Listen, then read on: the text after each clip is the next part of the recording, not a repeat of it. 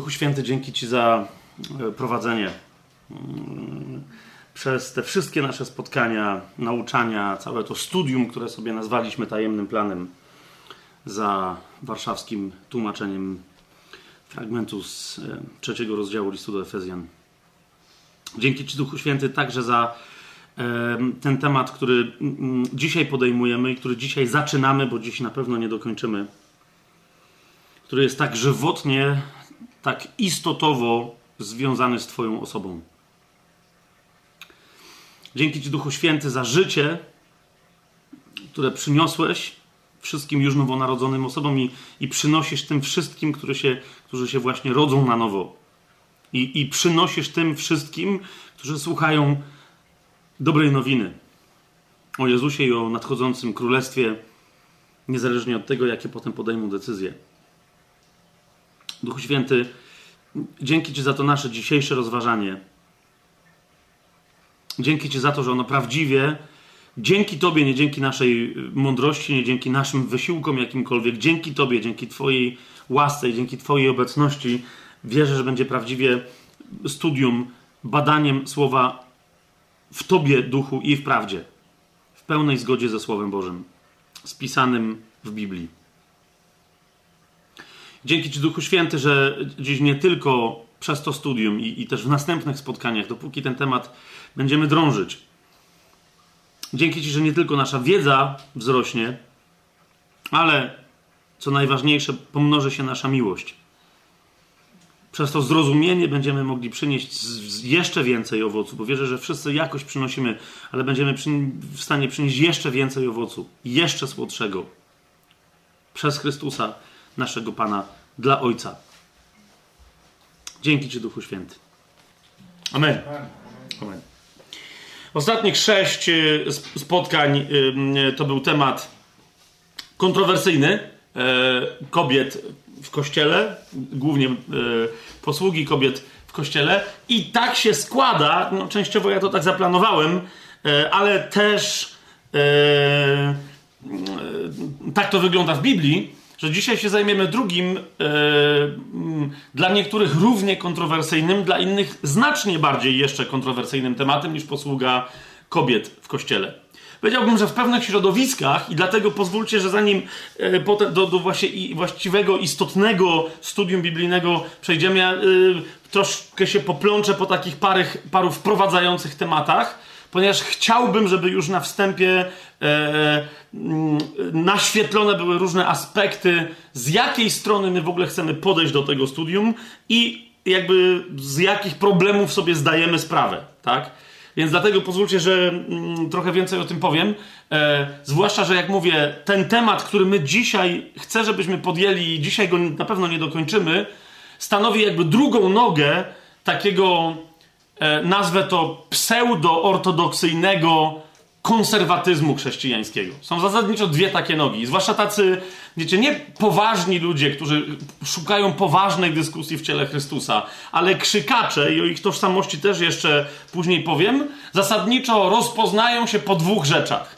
I jak chcą szybko znaleźć w kościele zwiedzenie, wiecie o co mi chodzi, herezję jakąś i tak dalej, to zadają proste pytanie. Czy u was kobiety mogą służyć? I po drugie, czy wierzycie w charyzmaty? nie? Czy, czy, czy coś tam się dzieje. I teraz, jeżeli ktoś yy, choćby jeden z tych aspektów dopuszcza, Yy, usługi kobiet w kościele, jakiejś odpowiedzialności kobiet w kościele, albo jak, jakąkolwiek formę, wierzy w jakąkolwiek formę funkcjonujących charyzmatów, darów Ducha Świętego, zwał jak zwał, tym nazewnictwem się zajmiemy później, bo według mnie troszeczkę pewne problemy stąd się biorą, to w momencie, kiedy chociaż jedna z tych rzeczy się pojawia, tacy pseudo konserwatywni, pseudo e, ortodoksyjni, ultrabiblijni, pseudo ultrabiblijni chrześcijanie mówią, to jest zwiedzenie. Czyli jakby, wiecie, wyznacznikiem ultrakonserwatyzmu jest e, zakazywanie kobietom służby i cesacjonizm. Zaraz wyjaśnię więcej, co, co, to, słowo, mm, co to słowo oznacza. Hmm? E, I, I, teraz, no już, już się troszeczkę zajęliśmy, zaraz do tego wrócę tym tematem kobiet, tak samo tym teraz tematem się musimy zająć. Bo mam wrażenie, że do tej pory będę to powtarzał, e, jeszcze pewnie wielokrotnie w moim życiu już to powtarzałem, e, to się musi skończyć. Musi się skończyć tak, że e, z tych kościołów, które dopuszczają służbę kobiet i z tych kościołów, które po prostu mają usługę charyzmatyczną, tłumaczenie się, wiecie, przed tymi pseudo-ultra-ortodoksami,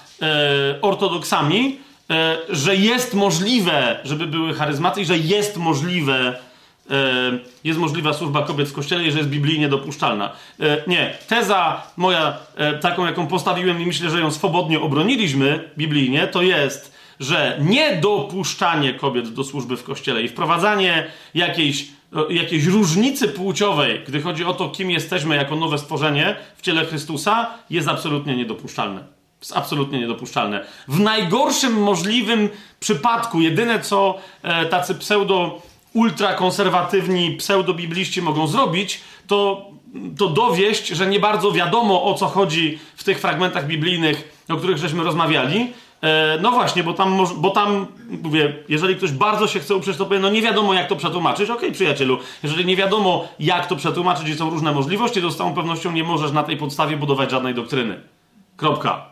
Tak? A jest wiele innych fragmentów, które jasno pokazują, yy, jak wygląda doktryny usługiwania służby, pięciorakiej służby i wszelkiej służby yy, w kościele. Amen? I to samo jest z charyzmatami. Będziemy yy, też bardzo podobnej rzeczy chcieli dowieść. Ale zanim pójdę dalej, jeszcze taka zupełnie przedwstępna uwaga przed uwagami wstępnymi. Yy, już jedna siostra się do mnie zgłosiła, potem yy, parę innych osób potwierdziła, ale jedna siostra powiedziała tak, mówi, wiesz co Fabian, e, jak zaczynałeś mówić o tych kobietach, jak przesłuchałem, przesłuchałam wszystkiego do końca, wszystkich sześć odcinków, mówi, to sobie wróciłam do początku i jak wróciłam do początku i wysłuchałam tego, co mówiłeś w pierwszym odcinku, to w ogóle zrozumiałam, o co ci chodziło. Nie żebym wtedy, nie, ale jakby w pełni wydaje mi się, że zrozumiałam. Więc od razu teraz mówię, być może, że dopiero jak skończymy temat charyzmatyczności i charyzmatów, będzie dobrze wrócić do pewnych rzeczy, do których teraz się odnoszę. E, jeżeli dla kogoś to, to jest jakiś tam, wiecie, temat e, istotny, żeby, czyli żeby wysłuchać wszystkiego, co mówię do końca, ale potem jeszcze wrócić sobie do początku, bo ja się teraz odniosę do pewnych rzeczy, które dla niektórych mogą być zrozumiałe dopiero dalej. Jest to jasne, co, co mówię? Okej, okay. teraz Czyli niektórzy mówią zakazywać, już, już wiemy, że nie da się zakazać kobietom służby w kościele. Tyle. Jest to, jest to yy, po prostu Biblia. Biblia mówi wyraźnie, że byłaby to schizma, z której może wyrosnąć herezja. I znowu, jak ktoś nie wie, dlaczego nie odwrotnie, to niech sobie posłucha poprzedniego sezonu, gdzie mówiliśmy yy, o tym, że schizma yy, w, w języku biblijnym jest czymś teoretycznym, jest pewną fałszywą doktryną, a herezja jest realnym podziałem w kościele, który wynika ze schizmy, tak? I teraz, więc to już, teraz mamy cesacjonizm, tak? Kolejny bastion, wszyscy charyzmatycy są źli, Trzeba być cesacjonistą, żeby być prawdziwie, żeby mieć dowód na to, że się jest wiernym Słowu Bożemu. Absolutnie nieprawda. Absolutnie nieprawda. Yy, ale najpierw wyjaśnijmy sobie, co to jest w ogóle ten cesacjonizm, yy, jak wygląda kontrstanowisko, ponieważ e, e, ja zawsze. E, Okej, okay, po kolei. Cesacjonizm to jest przekonanie teologiczne, to jest twierdzenie teologiczne, czy też cała szkoła wręcz teologiczna, która mówi w oparciu o to słowo łacińskie, od którego nazwa cesacjonizm pochodzi, że dary charyzmatyczne, znaki nadprzyrodzone i cuda no, wszystko to, co należy do tej dziedziny, jakkolwiek by w Biblii nie były opisane, że wygasły wraz ze śmiercią pierwszych e, apostołów, lub też niektórzy troszeczkę przedłużają jeszcze ten wątek, że wygasły wraz ze śmiercią pierwszego pokolenia ludzi, którzy znali pierwszych apostołów. Okay? Czyli, że one zasadniczo w tym, co nazywamy kościołem pierwotnym, że one wygasły cesatio z języka łacińskiego oznacza wygaśnięcie e, albo zaprzestanie czegoś, robienia czegoś, albo po prostu, że coś, nie, nie, to, że ktoś zaprzestał coś robić, tylko po prostu coś się tliło i się przestało tlić, bo dogasło. Tak? Jest, jest to jasne? I teraz, więc to jest cesacjonizm. I teraz e, na jedną rzecz chcę Wam zwrócić uwagę, bo wiecie, często jest tak, że ludzie się ustawiają w pewnych. E, e, okopach właśnie okopują się na, w, w, pozycjach bitewnych i strzelają do siebie. E, I często tak jest w teologii, ja od jakiegoś czasu to odkrywam, e, że dzielą całe chrześcijaństwo, jakby wiecie, że albo jest ta pozycja, albo tamta. Ja przedstawię kontrpozycję do tej, ale osobiście, y, y, jak ktoś mnie pyta, czy ja jestem z tej czy z tamtej strony, mówię, że absolutnie z żadnej, bo według mnie jedni i drudzy są głupkami, no nie? Że się ustawiają w takiej pozycji. Ok? Więc znowu pewne wnioski, które wyciągniemy, jak będziemy mówić o, o charyzmatykach, mogą e, zaskoczyć cesacjonistów, mogą też zas, zaskoczyć pro-charyzmatyków. Okay? E, którzy przez cesacjonistów, uważajcie, są nazywani kontynuacjonalistami. Czyli z jednej strony masz cesacjonizm, tak? Cesacjonizm, przekonanie teologiczne, że po prostu dary wygasły e, i tyle, i tyle. E, czy to jest biblijne przekonanie, to my jeszcze tym się zajmiemy. Bardzo często to przekonanie jest wspierane jakimiś fragmentami biblijnymi i szybko, to jest właśnie ciekawe, że cesacjoniści twierdzą, że to jest bardzo biblijna postawa, ale najmocniejsze argumenty wyciągają z czego? Ze swojego doświadczenia, to jest po pierwsze, a po drugie z historii Kościoła, a nie z Biblii. Nie? To najczęściej argument brzmi, no jakby były dary, to czemu ja ich nie mam? Albo czemu u nas w kościele ich nie ma? Albo czemu u nas w denominacji ich nie ma? Albo czemu w naszym nurcie cesacjonistycznym ich nie ma? Nie? Biblijnie sprawa zaczyna być skomplikowana, ale jeszcze raz mówię, okej, okay, ale tam też są pewne racje, którym się za chwilę przyjrzymy. Czyli jest cesacjonizm i z drugiej strony jest coś, co się nazywa kontynuacjonizmem. Jeżeli cesacjonizm mówi, że dary ustały, to kontynuacjonizm co mówi? Że są kontynuowane, tak? Kontynuacjonizm, czyli e, że, że dary są kontynuowane w kościele. Dlaczego y, ja mówię, że ja nie jestem konty... Jestem chary... procharyzmatyczny tylko i wyłącznie, stricte, ekskluzywnie charyzmatyczny, ale nie jestem kontynuacjonistą. Dlaczego? Ponieważ jeżeli kontynuacjonizm dyskutuje z cesacjonizmem, to w ramach tej dyskusji wylewa dziecka z dziecko z kąpielą i zajmuje się darami, które nie mają sensu bez tego, który jest gwarantem ich obecności, czyli bez Ducha Świętego. Rozumiecie, cesacjoniści mówią o darach, jakby to było coś, co Duch Święty zrzucił na Kościół, po prostu, wiecie, yy, zaopatrzenie dla wojska na froncie, potem to zaopatrzenie się wyczerpało i tyle, i nie ma. Ustało, wykończyło się. Cesacjo. Tak? A kontynuacjoniści bardzo często próbują ratować historię, w jaki sposób mówiąc, nie, dary to jest coś, co Duch Święty dalej rozdaje, a więc on cały czas to dosyła. Otóż moja pozycja jest taka, i będziemy to z czasem sobie uzasadniać, że, to jest, że właśnie to podejście powoduje, że się ludzie nie mogą dogadać, chrześcijanie się nie mogą dogadać ze sobą. Moja teza, już na wstępie ją rzucam, a później, nawet dzisiaj się tym nie zajmiemy, niemniej pokażę wam pewne ścieżki, z czego ona wynika, brzmi, że dary charyzmatyczne są wynikiem obecności łaski w, człowieka, w człowieku, ok? I dary pneumatyczne, dary duchowe, ponieważ Biblia mówi o dwóch y, tutaj tych rzeczach i, i sobie je będziemy musieli zdefiniować, są czym? Są wynikiem obecności Ducha Świętego w człowieku. Ok? Y, lub powiedziałbym inaczej, nie, nie tylko są wynikiem, ale są przejawem obecności Ducha w człowieku. Tak? Haris znaczy łaska. Charizma, cóż innego znaczy, jeżeli nie przejaw łaski?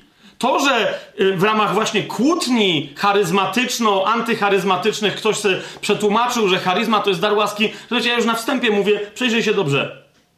Przyjrzyj się dobrze, a my się jeszcze naprawdę dobrze temu słowu przyjrzymy.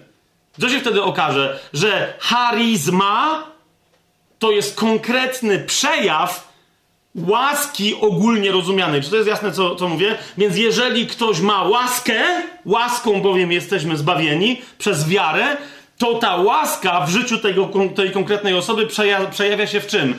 W czymś, co Greka nazywa charizmata, czyli to jest liczba mnoga od charizma, czyli w łaskach konkretnych, które ludzie otrzymują. Nie wszyscy tak, nie otrzymują, tylko yy, których stają się, że tak powiem, kanałami. To jest jasne, co, co ja w ogóle teraz gadam?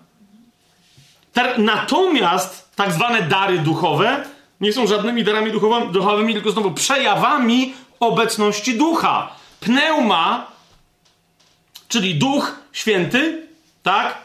Hagia pneuma. E, kiedy go masz w sobie, jego obecność przejawia się, e, przejawia się pewnymi faktami, musi się przejawiać pewnymi faktami e, duchowymi. I one się e, w języku greckim nazywają pneumatika. Tak? I teraz i pneumatika, i charyzmata yy, to są rzeczy, które wynikają z obecności Ducha Świętego i wynikają z obecności łaski. Nie są czymś oderwanym od Ducha Świętego, czy oderwanym od łaski. Jest to, jest to jasne, co mówię? I z tego powodu ja nie jestem żadnym kontynuacjonistą, bo również musiałbym udowadniać, że Duch Święty kontynuuje przychodzenie do człowieka, a że cała Trójca Święta kontynuuje zbawianie ludzi z łaski przez wiarę. To jest nonsens. Żeby to udowadniać. Rozumiecie, to jest jeden model, który cały czas działa. Mam na to amen, czy nie mam? Amen. I tyle. I w tym sensie to nie jest kontynuacjonizm, czyli że, że to jest model, który daje życie, aż dopóki ten świat się nie skończy. Nie ma żadnego innego. Teraz jeszcze jedną rzecz muszę powiedzieć, zanim pójdziemy dalej. To, że bardzo jasno będę rzeczy yy, i radykalnie stawiał, wynika z tego, że jak powiedziałem, nie jestem ani cesacjonistą, ani w tym rozumieniu, które przedstawiłem, kontynuacjonistą. Jestem fundamentalistą biblijnym.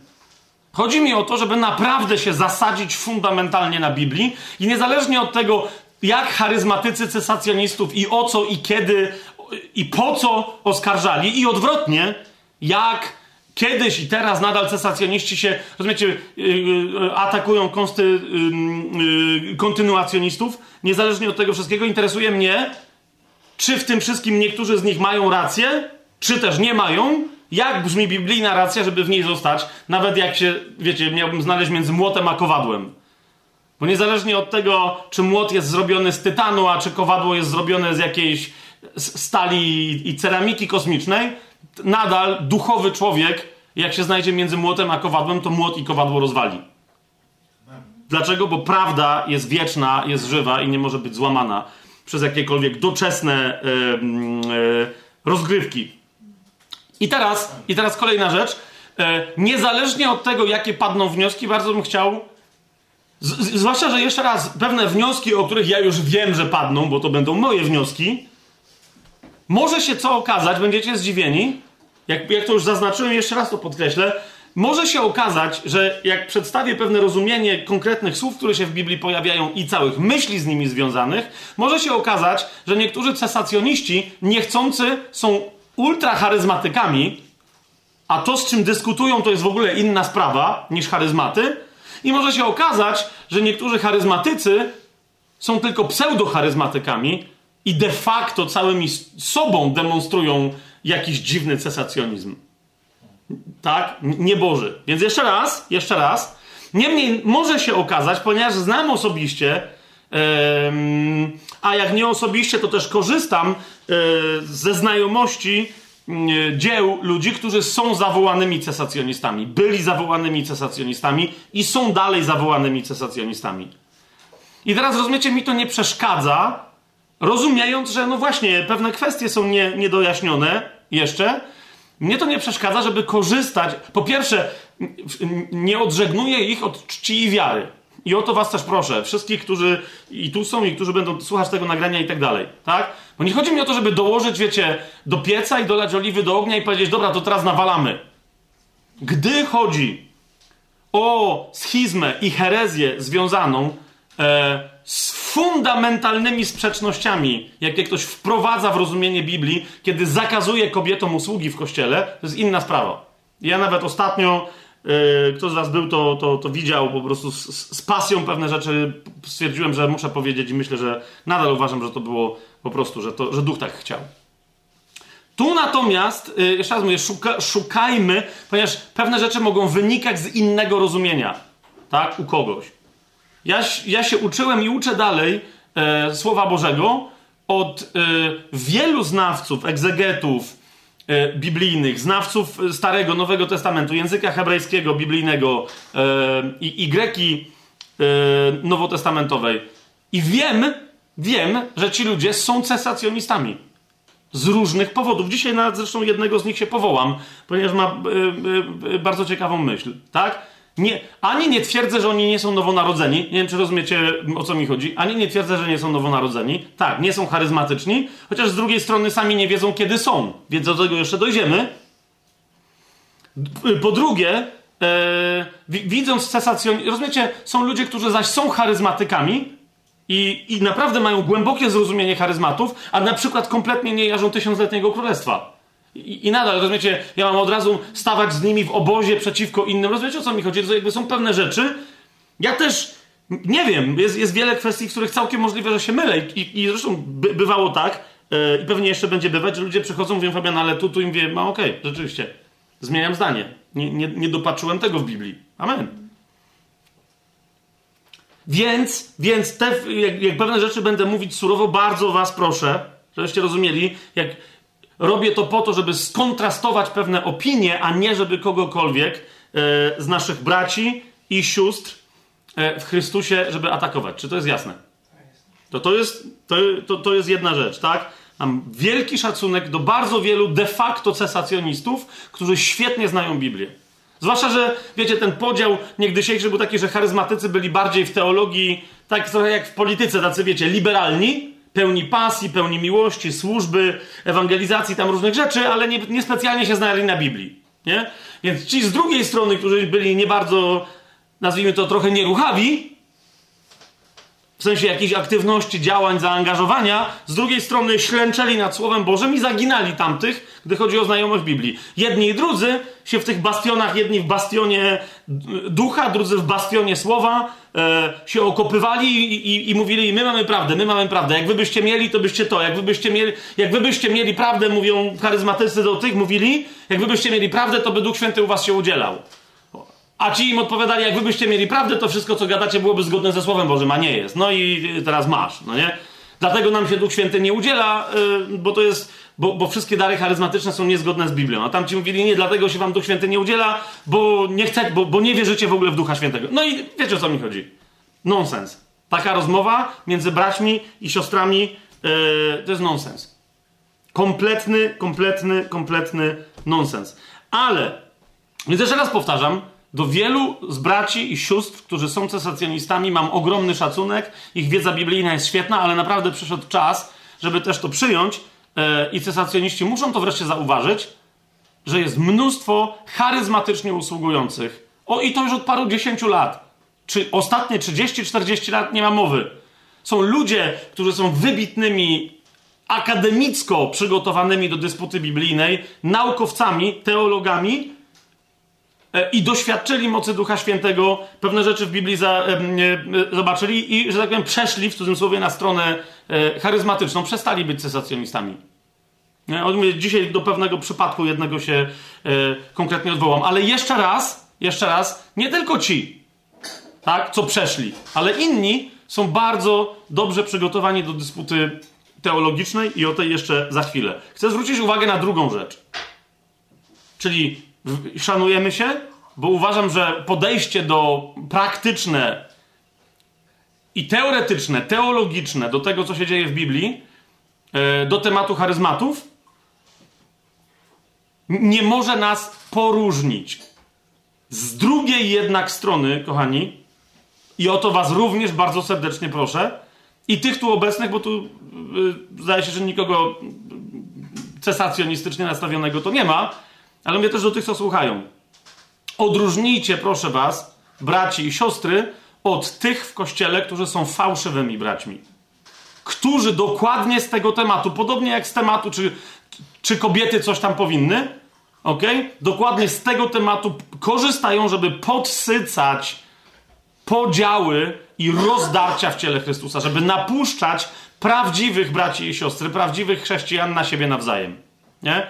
Więc ludzie, którzy są celowo przysłani jako fałszywi bracia, ludzie, którzy nigdy nie są, nie są przez nikogo przysłani, ale po prostu nigdy się nie narodzili na nowo, tylko myślą, że tak się stało, z różnych powodów, których dzisiaj nie będziemy tłumaczyć, e, zachowują się cieleśnie I jest jeszcze jedna grupa, o której na przykład Paweł wspomina, to są ludzie, którzy są nierozwinięci albo niedorozwinięci duchowo. Na własną prośbę.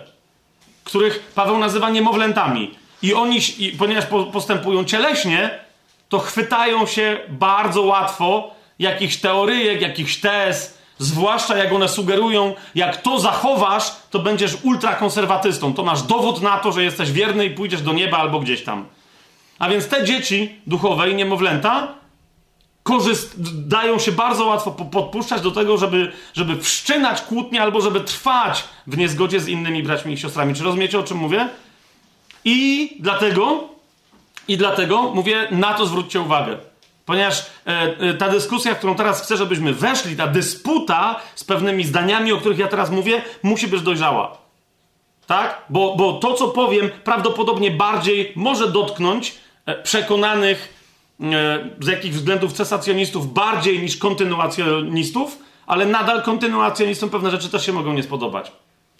Jeszcze raz, moją intencją jest tylko, żebyśmy znaleźli jedność w tym, co fundamentalne na bazie Słowa Bożego. Amen? Więc po prostu pewien, pewne rzeczy pokażę. E, natomiast jeżeli gdzieś ktoś tam się podniesie i e, przy okazji kobiet tak się stało. Ja nie czytam komentarzy, nie wiem ile razy to jeszcze mam powtarzać, ani po prostu. E, nie mam, nie mam potrzeby, ale są ludzie, którzy, mm, którzy tam siedzą, coś tam robią, nie tylko bez sensu, ale niektórzy bardzo z sensem. I ktoś tam mi nawet podesłał Y, y, bo ja mu powiedziałem, on mówi, że no, że Fabian, to żeś mi teraz zrobił robotę, jak, jak będzie o, o, o, babach cała historia, to tam dopiero będą jeszcze, to co ty gadasz, to tam się dopiero staną rzeczy. Więc mówię, no tak, mogą się stać, ale z niektórych wyjdzie. Z niektórych wyjdzie, dlatego że na tyle mocno biblijnie pewne rzeczy przedstawiamy, że albo ktoś ma szacunek do Słowa Bożego, rozumiecie o co mi chodzi? I wtedy powie, okej, okay, przemyślmy to jeszcze raz, albo nie ma żadnego szacunku do Słowa Bożego, tylko się przedstawia chcący czy nie, świadomie czy nieświadomie, ale przedstawia się jako chrześcijanin, a de facto jest fałszywym bratem, to z niego wyjdzie. Nie? No i właśnie jeden, e, jedna z osób, które coś tam e, komentowałam, podeszła, mówi, Fabian, zobacz, mówi, miałeś rację, nie? Z tym gościem to, to już dyskutujemy od iluś tam sezonów tajemnego planu i teraz nagle co wyszło? To mówi, no, no, no, przysłał mi komentarz i co tam wyszło? że zasadniczo ten tam ktoś przedstawiający się jako ultra ekstra chrześcijanin, który regularnie poleca ludziom, co mają. Wiecie, e, jak zawsze e, to jest takie cwaniakowanie w tych różnych komentarzach, korespondencjach czy dyskusji, tak? Polecam przeczytać książkę taką, czy polecam obejrzeć film jakiś, tak? Polecam, jasne, ja polecam Słowo Boże. I odnieś się do Słowa Bożego i jakby jak poświęciłem 20 godzin na jakiś temat, to polecam ci, żebyś mnie wysłuchał do końca i weź mi odpowiedz, ja wysłucham twoje 20 godzin, jak będą tego warte. Nie? No i ten polecający, co nagle się tam stało? Nagle polecił mu przestudiowanie jakichś tam diagnoz e, sekciarsko-społeczno-filozoficznych, w ramach których wysunął tezę dosyć interesującą, że kobiety nie są ludźmi takimi jak mężczyźni. Że to jest kompletnie zupełnie, że e, duchowa rzecz, że grzech, to jest po pierwsze w ogóle niezgodne z Biblią, że, że, że kobieta jest winna za cały grzech, a po drugie, że, że jej natura tak się wypaczyła, że kobiety do dzisiaj mają inną fizyczną naturę niż mężczyźni. Tak i tyle. No i, i, nagle do tego jednego z tych naszych komentatorów dotarło, że to już nie ma co w ogóle dyskutować, bo jakby to jest tyle, tak? No jak tak wierzysz, to okej, okay, ale to jest w ogóle ani to nie, nie jest zgodne z porządkiem stworzenia, ani to nie jest zgodne z porządkiem ratowania ludzkości po grzechu. Ani nie jest zgodne z porządkiem nowego stworzenia. Kropka. Jest kompletnie nie Biblii. Jeżeli wolisz w to. Jakby, wiecie, tam było, że no polecam przeczytać to i polecam tamto i tak, no to były same odniesienia New Age'owsko bredzące, bez związku z Biblią. Tak? I jakby nawet ludzie, którzy wiecie, kiedyś tam coś tamtemu lajkowali i tak dalej, nagle stwierdzili, wow, wow, wow, wow, to jeżeli do tej pory cała walka była na tej podstawie, to ty nie jesteś chrześcijaninem, człowieku. To się ocknij. No po prostu nie szanujesz Słowa Bożego. Nie jest Biblia podstawą czegokolwiek, co ty gadasz. I zresztą, jak przyszło co do czego i dostałeś 500 cytatów jasno demonstrujących co jest w oryginale napisane, no to nagle wyszły twoje prawdziwe źródła. Więc yy, jeszcze raz, idzie mi tylko o to, że zapewne, zapewne w tych naszych dyskusjach rozmaitych i w internecie, i na żywo, w rozmaitych, Rozumiecie, może się pojawić tego rodzaju głos, że ale coś tam. Proszę was, zostańmy w Słowie Bożym. Jeżeli ktoś chciałby toczyć dyskusję poza Słowem Bożym, to już samo to taką dys dyskusję dyskwalifikuje. I dyskwalifikuje każdego, kto by chciał tam wchodzić i się, wiecie, wdawać w przepychanki. Po prostu. Czy to jest jasne? Więc tu, jak mówię, są cesacjoniści, którzy po prostu zadają słuszne pytania, nie mogą się pewnych rzeczy dopatrzyć, czy to w Biblii, czy w swoim doświadczeniu. Są ludzie, którzy są cesacjonistami, ale nie są chrześcijanami, tylko są w chrześcijaństwie, tak jak powiedziałem, bo są fałszywymi braćmi e, chcący. Jeszcze raz my sobie wreszcie musimy zdać sprawę, że są posłani do kościoła ludzie, którzy mają w kościele mieszać, ok? Napuszczać chrześcijan na siebie. I tacy, którzy, no właśnie, którzy nie usłyszeli prawdziwej, dobrej nowiny, usłyszeli dziwną nowinę, na podstawie dziwnej nowiny w dziwny sposób się otworzyli na coś i uznają, że są nowonarodzeni, a nie są. Jeszcze raz mówię, to nie jest dzisiejszy nasz temat, no i oni potem łatwo się wdają w dyskusję. I trzecia taka grupa to są niemowlęta duchowe. Ludzie, którzy zamiast rosnąć, karmić się niesfałszowanym e, mlekiem Słowa Bożego, yy, rzucają się od razu w wir dyskusji, wiecie, tacy prozelici, co po, po, pół roku nagle wszystko wiedzą najlepiej i pouczają e, proroków, apostołów, nauczycieli, ewangelistów i, i, i pasterzy własnych. No tych to na początku, nie? Jest też pewna trzecia grupa ludzi, którzy mówią: OK, rzeczywiście w Biblii mm, może nawet, ale boimy się. Czyli jest pewna grupa chrześcijan dojrzałych, ale e, no oni nie powiedzą, że, są, że się boją, tylko że są bardzo, ale to bardzo ostrożni. Tak? Dlaczego? Ponieważ mówią, e, katolicy są kontynuacjonistami. Co prawda ich kontynuacjonizm jest dziwny, ale jest kontynuacjonizmem, czyli katolicy uważają, że ludzie mogą mieć dziwne doświadczenia prorocze. Wiecie, te wszystkie siostry zakonne, co mają prywatne objawienia, wiecie o co mi chodzi, tak? Jakieś zjawiska, jakieś duchy przechodzą, coś tam każą medaliki wykuwać i obrazki malować, tak? Mają katolicy wiarę y, kontynuacjonistyczną w cuda, ale, ale mówią, czemu musisz iść do sanktuarium świętego, upaść przed jakąś figurą, otrzeć się o jakąś tam ramę jakiegoś tam obrazu świętego. Rozumiesz o co chodzi? I oni mówią, to jest kontynuacjonizm, który jest niebezpieczny. Jeżeli my mamy, mielibyśmy tak kontynuować dary duchowe, to jest niebezpieczeństwo, że się zlejemy z katolicyzmem, że powstanie na tej mm, bazie jakiś jakieś bałwochwalstwo. Tak? I jednocześnie ci ludzie mówią, to po, po, pierwsze, więc to jest bardzo podobne pod tym względem, wiara w cuda jest podobna do katolicyzmu. Z drugiej strony, kiedy przyjdzie antychryst, również przyjdzie w znakach i cudach. Więc e, nawet jeżeli dzisiaj moglibyśmy mieć cuda, to, być, to, to, to czy nie jest mądrą rzeczą, powiadają, i jeszcze raz, ja rozumiem, że nie, ja nie wiem tego z przekąsem teraz, tylko pytanie jest pytaniem. I ono jest zasadne. Czy nie jest mądrą rzeczą w ogóle odrzucić znaki i cuda, żeby się nie dać zwieść e, szatanowi? Nie? E, no poza tym pamiętacie, co Pan Jezus powiedział? E, przyjdą ci i powiedzą, Panie, Panie, czy nie czyniliśmy znaków, cudów w Twoje imię, a ja im odpowiem, Was nie znam. Więc po prostu, e, nawet jeżeli by jeszcze nawet nie chodziło o antychrysta, tak? Po prostu rezygnujemy ze znaków i cudów i żyjemy porządnym życiem chrześcijańskim, nie damy się zwieść.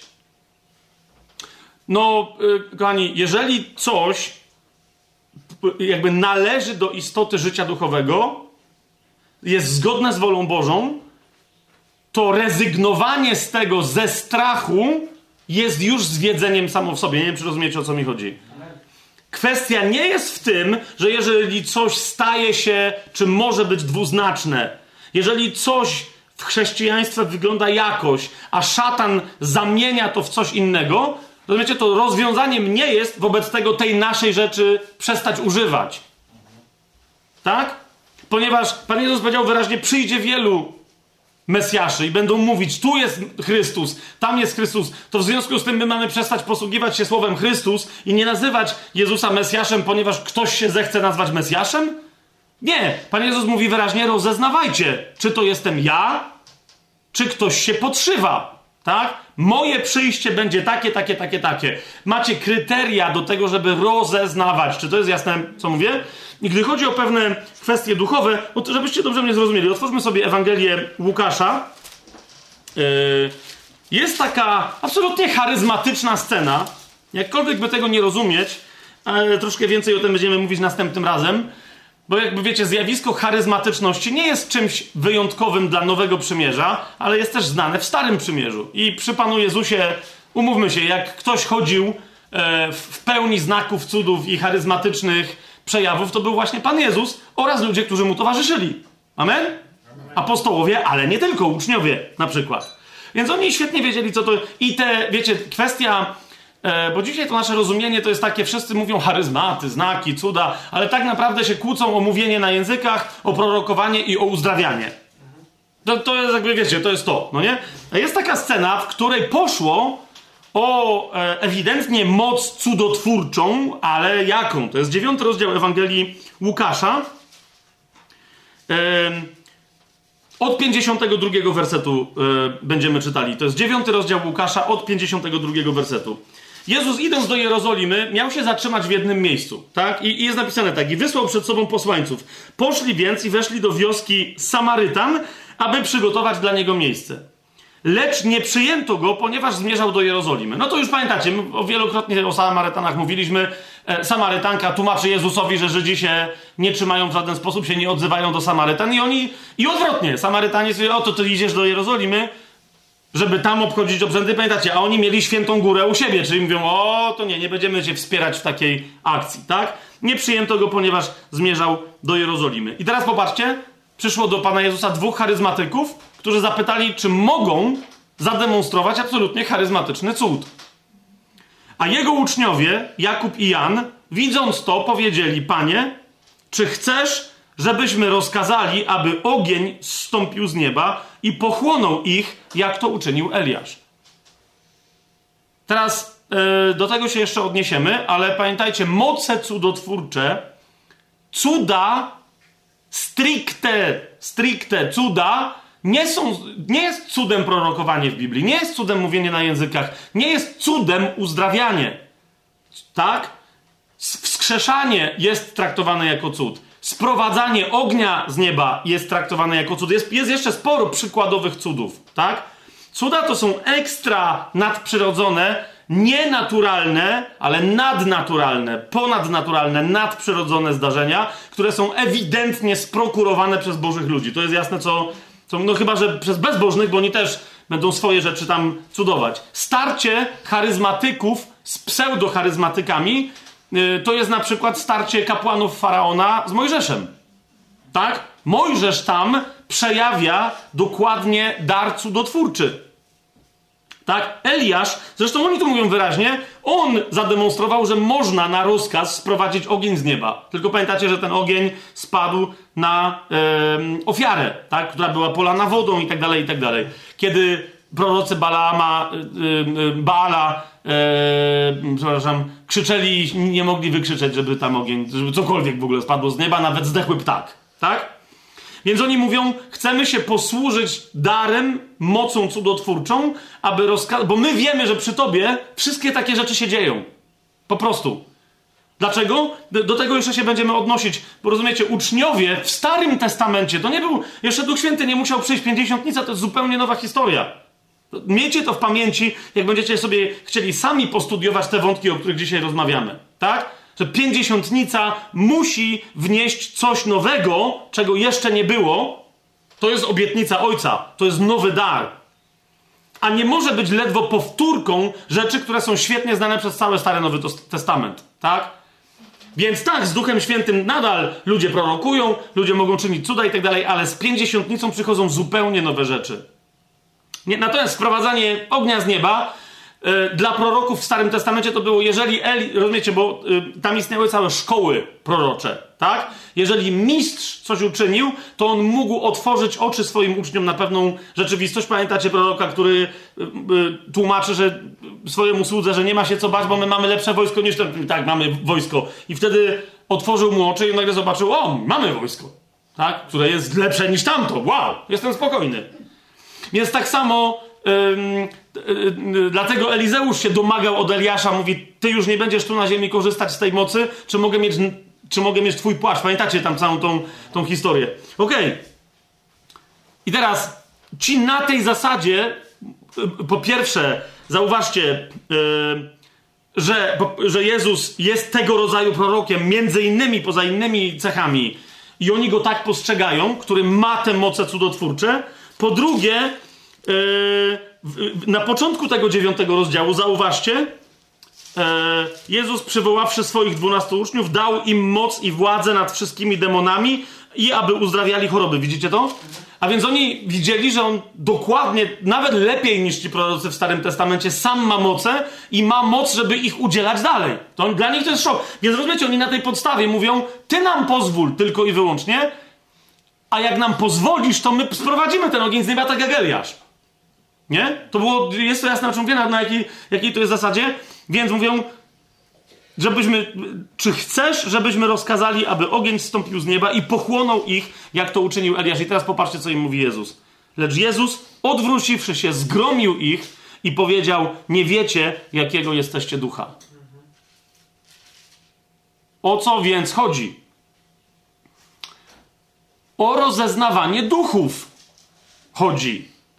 Nie o to, że a, czyli od tej pory absolutnie nie wolno sprowadzać ognia z nieba. Nie. Ja nie wiem, żeby koniecznie sprowadzać, zwłaszcza żeby sprowadzać na ludzi. To nie.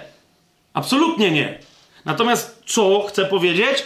Że Jezus powiedział, rozeznawajcie duchy w tym miejscu. Nie wiecie, jakiego jesteście. Jakbyście wiedzieli, to byście się głupio nie pytali. Tak?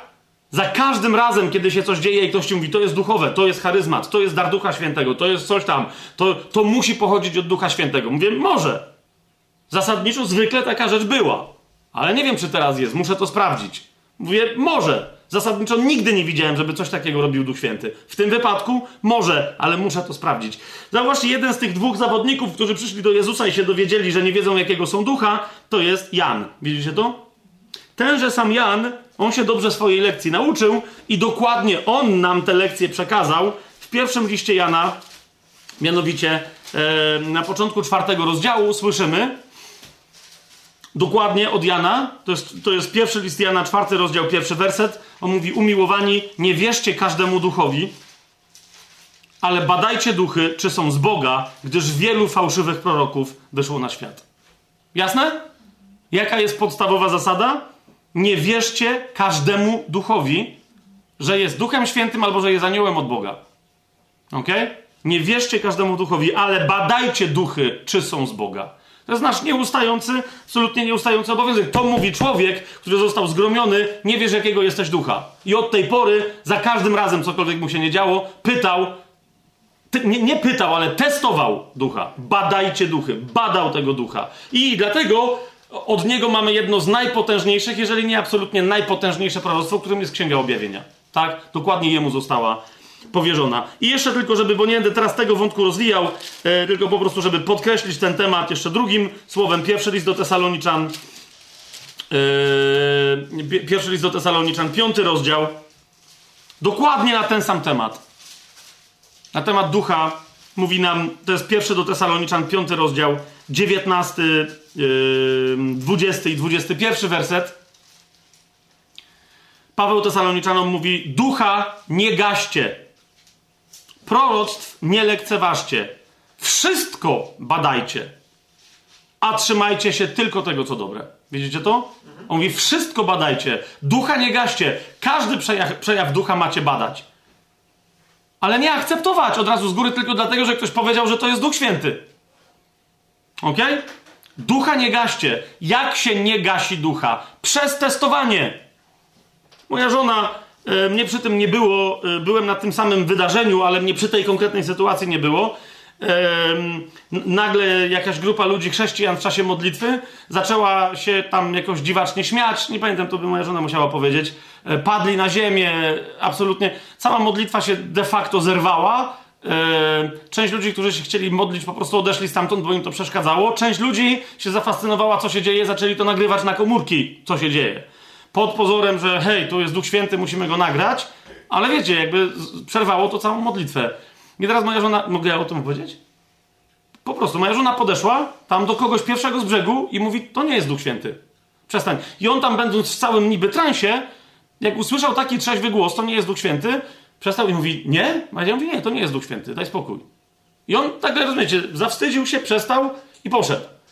Cała reszta, jak to zauważyła, nagle się okazało, że trans był taki, że jakby wszyscy widzieli, co się dzieje, z wyjątkiem tam może dwóch czy trzech osób, jakby wszyscy się tam uspokoili i tak dalej, ale następnie musiałem ja odbyć rozmowę, najpierw do mnie doszły pogłoski, a potem musiałem odbyć rozmowę, wręcz, że mam napomnieć moją żonę, ponieważ moja żona gasi Ducha Świętego. Moja żona gasi Ducha Świętego, a Słowo Boże mówi, nie, ducha nie gaście. I, I wtedy musiałem tam komuś wyjaśnić, moja żona nie gasiła Ducha Świętego, tylko testowała, czy to jest Duch Święty i szybko się okazało, że nie. W najlepszym wypadku to był duch ludzki, czyli poddany duszy, zwyczajna zmysłowość i szukanie doznań w ramach wspólnej modlitwy, ale w najgorszym wypadku to był zły duch. Natomiast to nie był Duch Święty. To, co moja żona zrobiła, było przetestowaniem ducha. Co się tu dzieje? Bo gdyby tam był Duch Święty, wiecie o co mi chodzi, to ona by podeszła do tego człowieka na ziemi i powiedziała mu, to nie jest Duch Święty, po czym sama by tam padła i zaczęła się chichrać razem z nim, ponieważ Duchowi Świętemu, kiedy ktoś chodzi w duchu, nie da się oprzeć.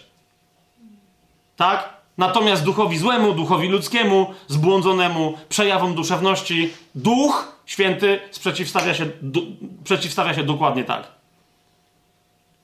Więc rozumiecie, to jest jakieś, jeszcze raz, ducha nie gaście. W jaki sposób? Proroctw nie lekceważcie. W jaki sposób? Wszystko badając.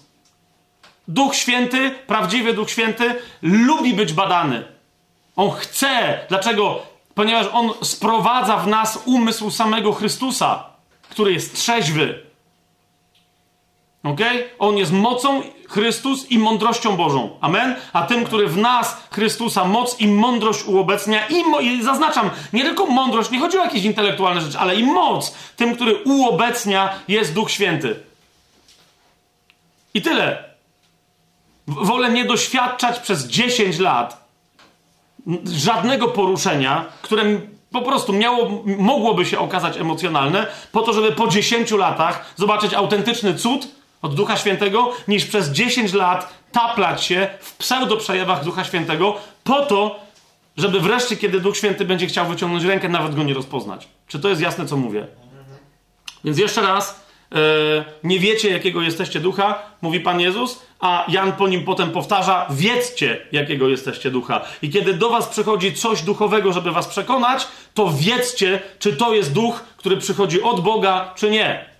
Nawet jeżeli to nie jest zły duch, tylko to jest twój własny duch, który przez brak praktyki i dyscypliny duchowej zdziczał. To jest jeszcze inna historia, że duch ludzki, tak, nowonarodzony duch ludzki, może w cudzym słowie trochę zdziczeć i trzeba go naprostować. To jest inna historia.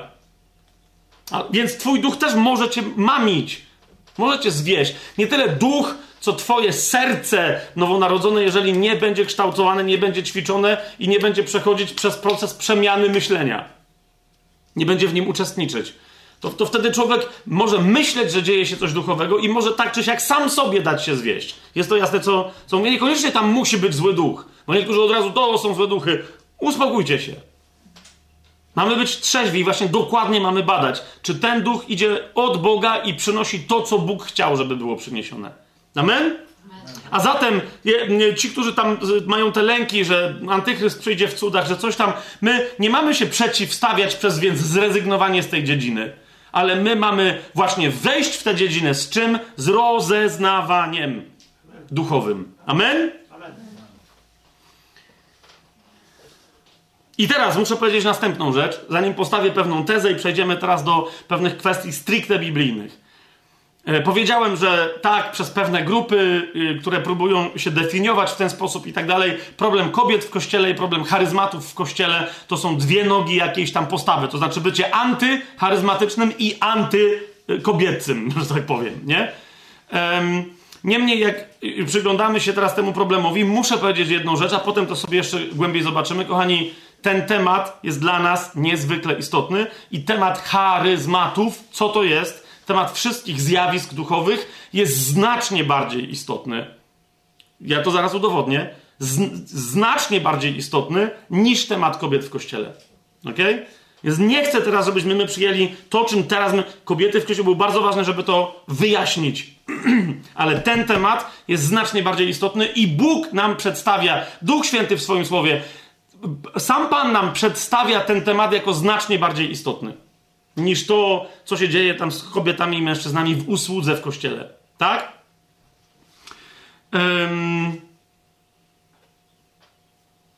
I teraz postawię tezę.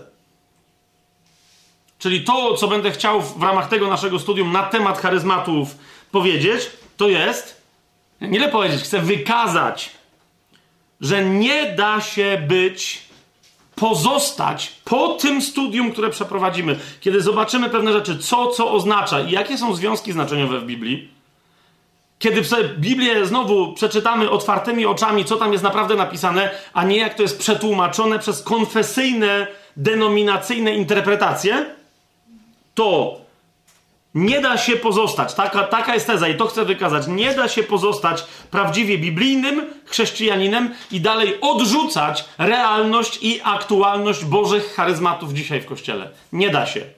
Taka jest teza. Ja od razu mówię, że to po prostu taka jest teza. Niech będzie, że taka jest hipoteza. Na końcu to będzie już twierdzenie udowodnione. Ok? Jeszcze raz, może się gdzieś pomylę, fantastycznie, to, to mnie pilnujcie. Ktokolwiek teraz tego słucha i tak dalej, niech nie pilnuje, ale jeszcze raz Później debatę powinniśmy odbyć biblijną również, a nie e, na temat tego, jak się, jakie kto ma samopoczucie, kiedy się dowiedział o tym, o czym się dowiedział. Amen? Najważniejsza rzecz, co tak napisałem oprócz tej tezy, mam napisane najważniejsza rzecz, skończyć z ignorancją, z tradycyjnymi yy, argumentacjami ludzkimi i sięgnąć wreszcie do Słowa Bożego i w nim znaleźć odpowiedzi. Wiecie, ten cały cesacjonizm kontra kontynuacjonizm, te, te wszystkie, tam już każdy wie, wiecie, to jest tak jak w tym, yy, to jest tak jak w tym, w, w, tym dowcipie, w którym ktoś przychodzi do nowego towarzystwa, jakichś dżentelmenów i oni sobie opowiadają kawały, które świetnie znają, tak? Czyli jeden gość mówi 153 i wszyscy się śmieją, nie, ktoś mówi 227 i, i, i wszyscy się śmieją, yy, tak? Ktoś, ktoś tam coś, no pamiętajcie, to, to jest dokładnie w tych dyskusjach, no nie? To jest tak jakby, to jest takie, e, aha, ty jesteś sensacjonistą. Tak ile razy już tego doświadczyłem, to jest takie, okej, okay, to, to, to, co mi... Po... Czasem niektórzy są wkurzeni na mnie, bo się nie mogą pokłócić. Bo mówię, okej, okay, jesteś sensacjonistą. Czyli jakby z której strony chcesz mnie przekonywać? Dam, dam, dam, dam? Czy bam, bam, bam, bam? Czy może pim, pim, pim, pim? Czy może cyk, cyk, cyk, cyk? Bo jakby to jest tyle, no nie? I niektórzy sensacjoniści mówią, o, to nie wiedziałem, że tyle tego jest. Ja, ja miałem tylko dam, dam, dam, dam. A niektórzy nawet nie mieli dam, dam, dam, dam, tylko mieli dam. Dam. Dwa. dwa. Więc dosyć, dosyć z tym, nie? Myślę, do pewnych, żeby to było jasne, do pewnych tych jakby dyskusji, bo tam pewne istotne wątki są poruszone i do strony cesacjonistycznej i kontynuacjonistycznej my się odniesiemy w pewnym momencie. Jest to jasne? Ale mnie nie interesuje bronienie żadnej ze stron, obstawanie tutaj, mnie interesuje, co mówi Słowo Boże. I to i tylko to, co mówi Słowo Boże, yy, pozostawimy i tylko i wyłącznie przy tym pozostaniemy. Tak? Teraz yy, odniosę się jeszcze do jednej kwestii. Hmm? Ponieważ yy, rzeczywiście jest taki argument,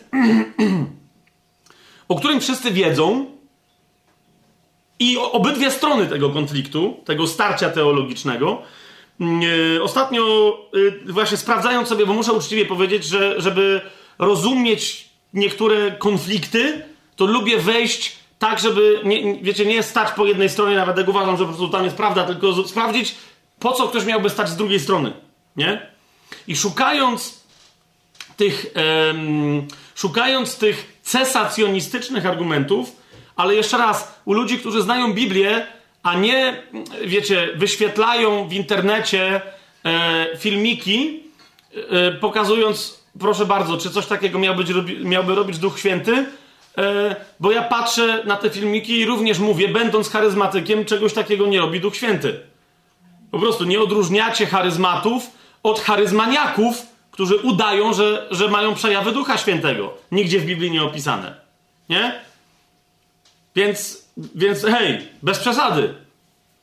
Bez przesady. Możesz być kibicem Krakowi, nienawidzić kibiców Wisły. Tak? Ale nie możesz mi pokazywać w związku z tym, co wyprawiają kibice ŁKS-u i potem mi mówić, że to jest dowód na to, że kibice Wisły coś tam, bo po prostu to jest nie ta ekipa, nie?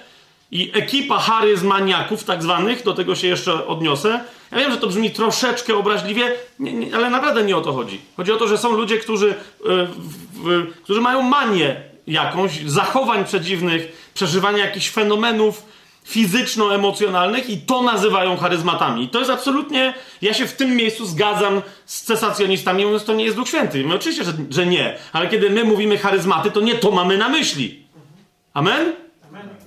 Więc nie mówię też o tych takich, e, a inna rzecz, że nadal niektórzy cesacjoniści świetnie, mieniący się cesacjonistami ludzie, świetnie o tym wiedzą i nadal Mówią, jestem antycharyzmatyczny i pokazuję wy, wyłącznie charyzmanie, zamiast się odnieść do prawdziwych charyzmatów. Tak? Więc ja się odniosłem do argumentów autentycznych i jeszcze znających się na Biblii cesacjonistów. Tak? Jednym z nich, jednym z takich przykładów, możecie sobie sami znaleźć, bo tego jest mnóstwo, jest yy, doktor yy, yy, teologii, człowiek, który się doktoryzował e, z, z, z, nauk Nowego Testamentu, czyli jakby w rozmaitych, wiecie, dziedzinach związanych z Nowym Testamentem, ale z tekstem biblijnym, nazywa się Charles Powell. I on się oficjalnie przyznaje, że jest cesacjonistą. Nie on jeden, tak? Ale że jest cesacjonistą, który ma pewien problem. Tak? Mianowicie, że większość tradycyjnej argumentacji cesacjonistycznej, biblijnej, on mówi, no, jeżeli chcę być uczciwy, a jestem biblijnie, to jest w zasadzie nie do utrzymania. Tak? Znaczy, wskazuje pewne momenty, które są do utrzymania, i do tych fragmentów się odniesiemy, ale to jest jeden. Jest taki jego esej, e, bardzo dobry, porządny esej biblijny. Ten esej się nazywa, to jest Charles Powell. Czasem ten Charles Powell będzie miał PhD, czyli, czyli tak, że jest, jest doktorem. E, esej się nazywa po angielsku Questions cessationists should ask. Dwukropek a biblical examination of cessationism. Czyli, tłumacząc na polski, pytania, które cesac cesacjoniści powinni zadać. Dwukropek e, biblijne przebadanie cesacjonizmu. Nie? I jeszcze raz bardzo istotne jest to, że to jest cesacjonista. Tak? To jest cesacjonista. I teraz przechodzi przez argumentację cesacjonistów i przechodzi przez argumentację kontynuacjonistów i konkluzje jego są bardzo interesujące. Natomiast we wstępie, nie pamiętam, który to jest akapit teraz, bo jakby kiedyś to czytałem, ale we wstępie do tego e, eseju biblijnego on mówi jedną rzecz. Mówi, że kiedyś przeczytał i teraz znowu może ktoś z Was mi podpowie. Kiedyś on się powołuje na inną książkę w tym artykule. Książkę, której autorem jest Jack Deere. Pisze się D-E-E, D-E-E-R-E. Jack Deere. E, książka się po angielsku nazywa Surprised by the Power of the Spirit, czyli zaskoczony mocą ducha.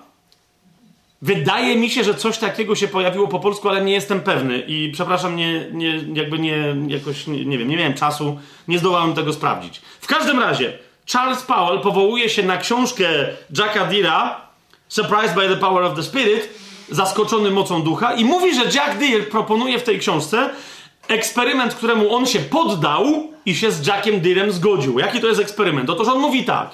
Wyobraź sobie taką sytuację, że masz kogoś, kto kompletnie nie, nie zna historii chrześcijaństwa, nie zna tych wszystkich walk o utracalność albo nieutracalność zbawienia, o cesacjonizm i kontynuacjonizm, o te wszystkie, wiecie o co mi chodzi. On nie, nie, nie zna w ogóle tych wszystkich rzeczy.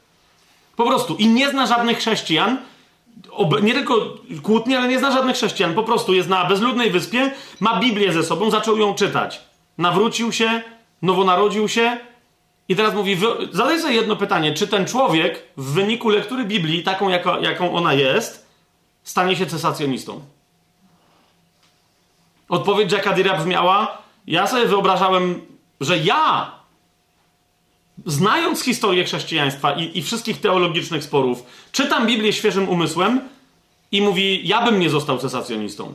Mówi, taki ktoś z całą pewnością cesacjonistą nie zostanie. Ale Yy, Charles Powell sugeruje, no ale, ale Jack Deere został ochrzczony Duchem Świętym, czyli ma tam jakieś doświadczenia, a więc jest interesowny, nie wiem czy rozumiecie, w tym, żeby taki eksperyment podawać, mówi, bo on już coś tam przeżył i mówi na pewno, nikt by czytając Biblię, ale, ale on, Charles Powell mówi, ale ja jestem dalej cesacjonistą, nie jestem charyzmatykiem, nie doświadczyłem tego, co charyzmatycy nazywają chrztem w Duchu Świętym i mówi, ja sobie robię ten eksperyment i zgadzam się, że kiedy ktoś po prostu bez znajomości teologii i tak dalej, a zwłaszcza historii teologii biblijnej, zaczyna czytać Biblię i kończy czytać Biblię, w życiu nie wpadłby na to, że dzisiaj charyzmatów mielibyśmy się nie spodziewać. Od tego Charles Powell zaczyna pytania, które cesacjoniści powinni zadać. Tak? Czyli przeegzaminowanie, biblijne przeegzaminowanie cesacjonizmu. I teraz, wiecie, niektórzy podekscytowani tym dowodem mogliby powiedzieć super, czyli nawet cesacjonista powiedział eee, czyli z lektury Biblii wynika z lektury Biblii wynika, że nie można być cesacjonistą, case closed. Okej, okay. tylko że on jest biblistą i on wie o czym mówi. Z jakiej konkretnie lektury Biblii? Z których konkretnie fragmentów? Swoją drogą, ten jego esej kończy się e, interesującymi wnioskami, ale jeszcze raz, gdybym miał do niego, nie wiem, jakoś nie wrócić, to mi przypomnijcie, tak? Jakie tam były konkluzje? Nie chcę teraz e, troszeczkę z nimi wyskakiwać przed szereg. Po tym, jak rozważa właśnie różne argumentacje z, na podstawie różnych fragmentów e, biblijnych. Ja w ogóle, tylko właśnie to jest nadal, wiecie, ar, e, jakby przetestowanie pozycji cesacjonistycznej i przetestowanie argumentacji kontynuacjonistycznej. To jest jasne? Natomiast mnie osobiście, jak się przyglądałem, przyglądałem na przykład temu, co Charles Powell pisze, ale nie tylko, cały czas brakowało podejścia, no bo skoro on mówi, wyobraźmy sobie, że nie ma tego, tego starcia, i to ja bym powiedział, wyobraźmy, zróbmy sobie następny eksperyment. Nie, że ktoś. Nie, nie, wyobraźmy sobie, że nie było tego starcia w chrześcijaństwie, tak? I jesteśmy drugim pokoleniem po pierwszym, i mamy sobie zadać pytanie, hej, zaraz, czy my mamy prawo spodziewać się kontynu, nie kontynuacji, tylko jakby tego, że te dary, które widzimy, będą trwać.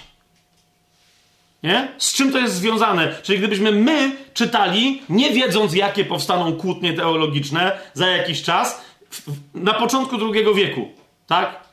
W nie wiem, 100, 140 roku po Chrystusie, to jak, do jakich wniosków byśmy doszli? No, moje pytanie brzmi, jak byśmy czytali całą Biblię?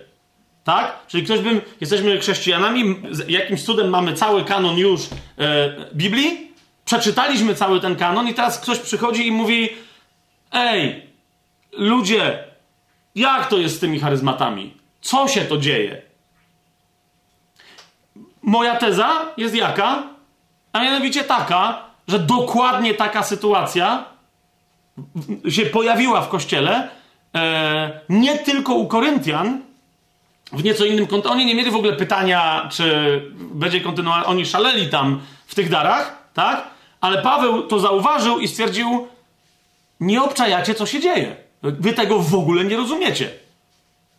Wy tego kompletnie nie rozumiecie. I, a ja nie chcę, żebyście o tym nie wiedzieli. Otwórzcie sobie pierwszy list do Koryntian, 12 rozdział, ponieważ od tego twierdzenia Pawła, od tego zastrzeżenia, od tej uwagi Pawła zaczniemy e, oraz od wagi tej uwagi, którą Paweł w Duchu Świętym poczynił. To jest pierwszy list do Koryntian, 12 rozdział. Jak widzicie, 11 rozdział się skończył. Kobiety, wieczerze już mieliśmy i następny jest 12. I Paweł w 12 rozdziale, pierwszy do Koryntian, 12 rozdział, mówi a co do duchowych darów, ja czytam UBG, teraz żeby było jasne, mówi, a co do duchowych darów, bracia, nie chcę, żebyście byli w niewiedzy. Zanim pójdziemy dalej, to chcę wam tylko już na wstępie zwrócić uwagę, zobaczcie jakie jest zamieszanie, bo my sobie to zamieszanie musimy wyjaśnić. A co do duchowych darów, bracia, nie chcę, żebyście byli w niewiedzy. Tak? Widzicie to? To zobaczcie czwarty werset. A różne są dary, lecz ten sam duch. Gdzie jest mowa w tych dwóch wersetach o charyzmatach? W dwunastym rozdziale w pierwszym wersecie, czy w dwunastym rozdziale w czwartym wersecie, jak patrzycie na tłumaczenie? Gdzie jest mowa o tym, co my byśmy nazwali charyzmatami? Mnóstwo ludzi, bo teraz wy patrzycie, okej, okay. zobaczcie, tu macie napisane duchowe dary, Pierwszy do Koryntian 12.1, duchowe dary. Jak ktoś z was ma UBG, to widzi, że no ale darów tu nie ma. To jest pytanie, co tu jest? I w czwartym wersecie są dary, ale zaś nie są duchowe. Tak? Są różne dary, ale jest ten sam duch. Więc może, może chodzi o talenty. Otóż, kochani, otóż, kochani, w tych dwóch wersetach mamy dwa różne wyrazy. Ok? Kompletnie dwa różne wyrazy. Kompletnie dwa różne wyrazy. W, w, w pierwszym wersecie mamy przymiotnik pneumatikos I za chwilę jeszcze bardziej go rozczepiemy, o co to z nim chodzi. A wyraz charizmata pojawia się dokładnie w czwartym wersecie. Czyli te dary tutaj to są charizmata. Podam wam inny przykład. Czternasty rozdział, pierwszy werset. Dążcie do miłości. Pierwszy list do Koryntian, 14 rozdział, pierwszy werset. Paweł mówi: Dążcie do miłości, starajcie się usilnie o duchowe dary, a najbardziej o to, aby prorokować. Jak myślicie, jaki jest tutaj wyraz? Charizmata? Nie. What? No nie. Widzicie o co mi idzie? A więc pojawiają się dwa w ogóle, zasadniczo dwa wyrazy w związku z tym, co ludzie nazywają potocznie charyzmatami. To, to jest jeden, e, o którym już, już mówiłem, od wyrazu charis, charizma, charizmata, liczba mnoga. I drugi wyraz pneumatika, liczba mnoga. Nie? Jedne, no i teraz jak to przetłumaczyć? A, a, a, a, oraz gdzie one się znajdują, ponieważ jak zauważyliście, dla tłumaczy tych dwóch wyrazów, y, jakby albo to są rzeczy wymienne, czyli to jest mowa o jednym i tym samym, a już się domyślacie, będąc tutaj ekipa z dawien dawna e, wyrafinowana, gdy chodzi o studium Słowa Bożego, wiecie dobrze o tym, że jak Duch Święty się posługuje dwoma różnymi wyrazami, to nie, one nie znaczą tego samego. Tak? W najlepszym wypadku to są dwa różne aspekty tego samego, ale bardzo różne aspekty. Tu to są dwie różne rzeczy. Więc zanim pójdziemy do tego, co w ogóle Paweł ma na myśli, kiedy mówi, a co do, do duchowych darów, bracia, nie chcę, żebyście byli w niewiedzy, najpierw jeszcze na coś wam zwrócę uwagę. Mianowicie, być może wam zadzwoni gdzieś w którymś kościele mentalnym, ponieważ to nie jest jedyne miejsce, kiedy Paweł mówi do kościoła, a co do czegoś tam, nie chciałbym, żebyście byli w niewiedzy. Nie? Inni tłumaczą bardzo słusznie, Paweł mówi, bardzo bym nie chciał, żebyście byli ignorantami, gdy o to chodzi. Czyli jakby mówi, to jest pewna dziedzina, co do której nie wolno wam być, zakazuje wam być ignorantami. I dlatego ja ją wyjaśniam, żeby później nikt się nie zasłaniał, ponieważ nie można być ignorantem w tej kwestii. Pierwszy raz takie wezwanie, i teraz rozumiecie, to jest, i teraz o co mi chodzi, że Paweł trzykrotnie mówi, bracia i siostry, nie chciałbym, żebyście byli ignorantami. W trzech kwestiach. Po pierwsze, to jest list do Rzymian, jak sobie otworzymy. Yy, widzicie, dlatego powiedziałem, że yy, to jest znacznie ważniejsza sprawa niż kobiety w kościele. Tak? Bo to jest jedna z tych trzech rzeczy, yy, o których Paweł mówi: Nie chcę, żebyście byli ignorantami. Bo to wtedy będzie wasza wina. Nie chciałbym, żebyście nie wiedzieli. Dosłownie on tam mówi, żebyście byli niewiedzący. Nie? w tej kwestii. Jaka to jest kwestia? Po pierwsze, list do Rzymian, 11 rozdział. E, od 25 wersetu. Zauważcie, tam jest dokładnie ta sama fraza, którą Paweł się posługuje. Nie chcę bowiem, bracia, abyście nie znali tej tajemnicy, no ale to jest dokładnie, abyście byli niewiedzący, gdy chodzi o te tajemnice. Żebyście sami siebie nie uważali za mądrych. Właśnie o to, bo Paweł mówi, niektórzy myślą, że coś wiedzą, a nie wiedzą, tak? Ale na, na bazie coś wnioskują, ale nie mają prawdziwego poznania tajemnicy i potem wprowadzają, nie dość, że innych wprowadzają w błąd, to po prostu, tak? Bo chcą się usprawiedliwiać, że a, to nie do końca wiedziałem. Paweł mówi, w tej kwestii nie możecie nie wiedzieć. Co to jest za kwestia? Więc pierwsza, Paweł mówi, nie chcę bowiem, bracia, abyście nie znali tej tajemnicy, abyście nie wiedzieli, żebyście sami siebie nie uważali za mądrych, że mianowicie co? Że zatwardziałość po części przyszła na Izraela, dopóki nie wejdzie pełnia pogan. I tak cały Izrael będzie zbawiony, i Paweł mówi o tym nie chcę, żebyście nie wiedzieli. Cały Izrael będzie zbawiony, jak jest napisane, przyjdzie z Syjonu wybawiciel i odwróci bezbożność od Jakuba. A to będzie moje przymierze z nimi, gdy zgładzę ich grzechy. Uważajcie, i teraz Paweł, on do tego zmierza, mówi, to jest to, nie możecie o tym nie wiedzieć. Tak więc, co do Ewangelii, są oni nieprzyjaciółmi ze względu na was, ale co do wybrania, są umiłowani ze względu na ojców. Wstępem do tego fragmentu, nie chcę bowiem, bracia, abyście nie znali tej tajemnicy, jest 24 werset. Paweł mówi, jeżeli bowiem ty zostałeś wycięty z dzikiego z natury drzewa oliwnego, a wbrew naturze zostałeś wszczepiony w szlachetne drzewo oliwne, o ileż bardziej ci, którzy są naturalnymi, wszczepieni zostaną w swoje własne drzewo oliwne. Tak? Cała tu myśl Pawła jest jaka? Wynosicie się nad Żydów. Ja sam ich tępię, i gnę, nie ich, tylko ich teologię i tak dalej, faryzeizm, chrześcijan pochodzących z judaizmu, ale nie wynoszę się ponad nich. Nie dlatego, że sam jestem Żydem, tylko dlatego, że wiem, jakie jest ich przeznaczenie. Wiem, jakie jest ich przeznaczenie. To przeznaczenie jest naznaczone pewnymi cechami i ono jest nieodwołalne. Jasne, to jest tylko dla tych, którzy zostaną resztką autentycznego Izraela, ale oni nie muszą być chrześcijanami, żeby w pewnym momencie doznać zbawienia na sposób chrześcijański z łaski przez wiarę. Więc nie wynoście się nad nich, bo to, że wy wchodzicie teraz do kościoła, to jest część tajemnicy kościoła, tajemnego planu, ale mówi, niech to wam nie da nawet przez sekundę pomyśleć, że jesteście lepsi od Żydów. Tak? I teraz swoją drogą bardzo interesujące, bo tę myśl Paweł kończy 29 wersetem, w którym mówi: Nieodwołalne są bowiem dary i powołanie Boże. Wiecie dlaczego to jest interesujące? Ponieważ te dary tutaj to są charyzmata. Nieodwołalne bowiem są charyzmaty i powołanie. What? To już na wstępie tylko nam, wiecie, jest parę innych miejsc, które jak ludzie czytają, w jakim kontekście Słowo Boże posługuje się słowem charyzma albo charyzmata, są zdziwieni. Czekaj, to, to jest charyzmat? To o czym my rozmawiamy? No właśnie, do tego powoli dojdziemy.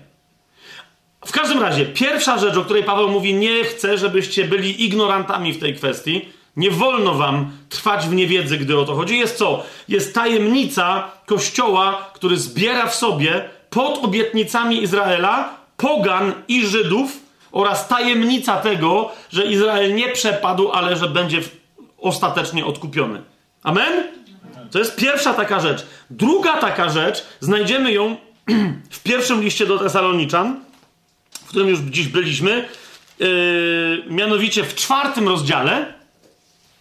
I znowu tam Paweł posługuje się tą frazą, która mu służy do zaznaczenia ludzie, jak o tym nie wiecie, to nie będziecie mieli później żadnego wyjaśnienia, bo macie o tym wiedzieć. I ja wam mówię, że macie o tym wiedzieć, nie wolno wam o tym nie wiedzieć. To jest pierwszy list do Tesaloniczan, czwarty rozdział, od trzynastego wersetu. Paweł pisze tak: A nie chcę, bracia, abyście byli w niewiedzy co do tych, którzy zasnęli. Czemu?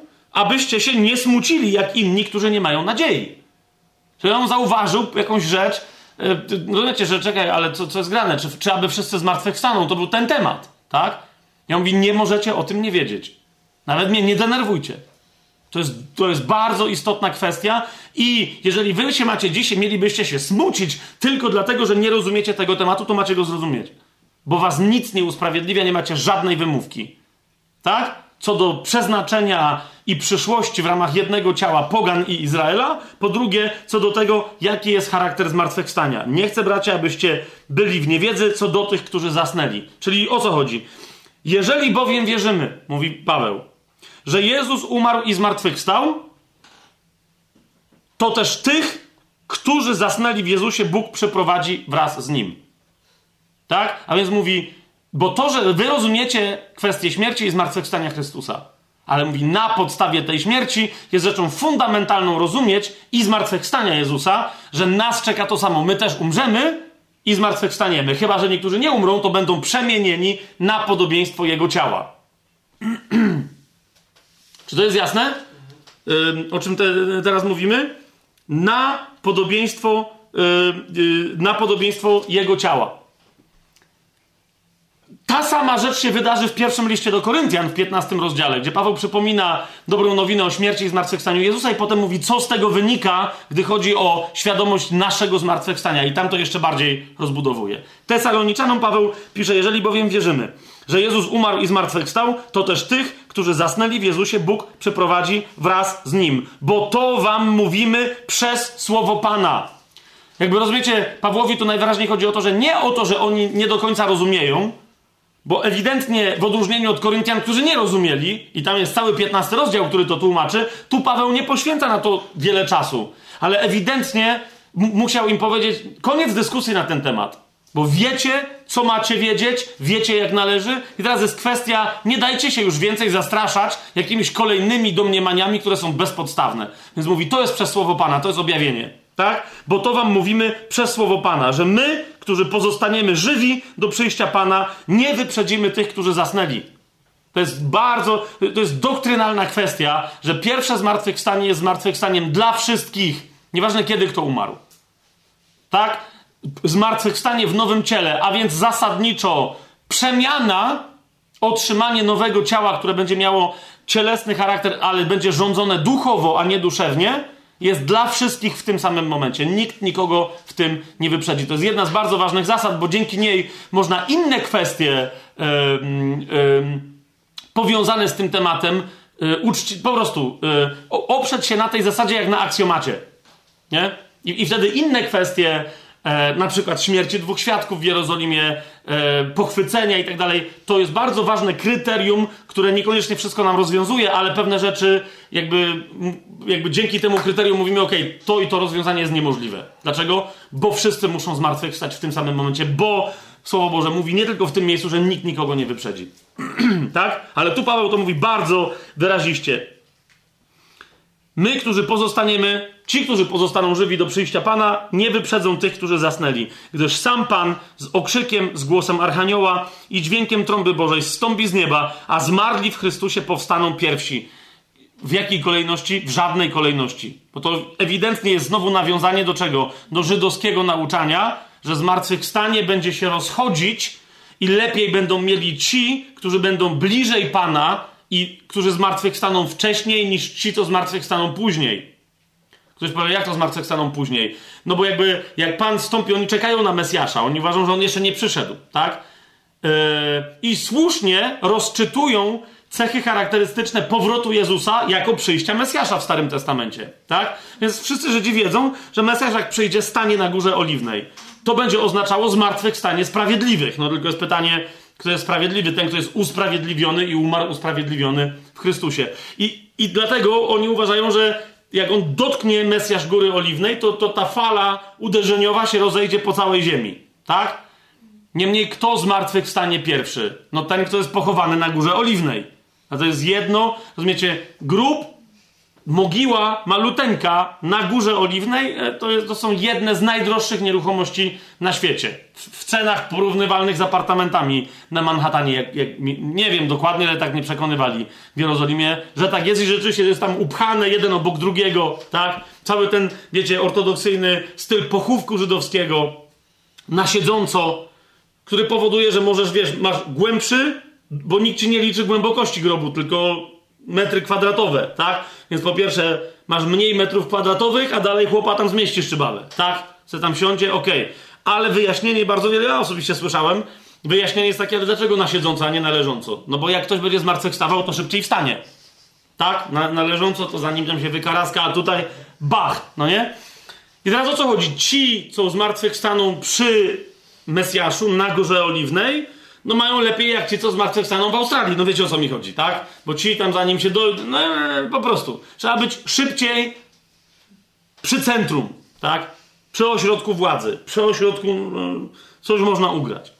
I Paweł do tego mówi absolutnie nie. To, to nie tak się rzeczy będą. Do, dokładnie do, do, do tej wizji się odnosi, mówi nie. Wszyscy, którzy umarli w Chrystusie, nikt nikogo nie wyprzedzi w zmartwychwstaniu. Nikt nikogo nie wyprzedzi, a Trybunał Chrystusa będzie inaczej ustalał, kto nad iloma miastami teraz w Królestwie będzie e, sprawował w imieniu Jezusa władzę, niż kto był pierwszy pochowany na górze, e, na górze Oliwnej.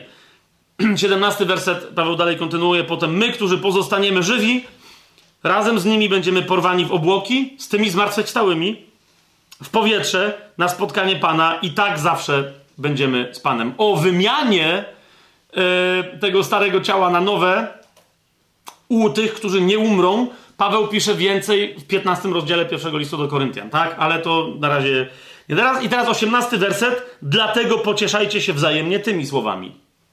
Tak? Dlaczego Paweł o tym mówi? Bo w 13 wersecie zaczął. Mówi, teraz wam napiszę coś, abyście się nie smucili. Widzicie to? Mówi, dlaczego się smucicie? No bo nie rozumiecie tematu. A nie, nie możecie go nie rozumieć. Dlatego 13 werset. Nie chcę, bracia, abyście byli w niewiedzy, abyście nie wiedzieli, abyście byli niewierzą, niewiedzący, abyście byli ignorantami. No, te wszystkie tłumaczenia to są jak najwłaściwsze. Dlaczego? No bo przez swoją ignorancję jesteście smutni. Czyli jest jedna kwestia, jeszcze raz powtórzę, nie chcę, bracia, abyście byli w niewiedzy.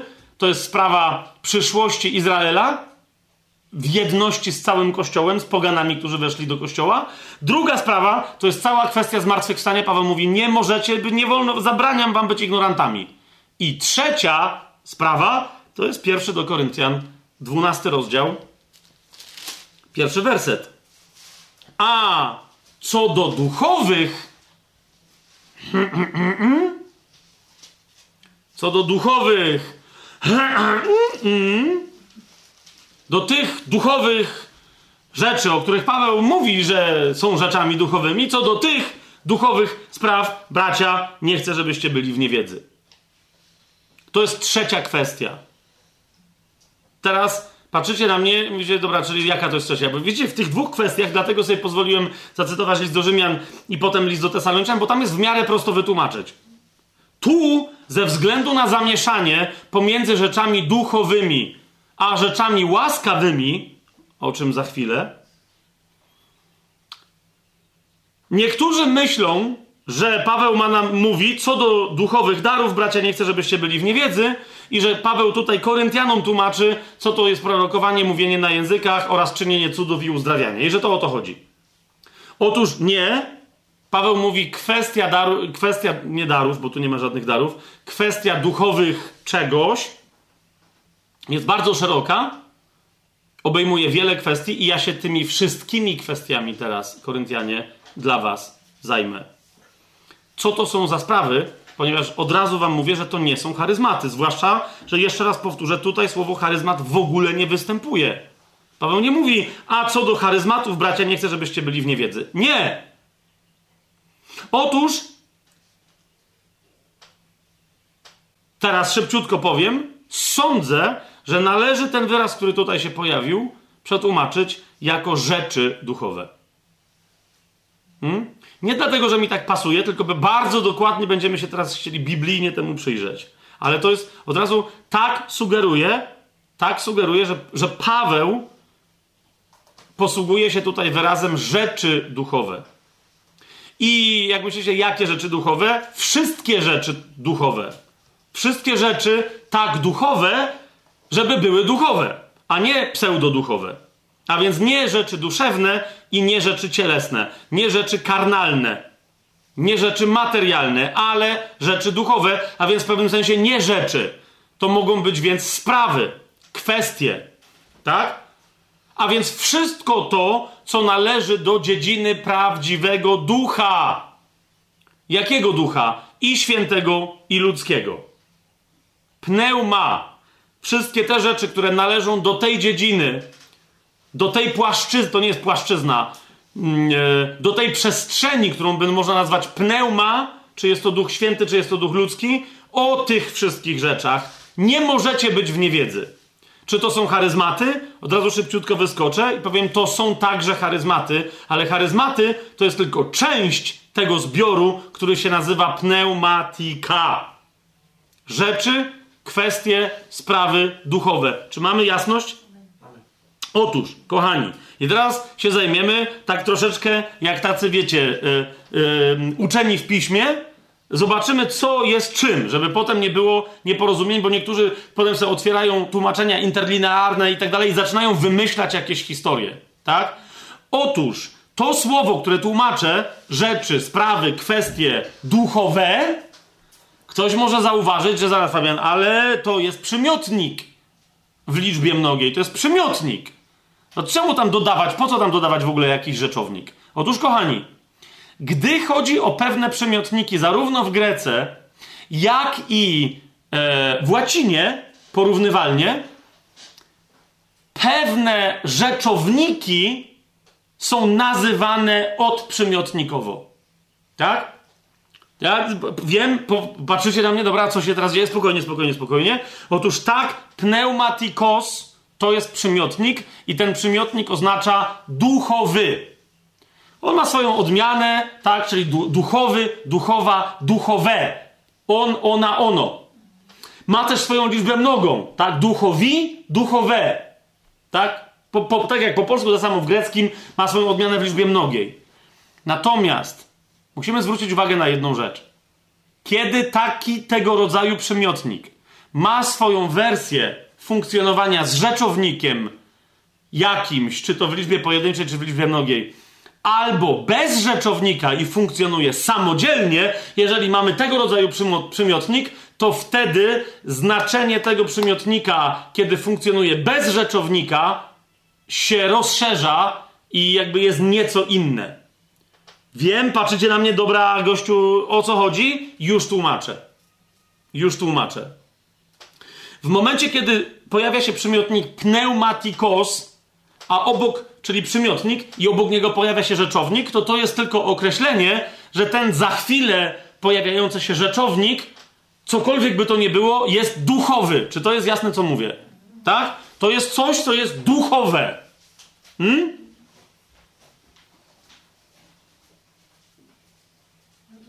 I zanim pójdziemy dalej, musimy sobie się przyjrzeć przykładom tego rodzaju, bo, yy, bo potem wiem, że się coś stanie. No nie, więc przyjrzyjmy się przykładom. Za każdym razem więc, kiedy się pojawia przymiotnik pneumatikos i obok niego jest rzeczownik, który ten przymiotnik określa, to jest tylko i wyłącznie on oznacza, że to coś, co ten przymiotnik określa, jest duchowe. Tak? Bardzo interesująca rzecz, bo pierwszy raz, kiedy się pojawia e, ten przymiotnik, to jest list do Rzymian, pierwszy rozdział, jedenasty werset. To jest bardzo ciekawe, ponieważ już na wstępie nam pokazuje, e, no właśnie, no nie? Coś. List do Rzymian, pierwszy rozdział, jedenasty werset mówi bowiem taką rzecz. Pragnę bowiem zobaczyć was, pisze Paweł do Rzymian, których jeszcze na oczy nie widział. I e, jako kościoła, bo w Rzymie nigdy nie był, jak to pisał. Pragnę bowiem zobaczyć was, po co? Abym mógł wam udzielić jakiegoś daru duchowego dla waszego utwierdzenia. Czyli co tu mamy? Jakiś dar, który jest jaki? Duchowy. Ten przymiotnik duchowy jest dokładnie tym przymiotnikiem, który rozważamy w tym wypadku, bo tutaj jest inna odmiana, e, inny przypadek, jest pneumatikon, ale dlaczego? Ponieważ dar tu jest, jest jaki to jest dar? Charizma. Charizma. A więc mamy do czynienia z charyzmą pneumatyczną. Patrzycie na mnie i kompletnie teraz nie wiecie, o czym gadam. Nie? Chodzi mi tylko o to, że zauważcie, jak różne to muszą być dwie rzeczy. Dziedzina duchowa, niekoniecznie kompletnie różne, tak? Ale charizma może być duchowa, najwyraźniej pytanie brzmi, czy może być nieduchowa. Ale z jakiegoś powodu Paweł nazywa charizmę duchową to coś, co on chce im przekazać. Mówi, chciałbym wam udzielić jakiejś duchowej charizmy. Charizma pneumatikon. Paweł pisze. Widzicie o co mi chodzi? Tu, to jest rzeczownik. W tym wypadku to, tu chodzi o to, co my byśmy po polsku nazwali charyzmatem. Chciałbym wam udzielić duchowego charyzmatu. Co tu się w ogóle wyprawia? Co Paweł pisze? A może być nieduchowy? Niektórzy, widzicie, te pneumatika nazywają darami duchowymi, a zauważcie, Paweł mówi, nie, nie, nie, nie, dar to jest co innego, to jest charyzma. Ok, dobra, dobra, na razie to zostaje, tylko wam zwracam na to uwagę, to jest pierwsze wystąpienie tego przymiotnika. Swoją drogą, bardzo interesujące, że ten przymiotnik w ogóle się nie pojawia w Septuagincie. Tak jakby rzeczywistość realnie duchowa, ożywionego ducha, ducha świętego, czegoś, co Duch Święty uczynił duchowym, ducha ludzkiego i tak dalej. W ogóle Żydzi nie tłumaczą niczego, żeby było pneumatikos. Niczego na, na język grecki w, Starym Testamencie. Ciekawe, co? Więc to jest w ogóle zasadniczo e, wyraz nowotestamentowy. Tak? Nie ma go w y, Grece, przy pomocy której zostało przetłumaczone Stare Przymierze. A więc list do Rzymian, pierwszy rozdział, jedenasty werset, po raz pierwszy tutaj mamy, widzicie, duchowe jest co w tym wypadku? Charyzmat jest duchowy. Chcę wam udzielić jakiegoś charyzmatu duchowego. List do Rzymian, siódmy rozdział. Dalej, on nam pomoże dodefiniować ten wyraz, co to jest pneumatikos. Przymiotnik, co on oznacza. To jest siódmy rozdział e, mm, listu do Rzymian. Czternasty werset. Tu, nawet jeżeli to będzie dla was zaskakujące, Paweł mówi, że prawo jest duchowe. Mówi, a ja jestem cielesny, zaprzedany grzechowi. Prawo jest duchowe. Niezależnie od tego, o co tu Pawłowi chodzi w tym siódmym rozdziale listu do Rzymian, bo jeszcze o grzechu, o walce i tak dalej, to będziemy kiedy indziej mówić. Jedno jest pewne, Paweł przeciwstawia sobie to, co duchowe, temu, co jakie? Cielesne, czyli zmysłowe. Tak? A więc cokolwiek psychiczne, cokolwiek jest duszewne, jest także cielesne. To są dwie rzeczywistości, które są ze sobą związane. To, co jest duchowe, co się nazywa pneumatikos, jest czymkolwiek jest, na pewno nie jest związane z tym, co my znamy po ludzku jako cokolwiek cielesnego lub duszewnego. Jest niematerialne, ale też nie, nie jest w taki sposób niematerialne, jak niektórzy ludzie mówią, że emocje są niematerialne. Oczywiście, że emocje są materialne, tak? Bo to, jak my je przeżywamy, jest w dużej mierze związane z naszą cielesnością. Mamy to? Teraz, gdzie się dalej pojawia ten przymiotnik? No, chociażby w pierwszym liście do Koryntian, w dziesiątym rozdziale, tak? To jest pierwszy do Koryntian, dziesiąty rozdział, wersety 3 i 4.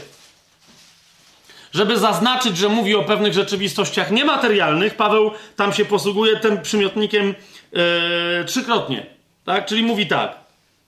I wszyscy yy, w Mojżesza zostali ochrzczeni w obłoku i w morzu, i mówi tak: wszyscy też jedli ten sam pokarm, jaki? Duchowy, i wszyscy pili ten sam napój, jaki? Duchowy. Pili bowiem ze skały, jakiej?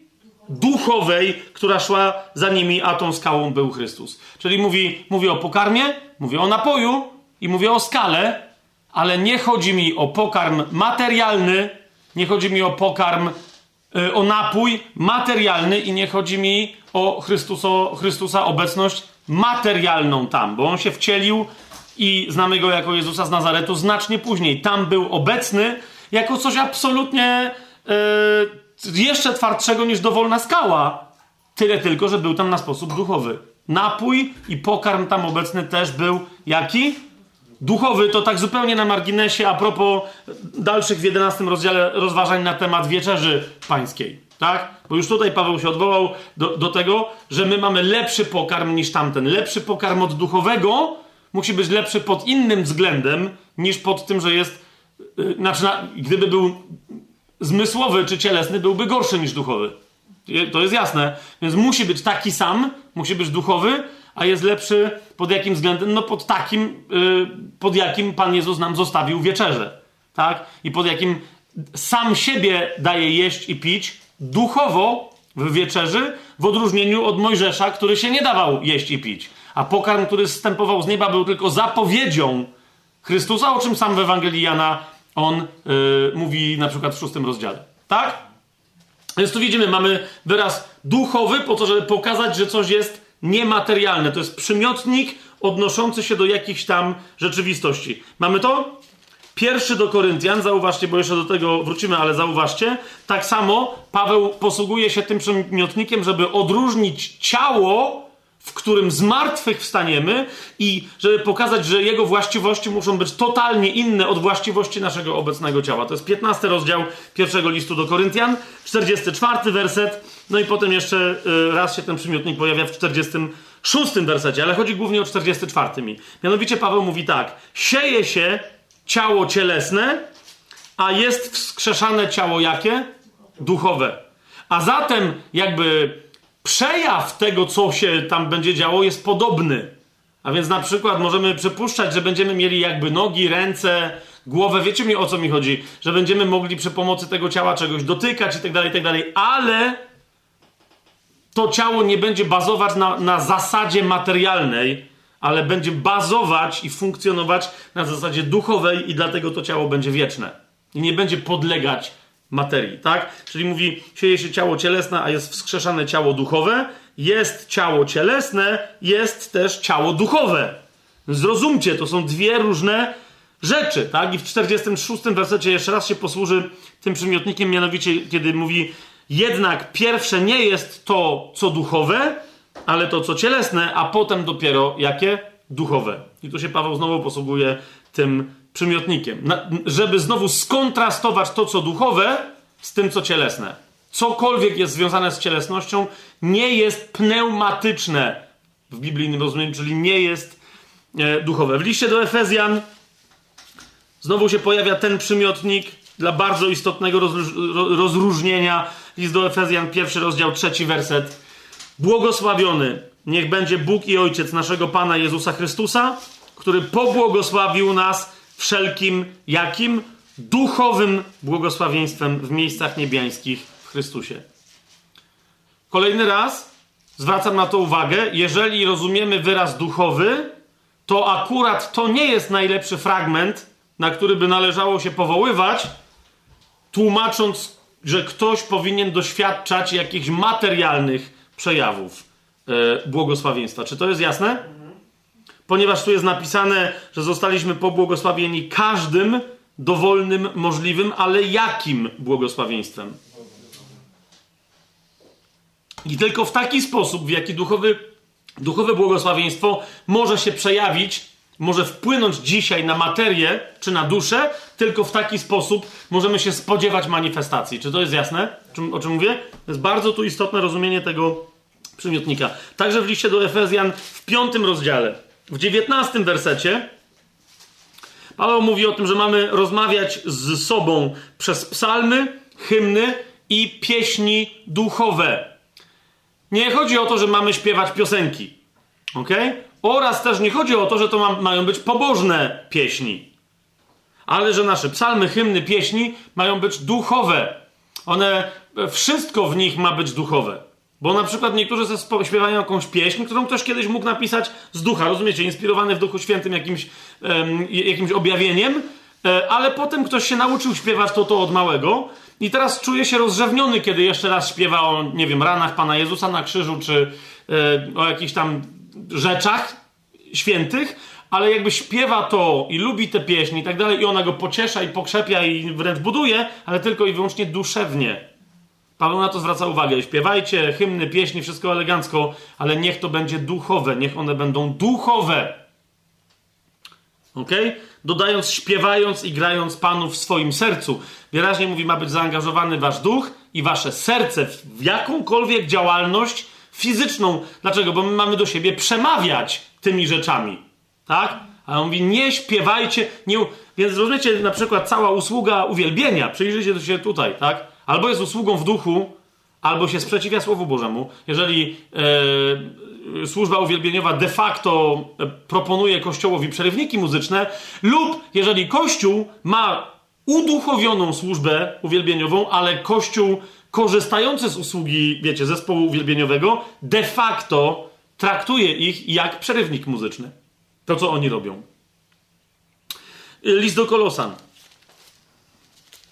Pierwszy rozdział. Dziewiąty werset. Znowu pojawia się ten sam przymiotnik. Dlatego i my od tego dnia, w którym to usłyszeliśmy, nie przestajemy za was się modlić i prosić, abyście byli napełnieni poznaniem Jego woli we wszelkiej mądrości, uważajcie, i duchowym zrozumieniu. Paweł odróżnia tutaj mądrość od duchowego zrozumienia. Tu się znowu pojawia przymiotnik. A więc duchowe zrozumienie musi być oderwane od zrozumienia, które pochodzi od starego, nieprzemienionego ludzkiego umysłu. Czy to jest jasne? Ja mówię, możecie sobie. Dlatego potem Tymoteusza napomina, Tytusa i tak dalej, mówi, nie wdawaj się w dyskusję na bazie wiedzy ludzkiej, czy to z gnostykami, z filozofami, z Żydami, bo oni coś tam wynaleźli na temat znaczenia słów, na temat rodowodów, czegoś mówi nie tak. Nie? W duchu się rzeczy zupełnie inaczej dzieją. Trzeci rozdział, szesnasty werset. Paweł tutaj powtarza pieśni duchowe e, w liście do Kolosan, te, o których wspominał e, w liście do Efezjan. I wreszcie posługuje się tym przymiotnikiem nie tylko Paweł, bo jak do tej pory to był tylko Paweł, jak zauważyliście, ale także Piotr w pierwszym liście Piotra, e, w drugim rozdziale, czytamy w piątym wersecie. I wy sami, jak żywe kamienie, jesteście budowani, uwaga, w duchowy dom. Hmm? Stanowicie święte kapłaństwo, aby składać znowu duchowe ofiary przyjemne Bogu przez Jezusa Chrystusa. Cokolwiek my robimy materialnie, a y, niektórzy się zasłaniają tym, że robią coś materialnie. Ktoś ostatnio mi powiedział, Fabian, ja już składam duchowe ofiary, ponieważ jedną z tych ofiar, mówiłeś, jest y, otwieranie ust i modlenie się na głos. List do Hebrajczyków mówi wyraźnie, owoc warg, które wyznają jego imię, to jest ofiara chwały. Daje pieniądze, nie dziesięcinę, nie na tacę, tylko po prostu pytam pana i tak dalej, i tak dalej, a czasem po prostu rozdaję pieniądze. Mówię, posłuchaj, to, że robisz te rzeczy materialnie, jeszcze nie znaczy, że to są duchowe ofiary. Ok? Bo bardzo łatwo, właśnie, jak się pytasz pana i on ci mówi i tak dalej, tak, to jest duchowa ofiara. Ale jak coś auto, z automatu robisz, to co z tego, że nie dajesz już z automatu dziesięciny i nie kładziesz z automatu pieniędzy na tacę? Jak inny automat sobie wymyślisz, to na to samo wychodzi. Jasne? Druga rzecz to samo z modlitwą. Niektórzy się modlą na głos po to, żeby było, że składają Bogu duchową ofiarę. Można się bardzo łatwo modlić na głos i się kompletnie wyłączyć. W sensie myśleć o czymś innym. Tak? Więc znowu jak Piotr tu mówi, że jesteśmy budowani w duchowy dom i że składamy, y, aby składać Bogu duchowe ofiary, to mu o bardzo konkretną rzecz chodzi. Materialny wymiar naszych ofiar Boga w ogóle nie interesuje. Albo w duchu, albo to nie jest w ogóle ofiara. Bo nie jesteśmy wezwani przez Boga do tego, żeby składać ofiary cielesne, ofiary emocjonalne i ofiary duchowe. Ale tylko i wyłącznie jakie? Duchowe. Więc, więc, widzicie, to jest zastosowanie tego przymiotnika, kiedy obok niego stoi jakiś rzeczownik. Czy to w liczbie pojedynczej, czy w liczbie mnogiej. Czy to jest jasne? Wtedy to jest to, to oznacza, to jest tylko tyle. To, czyli, że coś jest duchowe, a więc jest niematerialne i należy do dziedziny ducha, bo Bóg jest duchne, duchem, bo Duch Święty yy, tą duchowość przynosi i tak dalej, i tak dalej. Jasność? Ale, kochani, to, i to jest teraz niezwykle istotne. Jeżeli pojawia się przemiotnik pneumatikos i obok niego nie ma żadnego rzeczownika, to należy ten przymiotnik potraktować de facto jak rzeczownik. Ok? E, tylko teraz my nie bardzo wiemy, jak. I, i, pokażę nam przykład. Ok? Na, e, załóżmy, tak? To jest parę osób zajmujących się biznesem. Czy jakbym zapytał, kto z Was wie, co to są w biznesie, czy w ogóle w pewnych kwestiach ekonomicznych aktywa i pasywa? Kto z Was wie? Ok, jest parę osób, które wiedzą, co to są aktywa, co to są pasywa. Zwróćcie uwagę, że my o tych rzeczach mówimy, czyli aktywa to są konkretne rzeczy, tak? Pasywa też, to są konkretne rzeczy, które coś, coś robią, ale zwróćcie uwagę, że, że te wyrazy pochodzą z łaciny i to jest dokładnie ta zasada. Aktywa dosłownie to są rzeczy albo osoby, które coś działają, tak? I, a więc jeżeli do tego dołożysz e, jakiś rzeczownik, to są wtedy aktywni mężczyźni, aktywne kobiety, aktywne związki, radioaktywne związki, tak? Ale kiedy mówisz aktywa, nie definiujesz, co lub kto jest aktywny, ale że to są wszystkie rzeczy, które w ramach danej dziedziny są aktywne lub pasywne. Co jest jasne? To jest aktywa, to jest zespół wszystkich rzeczy, które są aktywne. Pasywa to jest zespół wszystkich rzeczy, które w ramach danej dziedziny są pasywne. Jasne? I teraz ten wyraz pneumatikos, czy pneumatika, czyli czy w liczbie pojedynczej, czy w liczbie mnogiej, pojawia się dokładnie w takim zastosowaniu, bez żadnego dodatkowego rzeczownika. Fascynujące, co?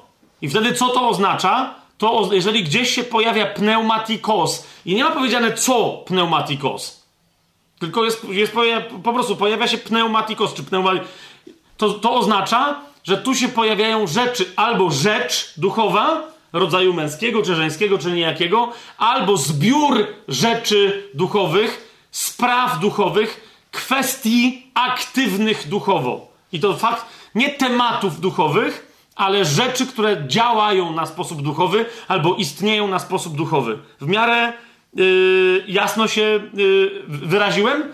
czyli to są rzeczy, które mają rzeczy. No widzicie, nie chodzi o rzeczy, to są coś, cosie, cosie, cośki i cośkowe, które mają albo duchową naturę, a więc nie mają natury materialnej czy cielesnej, albo natura działania ich, nie, nie tylko sama ich, samego ich istnienia, ale ich działanie jest także duchowa. Mamy to? Znajdźmy sobie przykłady. I otóż, kochani, pierwszy raz dokładnie w takim zastosowaniu, to jest bardzo ciekawe, pojawia się e, ten wyraz, ten przymiotnik, który się nam staje takim, tak, takim rzeczownikiem oznaczającym duchowe aktywa. Pierwszy raz ten wyraz się pojawia w liście do Rzymian w takim zastosowaniu w 15 rozdziale, w 27 wersecie, gdzie Paweł pisze: Istotnie, list do Rzymian, 15 rozdział, 27 werset. Paweł tam pisze: Istotnie spodobało się im, są też ich dłużnikami. No mniejsza teraz o to, jaki jest kontekst, bo nas interesuje to zastosowanie. Mówi, jeśli bowiem poganie stali się uczestnikami ich dóbr duchowych, powinni im też usługiwać cielesnymi. Pytanie moje brzmi, czy tu się pojawia wyraz dobra? Nie. Widzicie, tu jest, e, tu równie dobrze, mo, powiedziałbym, można by było wstawić wyraz aktywa. Jeżeli bowiem poganie stali się uczestnikami ich aktywów duchowych, powinni im też usługiwać swoimi aktywami cielesnymi, czyli materialnymi. Widzicie to? Tymczasem oryginalnie w języku greckim, Paweł tutaj, Duch Święty przez Pawła pisze, jeżeli bowiem poganie stali się uczestnikami ich rzeczy duchowych, jakich? Wszystkich, jeżeli nie masz wskazanych y, konkretnych przy pomocy rzeczownika tych rzeczy, Czyli na przykład, czy stali się udziałem duchowego, nie wiem, słuchali ich pieśni duchowych. Czy być może otrzymali na początku listu do Rzymian Paweł mówi, chciałbym wam udzielić nieco z charyzmatu duchowego. I tak dalej. A Paweł tu mówi, nie, oni się stali udziałem wszystkiego, co duchowe u nich. Rozumiecie, o co mi chodzi? Tu jest przymiotnik, dokładnie tak jak on je, tu wygląda, stali się uczestnikami ich duchowych, powinni im też usługiwać swoimi materialnymi, czy też swoimi cielesnymi. Rozumiecie? Rzeczy duchowe. Ale jeszcze raz zrozumcie, nie chodzi o rzeczy. Coś. Wszystkie aspekty bycia w duchu, a nie w ciele. Ci przyszli i usłużyli im wszystkim, co należy do rzeczy. I my sobie zaraz powiemy, co to są za rzeczy, tak? A na razie chcę, żebyście zobaczyli yy, te momenty. Dwa. Pierwszy list do Koryntian. Mamy, no jak to właśnie w tym liście, to, to zwłaszcza takie zamieszania się pojawiają. W pierwszym liście do Koryntian, w drugim rozdziale, mamy trzynasty werset, który jest przetłumaczony nie najgorzej, ale jednak, umówmy się, też trochę nie najlepiej, w następujący sposób. Czyli drugi rozdział, trzynasty werset. A o tym też mówimy. O, o czym? Dwunasty werset. My nie przyjęliśmy ducha świata, ale ducha, który jest z Boga, żebyśmy wiedzieli, które rzeczy są nam od Boga darowane. Tak? Zauważcie, co się dzieje. Są jakieś rzeczy darowane od Boga, i żeby wiedzieć, które to są rzeczy, trzeba co? Trzeba przyjąć ducha, który jest duchem od Boga, a więc ducha świętego, a nie mieć w sobie ducha świata. Widzicie, jest to jasne z tego wersetu? I teraz Paweł na tym, na bazie tego mówi, a o tym też mówimy nie słowami, których naucza ludzka mądrość, ale których naucza Duch Święty. I teraz uważajcie, mamy tłumaczenie stosując do duchowych spraw to, co duchowe. Z całym szacunkiem tu dla, dla tłumacza, bo ja wiedziałem, że on się próbował wykaraskać. No, na, na, naprawdę. Ale dosłownie, jakbym ja miał przetłumaczyć ten moment, to tu jest, Paweł pisze tak. A o tym też nie mówimy słowami, których naucza ludzka mądrość, ale których nauczył Duch Święty, uważajcie, porównując duchowe do duchowych.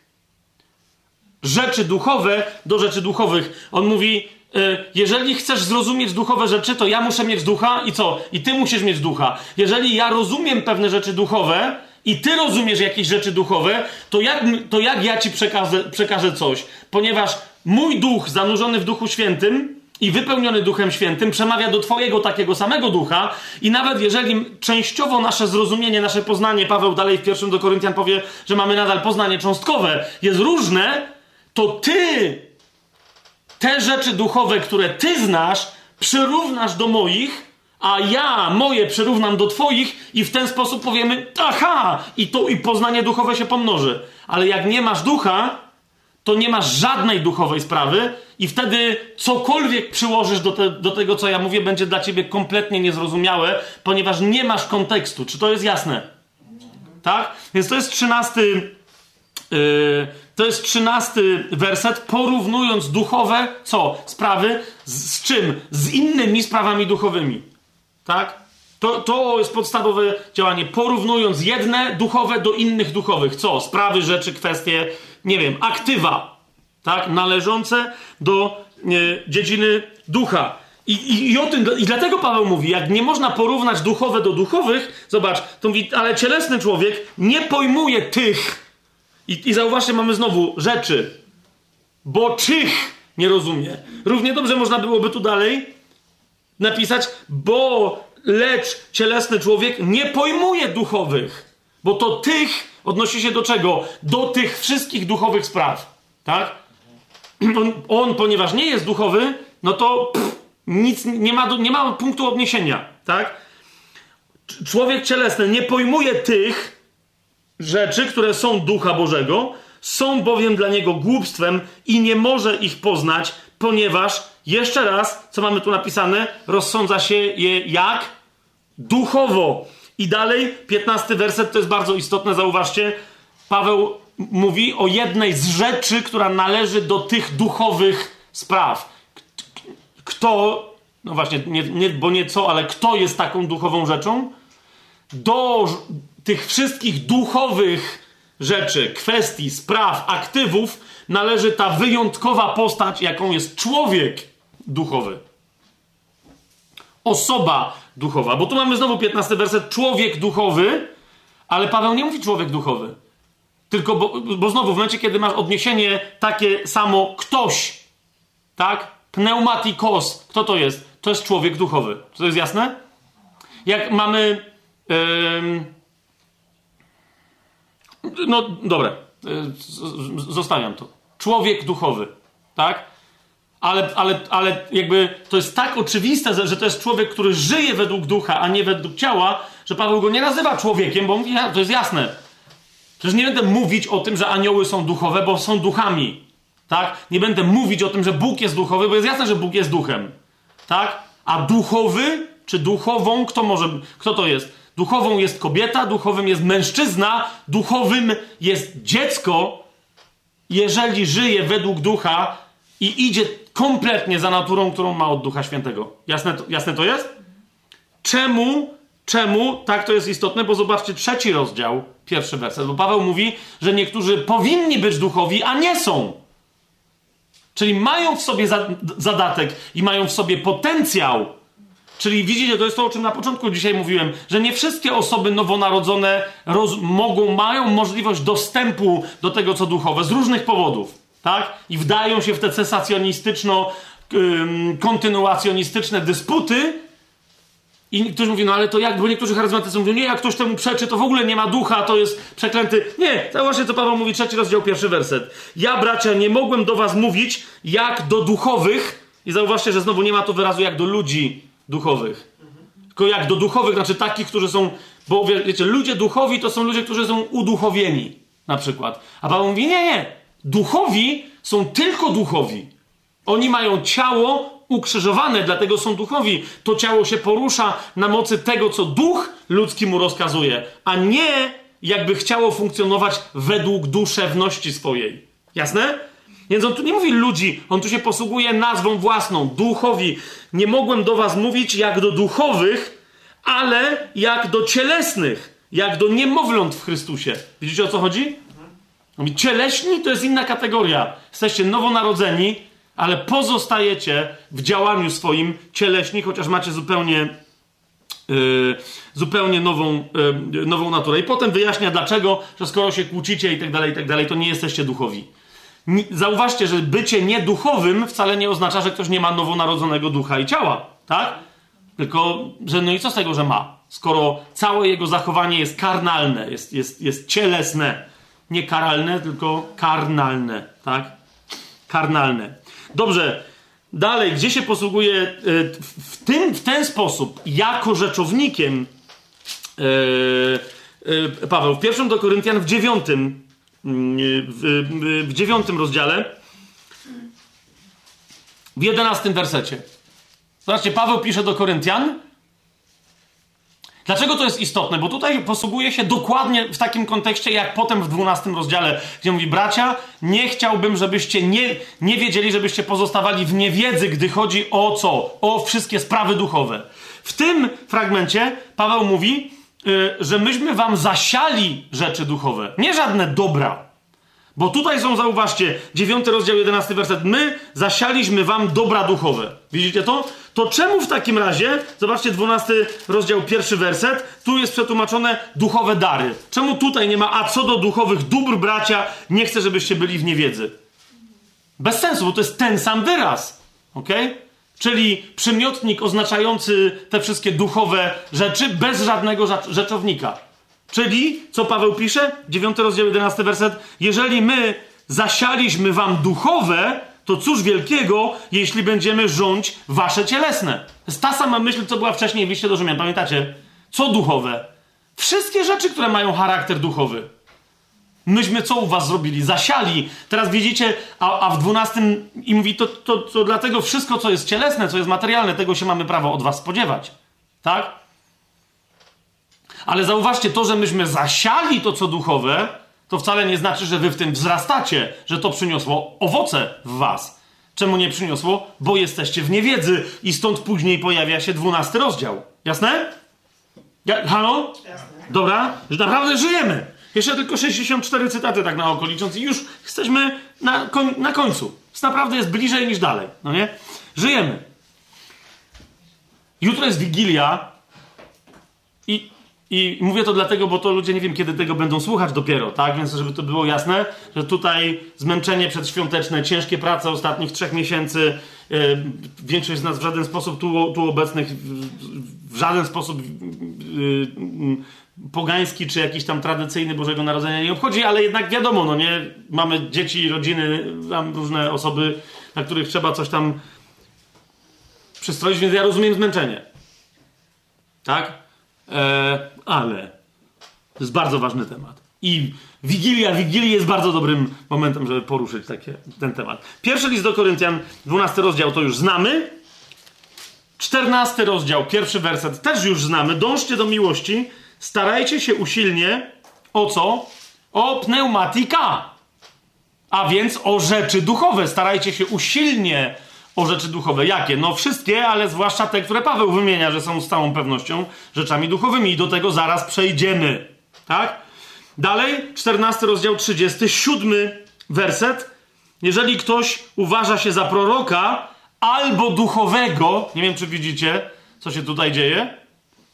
Swoją drogą, tak, to dokładnie z tego tłumaczenia i z tego wyrazu greckiego bardzo dawno temu powstał e, dzisiejszy wyraz duchowny, tak? Ignacy Loyola, jako były jezuita, y, no właśnie pamiętam zmagania wielu y, jezuitów, swoje też, y, napisał taką książeczkę, która się nazywa Ćwiczenia Duchowe, ale ona niegdyś brzmiała Ćwiczenia Duchowne. Ale to nie były ćwiczenia dla duchownych, tylko to były ćwiczenia duchowe. Więc rozumiecie, to jest, są bardzo bliskie słowa. Duchowni powinni być ludźmi duchowymi w teorii, a że większość z nich nie jest, to jest inna sprawa, tak? Ale tu zauważcie, jeżeli ktoś się ma za proroka albo duchowego, a więc kogoś, kto mówi, może nie mam daru proroctwa, ale chodzę w duchu. Hmm? To co? Niech uzna, że to, co wam pisze, jest nakazem Pana. No właśnie, Paweł, po tym jak w trzecim rozdziale powiedział, że niektórzy z was są dziećmi, tu ewidentnie tych ludzi, którzy są jak dzieci, lekceważy nie? Ale jednocześnie mówi, ale ktoś, jasne, bo są tacy, co są dziećmi, ale oczywiście ci najgłośniej się o, o, objawiają e, i ogłaszają, że są duchowymi.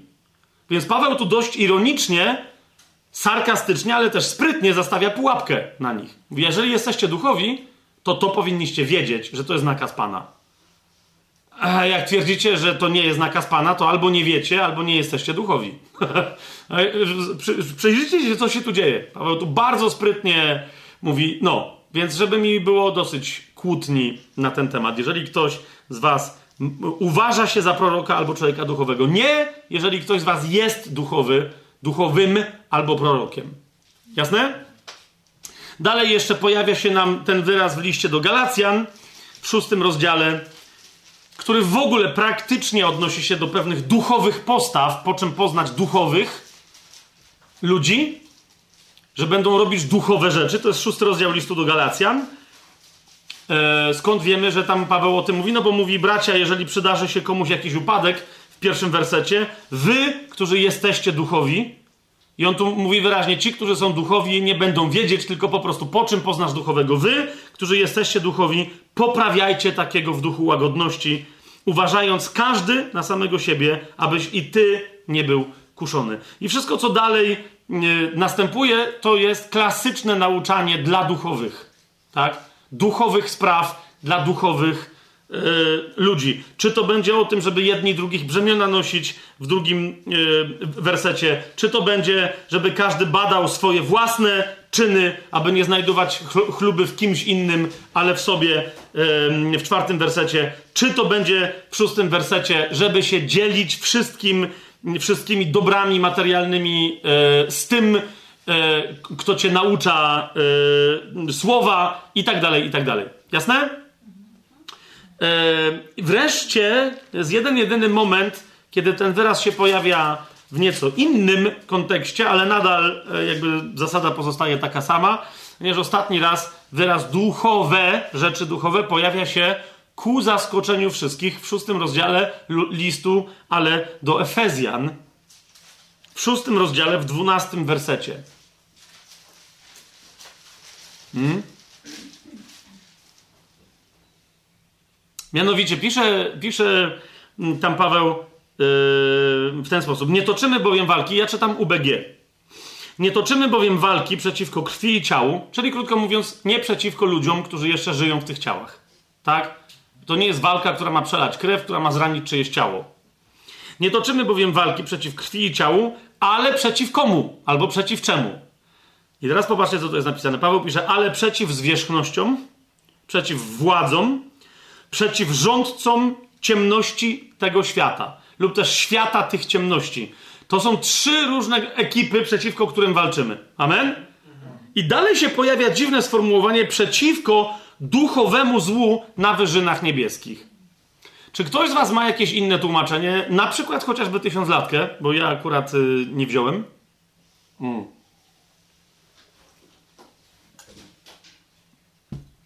Okej, okay, okej.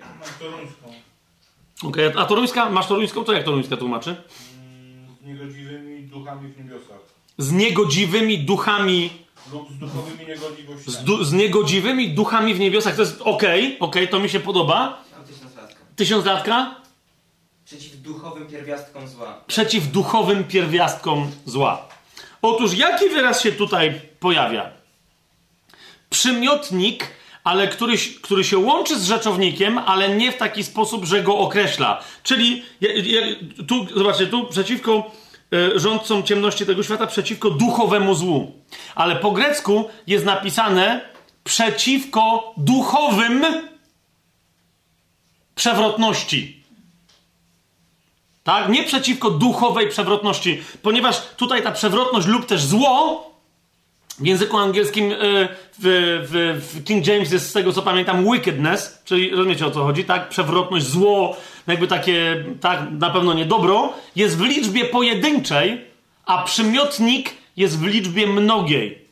I dlatego to są jakieś duchowe rzeczy, ale które należą do tego, do, te, do zła, które należą do ciemności, a, a więc to są upadłe duchowe rzeczy, a nie duchy same w sobie. Czy to jest jasne?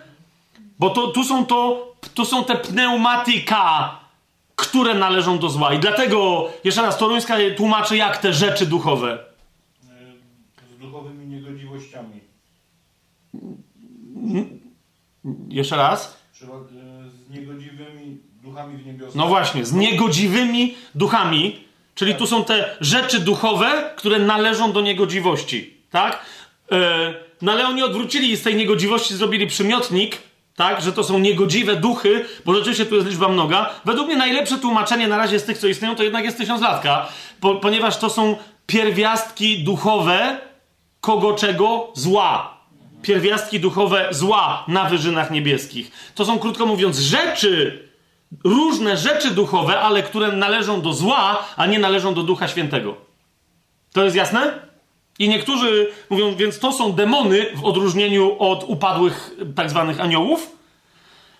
Yy, może, możliwe, bo rzeczywiście te rzeczy są te, że należy rozróżniać, ale to mogą być też e, zwierzchności, władze i tak dalej, czyli wszystkie upadłe jestestwa oraz rzeczy, które te jestestwa produkują w duchu, bo one są duchowe, ale są upadłe. Na przykład twierdze umysłowe, które są niepoddane Chrystusowi, byłyby takimi rzeczami duchowymi, które należą do zła, a nie dobra, bo są niepoddane w posłuszeństwo Chrystusowi. Jest to jasne, co ja mówię?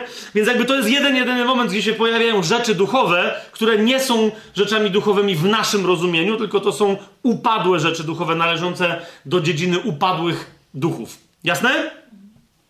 I teraz, teraz, kochani, czy, to, I to jest tyle. W zasadzie wszystkie chyba zastosowania tego przymiotnika w, e, jako przymiotnika określające inne rzeczowniki albo przymiotnika de facto zamieniającego się w rzeczownik e, przeglądnęliśmy w całej Biblii. Myślę, jeżeli tego nie zauważyliście, to teraz wam mówię, zwróćcie uwagę, jeżeli ten przymiotnik, czy to w liczbie pojedynczej, czy w liczbie mnogiej, ok?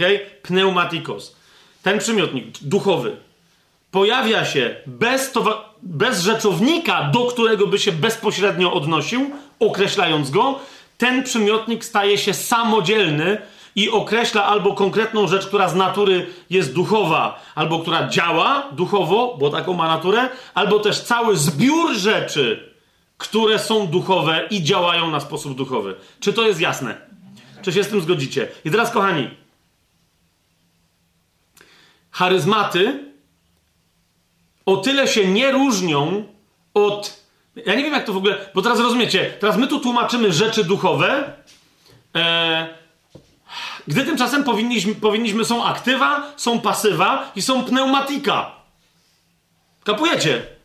No bo jeżeli my mamy wyraz charyzmaty de facto nieprzetłumaczony, bo charyzmaty yy, to jest po prostu prawie, że dosło, no dosłownie to jest przełożenie greckiego wyrazu charizmata, tak? Czyli no właśnie, i mamy, i mamy charyzmata przetłumaczone jako charyzmaty i dalej nikt nie wie, co to jest i każdy sobie wymyśla. Charyzmata to jest część pneumatika. Pneumatika. Charyzmata, wszystkie charyzmata, charyzmata chyba tak się akcentuje, teraz nie pamiętam.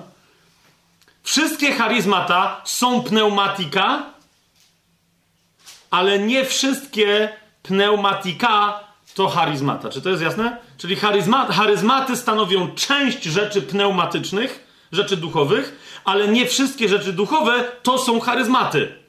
Co jest interesujące, kochani, zauważcie, e, słowo e, pneumatika w różnych odmianach, kiedy Paweł pojawia się gdzie? E, w, w, w pierwszym liście do Koryntian, grubo wcześniej. Ja do pewnych zastosowań, aha, no, bo nie do wszystkich się odniosłem, do pewnych nie się nie odniosłem, o, o, to jeszcze do tego przyjdziemy, ale tam, gdzie Paweł mówi, nie chciałbym, żebyście byli ignorantami w kwestiach rzeczy duchowych, to gdzie się pojawia ten teraz? W 12 rozdziale, w pierwszym wersecie. Tak? I teraz, kochani, zaraz sobie to zobaczymy. Paweł tu rozpoczyna mówienie o rzeczach duchowych, w odróżnieniu od czego? Od mówienia o rzeczach, które są widoczne na zewnątrz, i niekoniecznie są duchowe, ale są materialne. Mianowicie w pierwszym liście do Koryntian w 11 rozdziale chcę, pierwszy, 11 rozdział, trzeci werset, pamiętacie? Chcę, żebyście widzieli, że głową każdego męża jest Chrystus, a głową żony mąż, a głową Chrystusa Bóg. Pamiętacie to? Nie żebyście wiedzieli, ale żebyście widzieli, tak? I teraz Paweł, jak już kończy tamtą sprawę, Czyli wszystkie inne kontrowersyjne rzeczy wcześniejsze w pierwszym do Koryntian, tak? Związane w ogóle z zewnętrznymi rzeczami. Czyli mówi jedzenie ofiarowane bożkom, nierząd. No pamiętacie te wszystkie tam historie, tak? Potem mówi, są pewne rzeczy w kościele, które niekoniecznie są duchowe, tak? Mówi, ale one są widoczne i mogą kogoś dotknąć, mogą kogoś zbudować, a mogą kogoś zgorszyć. Na przykład zaznaczenie czego? Że się jest w małżeństwie, tak? I to jest ważne, żebyście to robili. Po czym jak Paweł kończy ten temat, Bo również gdy chodzi o e, teologię wieczerzy pańskiej, zauważcie, że myśmy więcej tej teologii wyciągnęli z innych fragmentów niż akurat z 11 rozdziału pierwszego do Koryntia. To był pewien punkt wyjścia dla nas. Dlaczego? Bo tutaj Paweł głównie jemu chodzi o to, że ludzie przychodzą i mają nieporządek na wieczerzach. Nie spożywają stricte materialnie wieczerzy pańskiej jak należy. Nie dzielą się. Jeden jest głodny, drugi się dawno opił, każdy swoim jedzeniem albo z braku własnego jedzenia czy swoim winem. Tak? Natomiast w 12 rozdziale Paweł mówi: Dobra, jak już teraz te wszystkie rzeczy, żeśmy sobie pozałatwiali, które tak czy siak były bardziej materialne i bardziej widzialne, teraz przejdźmy do rzeczy duchowych. A co do duchowych rzeczy, spraw, kwestii, aktywów, bracia, nie chcę, żebyście byli w niewiedzy. I teraz, kochani, i teraz, kochani, jak długo Paweł mówi de facto o rzeczach duchowych? Aż do końca 15 rozdziału, a więc w zasadzie aż do końca tego listu. W 16 rozdziale są jakby sprawy organizacyjne i ogłoszenia parafialne i pozdrowienia. Natomiast od 12, 13, 14 i 15 rozdział Paweł w nich mówi o wszystkich pneumatika. Co interesujące, wyraz chariz, charizma czy charizmata pojawia się po raz pierwszy w ramach mówienia o, rzeczy, o rzeczach duchowych w czwartym wersecie. Zauważcie. Ok? To jest dwunasty rozdział, czwarty werset. A różne są charizmata, ale ten sam duch. I uważajcie, ostatni raz ten wyraz charizma czy charizmata pojawia się, yy, yy, pojawia się yy, gdzie? W 31 wersecie 12 rozdziału. Starajcie się usilnie o lepsze charyzmaty, a ja wam wskażę drogę jeszcze doskonalszą.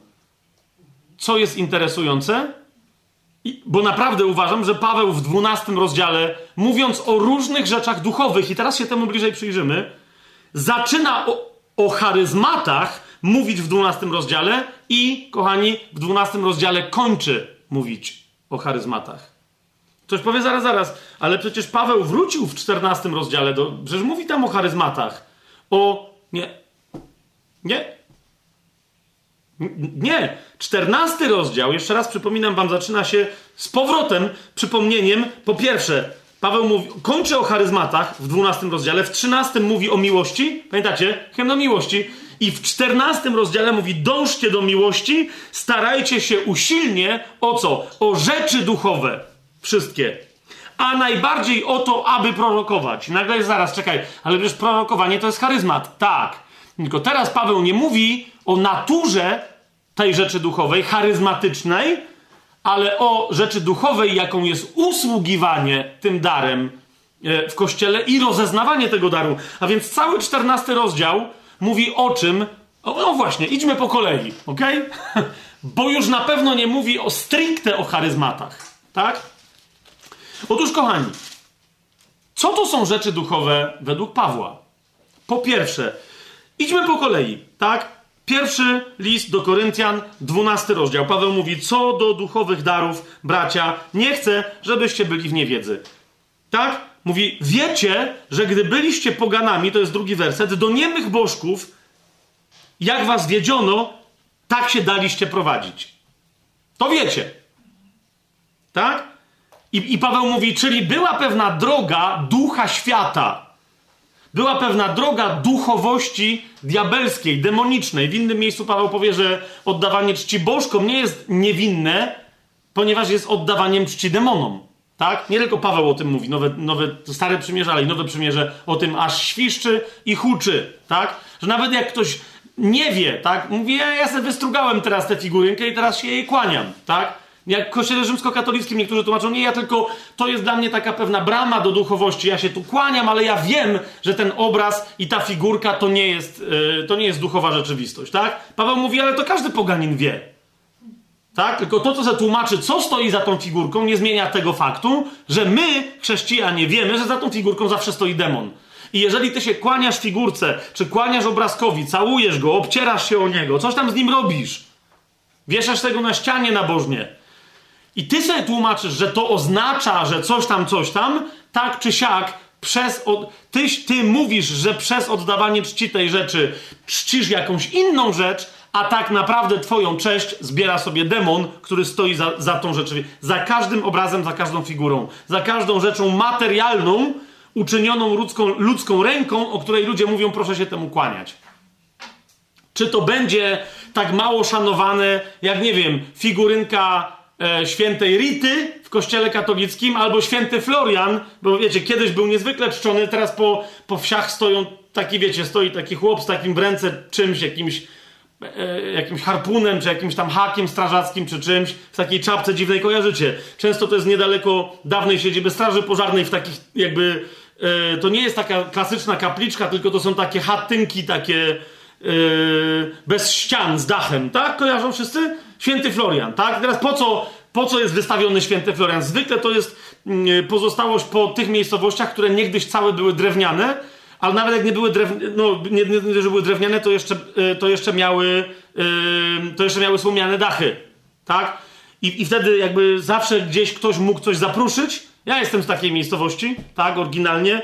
Yy, nieważne, gdzie się urodziłem, bo się urodziłem w szpitalu, gdzie tam mama miała szpital, to pojechała.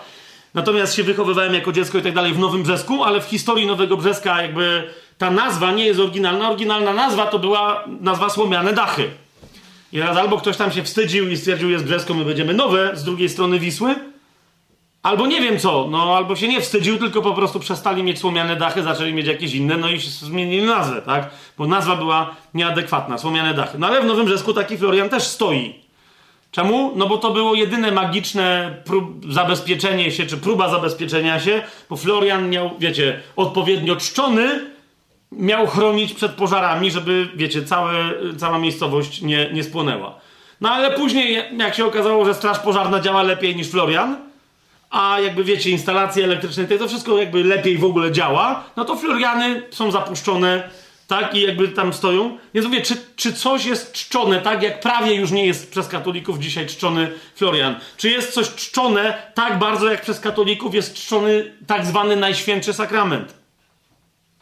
Bo zauważcie, to jest bałwochwalstwo absolutnie, absolutnie najgorszej wody, naj, najbrudniejszej i najbardziej mętnej, tak? Bo każdy katolik, jaki oświecony, jak go zapytasz, jak tego słucha katolik, no to niech się zastanowi nad tym, tak? W innych miejscach o tym mówiłem, że będę o tym mówił, ale popatrz, co się dzieje. Um, nawet jeżeli taki katolik ci powie, że on przez obrazek Matki Boskiej się modli do Matki Boskiej, a przez nią się modli do Jezusa, a coś tam i jest cały ten ciąg. Jak ci powie, że przez figurkę Matki Boskiej Fatimskiej coś tam się dzieje i że to nie ta figurka, tak, gdy chodzi o taką samą materialną rzecz. Bo rozumiesz, obrazek się składa z farby albo kartki papieru, na której coś jest przedrukowane i tam z jakiejś, z jakiejś ramki i ze szkła, tak? Figurka się może składać z gipsu i z farby, tak? A chleb się z czego składa? Z, z mąki i tam nie wiem, czym tam, ta, ta mąka się sama klei, z glutenu, tak? Chodzi mi o to, że wszystkie te rzeczy są tak samo zrobione przez człowieka. Wszystko to jest ręką ludzką uczynione. Nie będziesz się kłaniać czemukolwiek, co uczyniła ludzka ręka. Tak?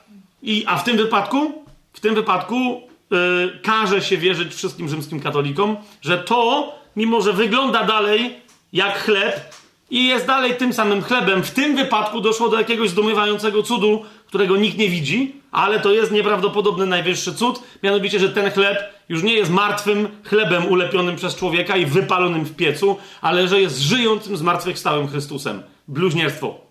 Po prostu, bluźnierstwo. Bałwochwalstwo czystej wody, na tym cała ta wiara polega, tak? Że to coś jest żywym, żyjącym, działającym Bogiem. Nie, nie jest, to jest zwyczajna rzecz. Jak ten stół, jak ta szklanka,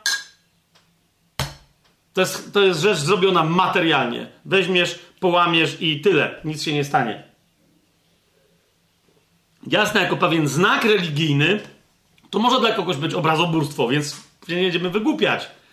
Ale niech nikt nie mówi, że nie czci bałwana w momencie, kiedy się kłania chlebusiowi w monstrancji. Okay? Który jest tylko i wyłącznie chlebem czy opłatkiem. Um, więc jeszcze raz, w tym pierwszym do Koryntian. E, no właśnie, bo się zaś. Ale rozumiecie, dlaczego, tak? Są rzeczy, które muszą być cały czas, cały czas, je, za każdym bałwanem stoi duchowość i to jest duchowość demoniczna, tak? Ale my tutaj wracamy. Więc tu Paweł mówi, wiecie, że gdy byliście poganami do niemych bożków, jak was wiedziono, tak się daliście prowadzić. Na różne sposoby, do niemych bożków. Tak, ale mówi, nie może, bo, bo mówi, dlaczego tak zaczyna? Mówi, no i dlatego jesteście ignorantami w prawdziwych duchowych rzeczach. Bo myślicie, że chrześcijaństwo tak samo wygląda jak religie pogańskie. Tak? No zauważcie, no, no właśnie, jutro Wigilia zaczynają się, zaczyna się Boże Narodzenie, tak? Nawet w kościele rzymskokatolickim nikt nie udaje, że, yy, że to nie jest stare pogańskie święto. Nikt nie udaje. Zawsze, kiedy są najkrótsze dni i najdłuższe noce, zanim w ogóle się pojawiły, wiecie, po prostu te święta były ob, Saturnalia w Rzymie, Słowianie je znali, wszyscy, rozumiecie, wszyscy wtedy, cały ten klimat, yy, ognia palącego się w domu, mrozu na polu, wiecie o co mi chodzi, tak? To wszystkie te święte drzewka, gaiki, coś tam, to jest zresztą święto Słońca Niezwyciężonego. Mitraizm e, to w momencie tę ideę przyniósł, wniósł ją w rzymską religię i potem czerpiąc naraz częściowo z chrześcijaństwa, gdy chodzi o nomenklaturę, z mitraizmu, gdy chodzi o masę wierzeń i praktyk, z religii rzymskiej jako ogólnej koncepcji powstał Kościół rzymskokatolicki. No i to jest jasną rzeczą, że skoro największe święto to było święto Słońca Niezwyciężonego, czyli jakiego? Które wydawało się, że umarło, ale zmartwychwstało. O co to chodziło? Chodziło o Słońce, normalnie, najzwyczajniej w świecie. Wydawało się, że za chwilę już w ogóle zgaśnie i już przestanie skończy się dzień i będzie tylko noc, po czym co się dzieje? W momencie, kiedy dochodzi do przesilenia, dni od tej pory stają się dłuższe, a noce krótsze. Tak? Sol invictus, słońce niezwyciężone. Tyle. Kiedy się obchodziło Dzień Słońca Niezwyciężonego? No wtedy, kiedy dochodziło do tego przesilenia 25 grudnia. Od 24 wieczorem. Tak? Od 24 wieczorem. Do kiedy trwały te święta całe dwa tygodnie, uwaga, czyli aż do 6 stycznia. To było magiczne święto, zawsze wtedy się obchodziło szczególną magię, tak? Więc, że w tym momencie się obchodzi trzech króli, czy trzech królów, trzech magów, trzech mędrców, nieważne. No, w Polsce to jest nawet państwowe święto. Halleluja. Jest, wszystko gra, tak? Na czym te święta polegały? Dokładnie na tym. Świętowało się ognisko domowe, ciepło ogniska rodzinnego. Rodziny się schodziły w większych ilościach, żeby razem ucztować e, tradycje dwunastodaniowych posiłków i tak dalej. Myślicie, że to jest Staropolska tradycja? No mój Boże. O mój Boże. Ok? Przesyłanie sobie wtedy prezentów, obdarowywanie dzieci prezentami, zostawianie prezentów pod świętym drzewkiem, które symbolizowało tam jakieś życie, które mimo, że jest na zewnątrz zima, mróz i śnieg, to nie umiera i tak dalej, i tak dalej. Dlaczego to musiał być świerk albo coś? No właśnie dlatego, że wszyscy widzieli, że nadal iglaste rośliny, mimo mrozu i śniegu, są zielone. Tak? i dalej będą zielone. Nie dadzą się zimie i tak dalej, i tak dalej. Więc jakby wszystko gra. I nikt nawet dzisiaj tylko, tylko się mówi, no bo to jest ochrzczę, ochrzciliśmy. Pewnie skoro naturalnie ludzie coś czcili, to my to też, to my to też robimy. No właśnie na tym polega e, udawane nawrócenie albo nieświadome nienawrócenie się. Nie? kiedy ktoś wchodzi w chrześcijaństwo, myśli, że wchodzi w chrześcijaństwo, nazywa coś chrześcijaństwem, a dalej go ciągnie do niemych bożków. Do, rozumiecie, do, do tworzenia sobie struktur, e, obrządków, tradycji, zwyczajów i tak dalej, które mają mieć rzekomo same w sobie jakiś duchowy charakter. Nie? Bo to jest ważne. Dlaczego to jest ważne? Tu musisz napisać K plus M plus B na drzwiach, no nie, tu coś. Przechodzisz obok kapliczki, musisz się przeżegnać i tak dalej. W pewnym w Cesarstwie Rzymskim, zanim ktoś wymyślił religię rzymskokatolicką, tam ta, ta, można było trafić do więzienia, być ubiczowanym albo zapłacić grzywnę, jeżeli ktoś przechodził, zwłaszcza obok kapliczki, e, przedstawiającej bóstwo danej miejscowości, jeżeli ktoś przechodził obok tej kapliczki i tego bóstwa i nie uczynił specjalnego znaku na cześć tego bóstwa. Nie byliście uczeni ci z was, którzy byli katolikami w dzieciństwie, jak przechodzisz obok kościoła, żeby się przeżegnać i tak dalej. Rozumiesz to i, te, i tak dalej. Więc idzie mi tylko o to, że te wszystkie rzeczy łatwo jest nazwać coś chrześcijaństwem, a dalej być ciągniętym do niemych bożków. Rozumiecie o co, o co mi idzie? I teraz Paweł mówi, więc dlatego chcę, żebyście zobaczyli, jakie to rzeczy są duchowe. Pierwsza duchowa rzecz. Hmm? Dlatego oznajmiam wam. Dlaczego? No bo kiedy byliście poganami, to was do niemych bożków ciągnęło, tak jak byliście prowadzeni. Ale teraz, gdzie jest duch pański, tam wolność, więc wy macie wiedzieć. Nikt was nie będzie ciągnął, tak? Dla, co do duchowych darów, bracia, nie chcę, żebyście byli w niewiedzy. Bo zaś ktoś przyjdzie, a to Żydzi, udający chrześcijan, a to chrześcijanie, ale żydowskiego pochodzenia i coś będą tłumaczyć, że trzeba głowę nakrywać, nie nakrywać, chodzić w majtkach, bez majtek i tak dalej. Rozumiesz, wtedy, nie wtedy, tu się obrzezać, tam se zapuścić włosa i tak dalej. Rozumiesz, o co mi chodzi? Nie, wy macie wiedzieć. I teraz, jakie to są duchowe rzeczy? Pierwsza rzecz, dlatego oznajmiam wam, że nikt, kto mówi przez Ducha Bożego, nie powie, że Jezus jest przeklęty, Nikt też nie może powiedzieć, że Jezus jest Panem, jak tylko przez Ducha Świętego.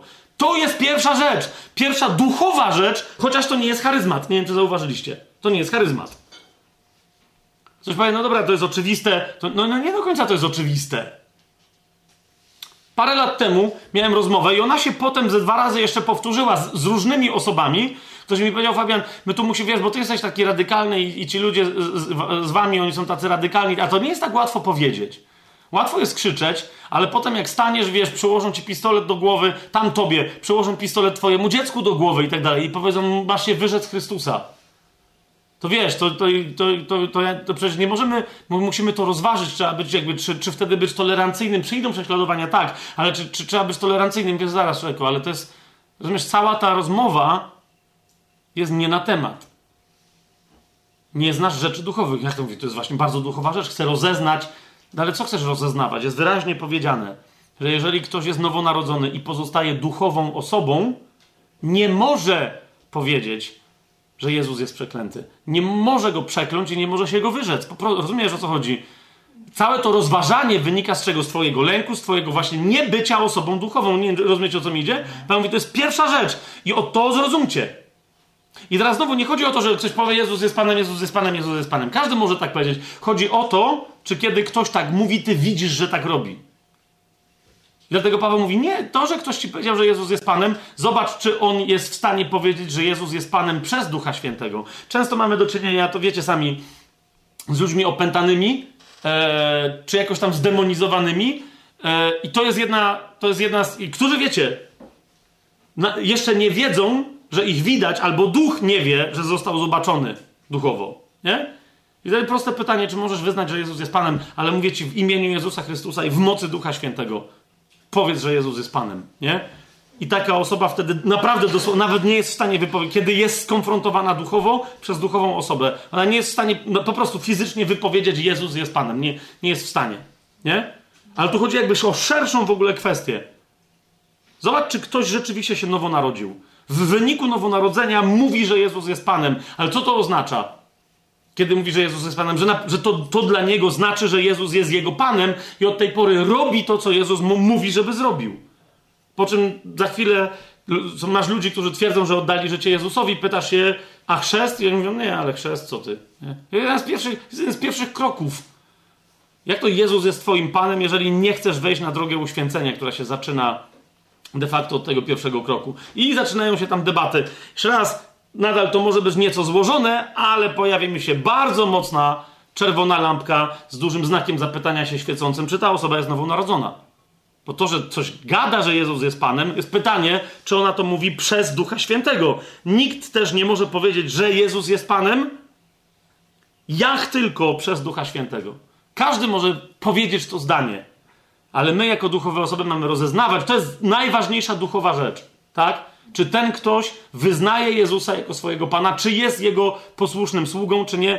Czyli czy wyznaje go jako swojego Pana przez ducha, czy po prostu wyznaje cieleśnie i ustami. Nie? Zanim jakieś charyzmaty, cokolwiek, rozumiecie, ludzie często, którzy się zajmują charyzmatami i tymi, rozumiecie, nie widzą często wokół siebie, we własnych szeregach we własnych zborach, denominacjach i tak dalej, ludzi, którzy nie mówią, nigdy nie powiedzieli w swoim życiu, nie tylko swoimi ustami, ale w swoim życiu nigdy nie powiedzieli, że Jezus jest ich Panem.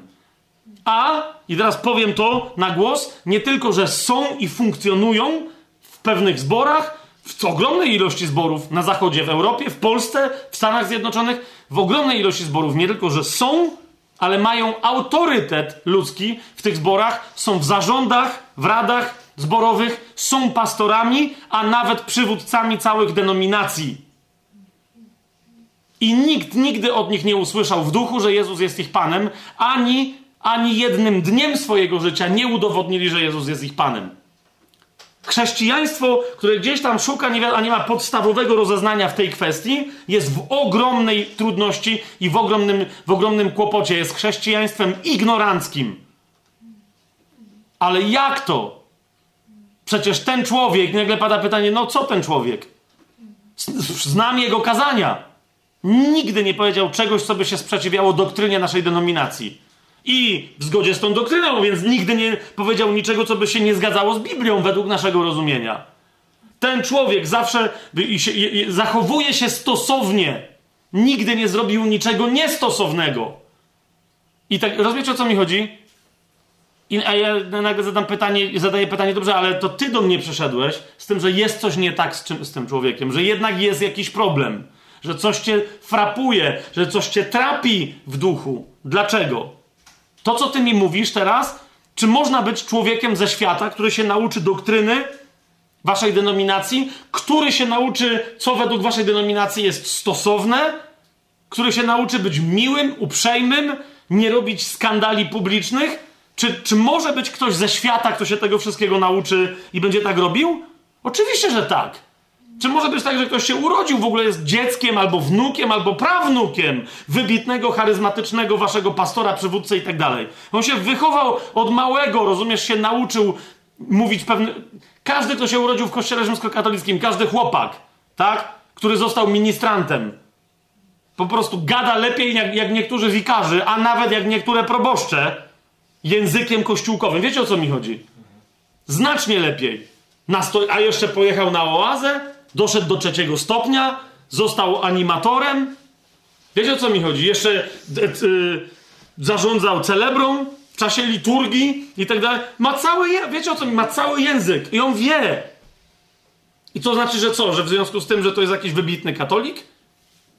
On się tylko zachowuje tak, żeby być zaakceptowanym publicznie i społecznie jako taki. To samo się dzieje w biblijnie wierzących zborach, kościołach, e, denominacjach, całych nurtach. To, że ktoś wyzna ustami, że Jezus, to nie o to chodzi. Ma, ma, mamy sprawdzić, czy on przynosi owoc duchowy wyznawania Jezusa jako Pana przez Ducha Świętego. To jest rzecz duchowa, a nie materialna. Kiedy patrzymy na nią materialnie, to dlatego właśnie tolerujemy. Mam nadzieję, że to się właśnie kończy dzisiaj wszędzie na świecie w kościele. Bo taki jest czas. To dlatego, rozumiecie, po zborach są tolerowani ludzie, którzy się w ogóle nigdy nie, nowo, nie narodzili na nowo. Ja już nie mówię, że się nawrócili, nigdy się nie narodzili na nowo. Oni się tylko nauczyli funkcjonować jako chrześcijanie. I myślą, że za to funkcjonowanie pójdą kiedyś do nieba. Przerażające, jak ignorancja duchowa, począwszy od tego, rozumiecie, wprowadza ludzi w błąd. Powiedzcie mi, kto jest gorszy. Teraz ja nie odpowiem na to pytanie. Nie, nie mówcie mi też, ale sami sobie zastanówcie się, kto jest gorszy. Sam fakt postawienia tego pytania w taki sposób, tak go sformułowania już powinien niektórym dać do myślenia. Kto jest gorszy? Satanista, który jawnie głosi diabła,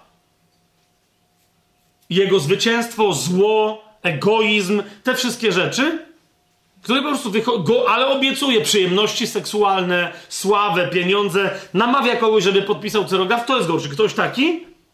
Czy też chrześcijanin, który jest ignorantem w rzeczach duchowych, który nie wie, czym jest właściwa dobra nowina, nie umie rozpoznać nowonarodzonego brata i siostry, nie umie rozpoznać, czy w wyniku czegoś, jakiegoś głoszenia ktoś się narodził na nowo, czy nie, w ten sposób akceptuje jako brata i siostrę kogoś nienowonarodzonego i utwierdza go od tej pory w przekonaniu, że teraz wystarczy zachowywać się stosownie do wskazówek danej społeczności lokalnej, a ten ktoś na pewno pójdzie do nieba. Powiedzcie mi, kto jest gorszy.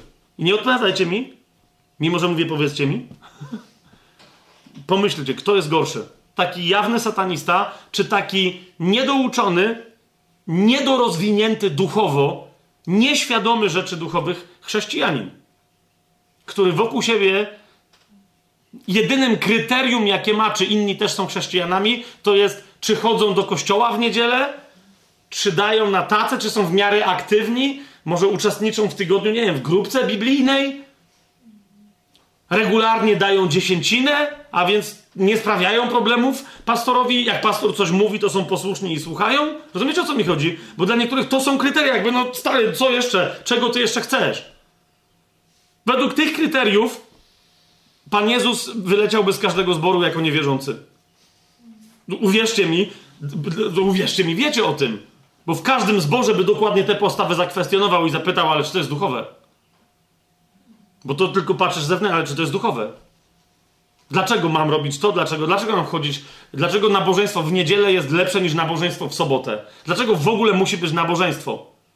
Rozumiem? I, i tak dalej. I, I on by się nie czepiał i nie kwestionowałby, tylko zadawałby słuszne pytania o to, co w nabożeństwie jest duchowe i co jest zbawienne. Wiesz, o co mi chodzi? A co jest po prostu materialne, a dokładnie do tej materialności ludzie się przywiązują i nad niej zahaczają e, swoją nadzieję zbawienia. Zatem pierwsza rzecz to jest kwestia nowonarodzenia i nawrócenia. To jest pierwsza duchowa rzecz, tak?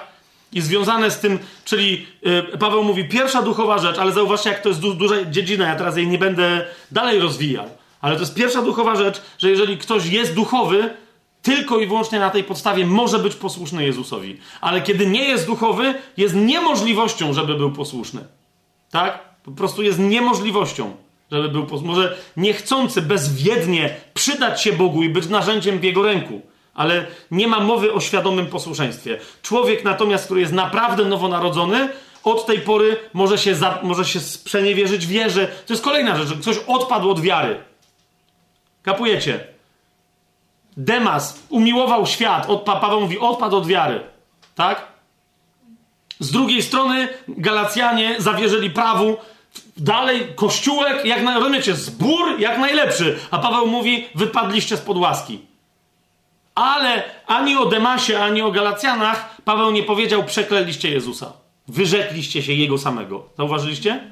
On mówi, umiłował świat cokolwiek się nie wydarzy, człowiek, który się narodził z ducha, nie może się wyrzec Jezusa, nie może go przekląć po prostu. Więc jak ktoś mi mówi, no ale ten odpad i tak dalej, to jest pytanie, czy on odpadł od wiary, bo niektórzy mówią, co, jak teraz, bo wiesz, na nich czeka tylko wieczne potępienie, ogień, coś tam, list do hebrajczyków. Tam przyjdziemy, tam będziemy gadać. Mówię, ale co z nim? No moje pytanie jest, czy on żyje w taki sposób, że widać, że umiłował świat, czy też jawnie zaczął bluźnić Chrystusowi? Jawnie zaczął go przeklinać i się go wyrzekł jawnie. Bo jeżeli tak, to wtedy rozumiesz, co to oznacza. Ta osoba mogła mieć epizod chrześcijański, ale nigdy nie była nowonarodzona. Nie jasne jest y, to, co mnie zauważ. I wtedy na powrót możesz głosić tej y, osobie jako niewierzącej Ewangelię z tą świadomością, że kiedyś ta osoba już myślała, że się stała chrześcijaninem czy chrześcijanką. Więc się zastanów, kto mu jak głosił. Ok? I, I teraz głoś prawdziwą Ewangelię. Niech to zrobi Duch Święty. Ale jeżeli ktoś odpadł od wiary, z różnych powodów zgorszył się w kościele, coś tam, nieważne, czy tak jak Demas, czy kim on się miał zgorszyć? Rozumiecie, był towarzyszem Pawła na litość boską. I on się nikim nie zgorszył, po prostu powiedział, umiłował świat. Poszedł. Czy to znaczy, że on, rozumiecie, że on tam kompletnie zaczął grzeszyć i tak dalej? Nie, po prostu zrezygnował z misji, z powołania osobistego, z tego, co Paweł w duchu widział, kim on powinien być i po prostu Wiecie, ożenił się, miał dzieci, założył porządny chrześcijański biznes, za, zaczął chodzić do kościoła lokalnego, dzieląc się swoją dziesięciną. Rozumiecie? Tam nie jest powiedziane, że on, nie, mój Boże, odpadł, został satanistą, założył dom publiczny albo regularnie zaczął korzystać, stał się złodziejem. Nie, Paweł tylko powiedział, umiłował świat. Tak jak wielu chrześcijan dzisiaj umiłowało świat, ale myślą, że wszystko gra, ponieważ chodzą do kościółka co niedzielę. a nawet teraz nie chodzą, nawet niektórzy się zwolnili, bo teraz nawet nie, niekoniecznie trzeba wyjść ze śmierdzącego łoża z soboty na niedzielę. Wystarczy wychylić głowę, sięgnąć palcem do komputera pff, i włączyć transmisję, gdyż jest pandemia. Wszyscy są usprawiedliwieni. I to jest tylko tyle. Pyk! Znam takich, co przesypiają całe nabożeństwa. Teraz wreszcie otwarcie, śmiało i jawnie, bo nikt na nich nie patrzy, są w łóżku, ale jakby uczestniczyli. Jeden, naprawdę, jeden brat, i to jest brat, to jest na pewno nowonarodzona osoba, on powiedział, mówi, Fabian, naprawdę, mówi, mówi, nawet się czuję jakby trochę lepiej. Bo mówi, wtedy byłem, walczyłem z tym, żeby nie usnąć na kazaniu i tak dalej z tego nic nie wiedziałem. A teraz tak samo nic nie wiem, ale przynajmniej nie muszę walczyć ze snem.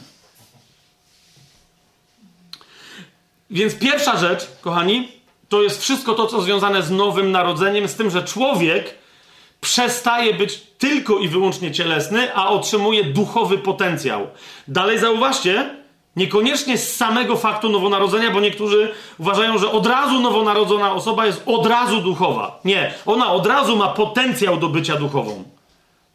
Ale na początek jest dzieckiem, jak każda nowonarodzona osoba, czy w ciele, czy w duchu, na początek jest dzieckiem i tylko od tej osoby teraz zależy, czy stanie się dorosła w duchu, czyli duchowa. Czy przestanie być cielesna, czy przestanie być zmysłowa. Amen?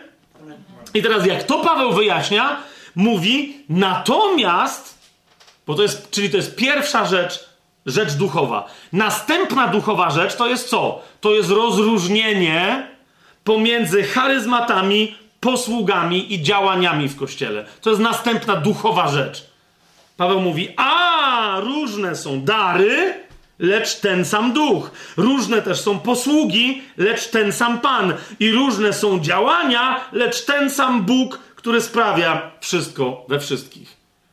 Czyli on mówi, niezależnie teraz od tego, jakie będą, uważajcie, charyzmaty, posługi i działania, on tu, takie jest tłumaczenie, na razie przy nim zostańmy, niezależnie od tego, jakie są te trzy rzeczy, miejcie świadomość, że one wszystkie wynikają z zamieszkiwania w nas Trójcy Świętej.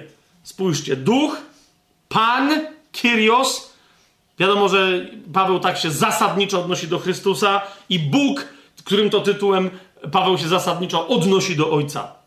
Tak? A więc mówi, w nas wszystkich mieszka ten sam. Zauważcie, na, na króciutko sobie przeskoczmy do y, listu do Efezjan, gdzie dokładnie w tym duchu i w tej myśli, spójrzcie co się dzieje.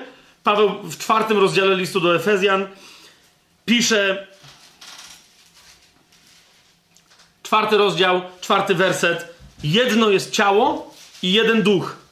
Jak też zostaliście powołani w jednej nadziei waszego powołania.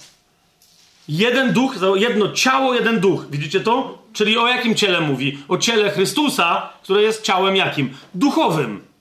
Tak? Bo on, to ciało Chrystusa na ziemi jest dziełem Ducha Świętego. Hmm?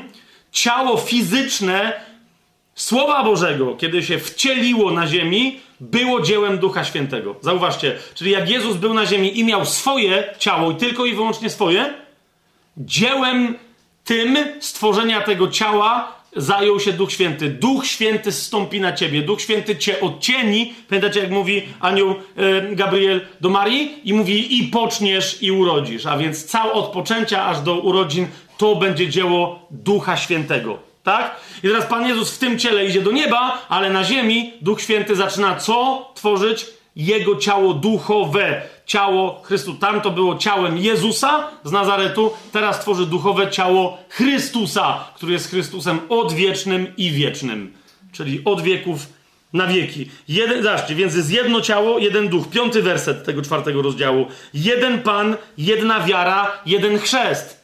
Przez wiarę w Jezusa jesteśmy zbawieni. Łaską przez wiarę w Jezusa. Tak? I teraz na bazie tego nowonarodzenia możemy przyjąć chrzest w imieniu kogo? W imieniu Jezusa. Więc tu chodzi o Pana, którym jest Jezus. Tak?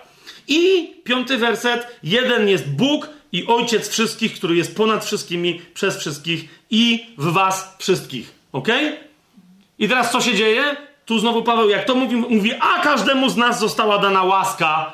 Jak myślicie, jaki tu jest wyraz? Tym razem nie odpowiem Każdemu z nas została dana łaska i tak dalej. Za chwilę po tym, jak mówi, że została dana łaska, to mówi, że ludziom były, zostały dane, dane dary. Ósmy werset. Potem mówi o pięciorakiej służbie i ustanowił jednych w jedenastym wersecie i ustanowił jednych apostołami i tak dalej, i tak dalej. Czyli widzicie, ta dynamika, duch, Jezus, Bóg, ok? I potem dynamika, charyzmaty, yy, posługi, i działania wszelkiego rodzaju, my potem zobaczymy, jakie tam są greckie wyrazy, jest wszędzie przez Pawła zachowana. Tak? Mówi, to, że my mamy charyzmaty, to, że my mamy usługi, zauważcie, na przykład jest różnicą, jest różnica między tym, jak, że ktoś ma charyzmat prorokowania, ma, czyli ma łaskę prorokowania, a nie dar prorokowania, o tym jeszcze będziemy mówić. Jest różnica między tym, że ktoś ma charyzmat prorokowania, a tym, że ma usługę proroka. Że, ma, że jest w służbie proroczej, a jeszcze tym, kiedy na przykład cała społeczność działa w rozeznawaniu proroctwa, aby przyjąć proroctwa osoby, proroku, osoby prorokującej jako proroctwa dla siebie. O co, o co mi chodzi? Paweł w 14 rozdziale na przykład pokazuje e, tego pierwszego listu do Koryntian, pokazuje dokładnie e, e, to, to działanie prorocze, które polega na rozeznawaniu czyjegoś proroctwa. Po pierwsze mówi, są ludzie w służbie proroczej, to jest 14 rozdział, 29 werset. Prorocy niech mówią po dwóch albo trzech, a inni co robią? Niech rozsądzają. Gdyby natomiast komuś innemu z siedzących, 30 werset, zostało coś objawione, pierwszy niech milczy. Czyli ktoś może otrzymać łaskę prorokowania, nawet doraźnie w danym momencie, i on ma prorokować, a nie ten, kto, ktoś, kto jest rozpoznany z tą łaską jako służący tą łaską na stałe. Jasne to jest? I Paweł 31 werset, możecie bowiem wszyscy jeden po drugim prorokować, aby się wszyscy uczyli i wszyscy zostali pocieszeni. Tylko w ramach całej tej usługi, Paweł dodaje, jednak duchy proroków są poddane tylko prorokom. Ok? I to się odnosi do służby, a nie do działania, ani do charyzmatu proroczego. Jeszcze raz, jak trochę zamieszałem niektórym z Was, tu siedzącym, czy też aktualnie tego słuchającym, będziemy sobie to wyjaśniać, ale nie przestańmy być wreszcie prostakami w, rozumiecie, w mieszaniu tych pojęć, ponieważ Słowo Boże ich nigdy nie miesza. Ok? Jak zaczniemy rozumieć te wszystkie rozróżnienia, to wówczas zaczniemy rozumieć poszczególne fragmenty, które do tej pory wydawały się dziwne na temat charyzmatów. Natomiast na jedną rzecz Wam zwracam uwagę. Zarówno charyzmaty, jak i służby, jak i działania wynikają z czego? Z tego, że jest w nas Bóg Bóg w nas i poprzez nas i przez nas chce się poruszać poprzez przejawy swojej obecności, a tymi przejawami są charyzmaty, służby i wszelkiego typu działania, które Biblia wskazuje jako takie. Ok? Dlaczego? Bo, jeszcze raz, a na to dowodów będzie więcej, tylko na razie już na wstępie wam zaznaczam, że Paweł to o tym mówi, jakby coś, co było oczywistego, potem gdzie indziej szerzej e, te kwestie rozważa, ale mówi, są różne dary, ale ten sam duch. Co to oznacza? Gdziekolwiek jest ten sam duch, będą różne dary. Jak można więc twierdzić, że my mamy dzisiaj Ducha Świętego, a ten duch nie przejawia się w darach, o których mówi Pismo Święte? O to mi chodzi. Jaki kontynuacjonizm i jaki cesacjonizm? Ok? Gdzie jest pneuma, tam są wszystkie pneumatika. Czy to jest jasne?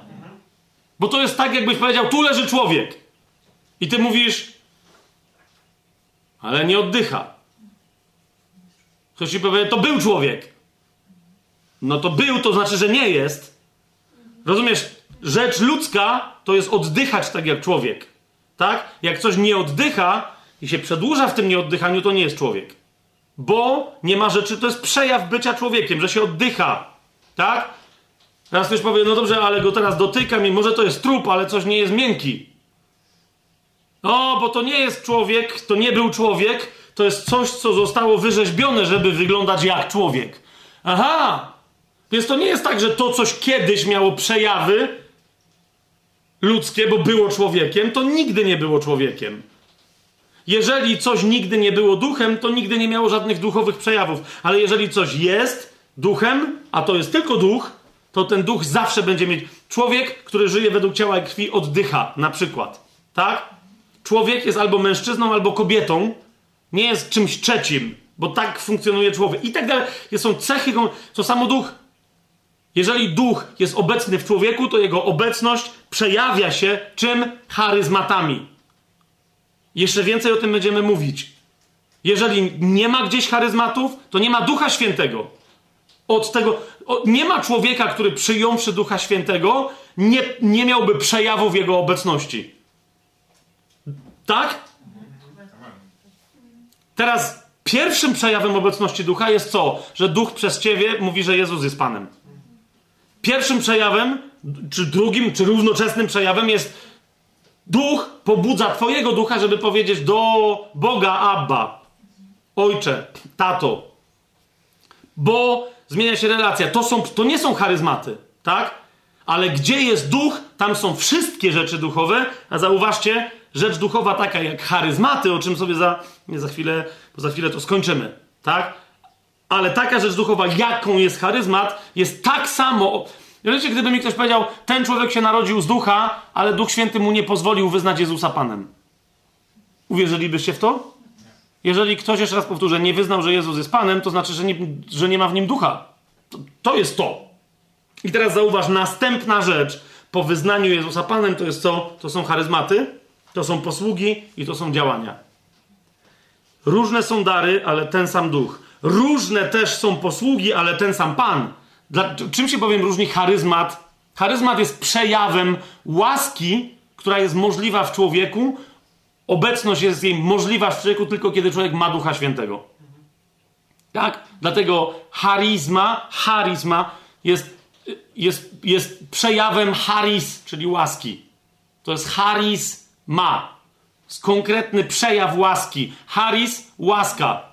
Charizma to jest konkretny przejaw łaski w Twoim życiu. O konkretności tego przejawu będziemy mówili jeszcze w przyszłości. Nie teraz, w następnym spotkaniu, nie w przyszłości.